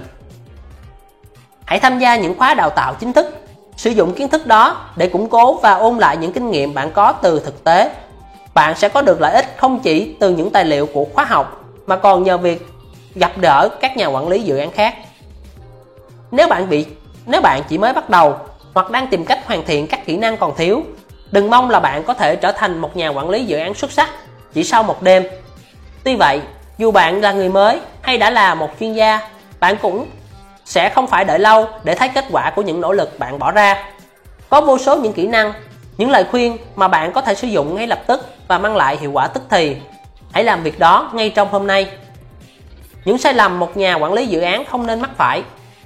Trong một cuộc họp tập thể, vợ của một nhà quản lý dự án tiết lộ rằng chồng cô ta chẳng bao giờ hết việc cả ngay cả việc sửa chữa vài chi tiết trong vườn nhà cũng được ghi rõ trên một tấm thẻ với những ước tính về chi phí ưu tiên việc gì trước việc gì sau khi nhà quản lý dự án đó có chút thời gian rảnh rỗi anh ta liền lấy cuốn sổ ghi chép công việc ra để trao đổi và hỏi ý kiến vợ Đến khi hoàn thành công việc, anh ta ghi lại toàn bộ chi phí và thời gian bỏ ra để phân tích sau này. Không nhất thiết lúc nào cũng phải xuất sắc. Trên đây là quyển sách Quản lý dự án, hành động và tri thức của những nhà quản lý dự án xuất sắc của Steven Barker và Rob Cole. Sách nói mỗi tuần rất cảm ơn các bạn và hy vọng sẽ mang đến cho các bạn thêm thật nhiều những quyển sách hay và bổ ích, góp phần vào việc cải thiện cuộc sống cũng như mang đến cho các bạn nhiều kiến thức bổ ích. Xin chân thành cảm ơn.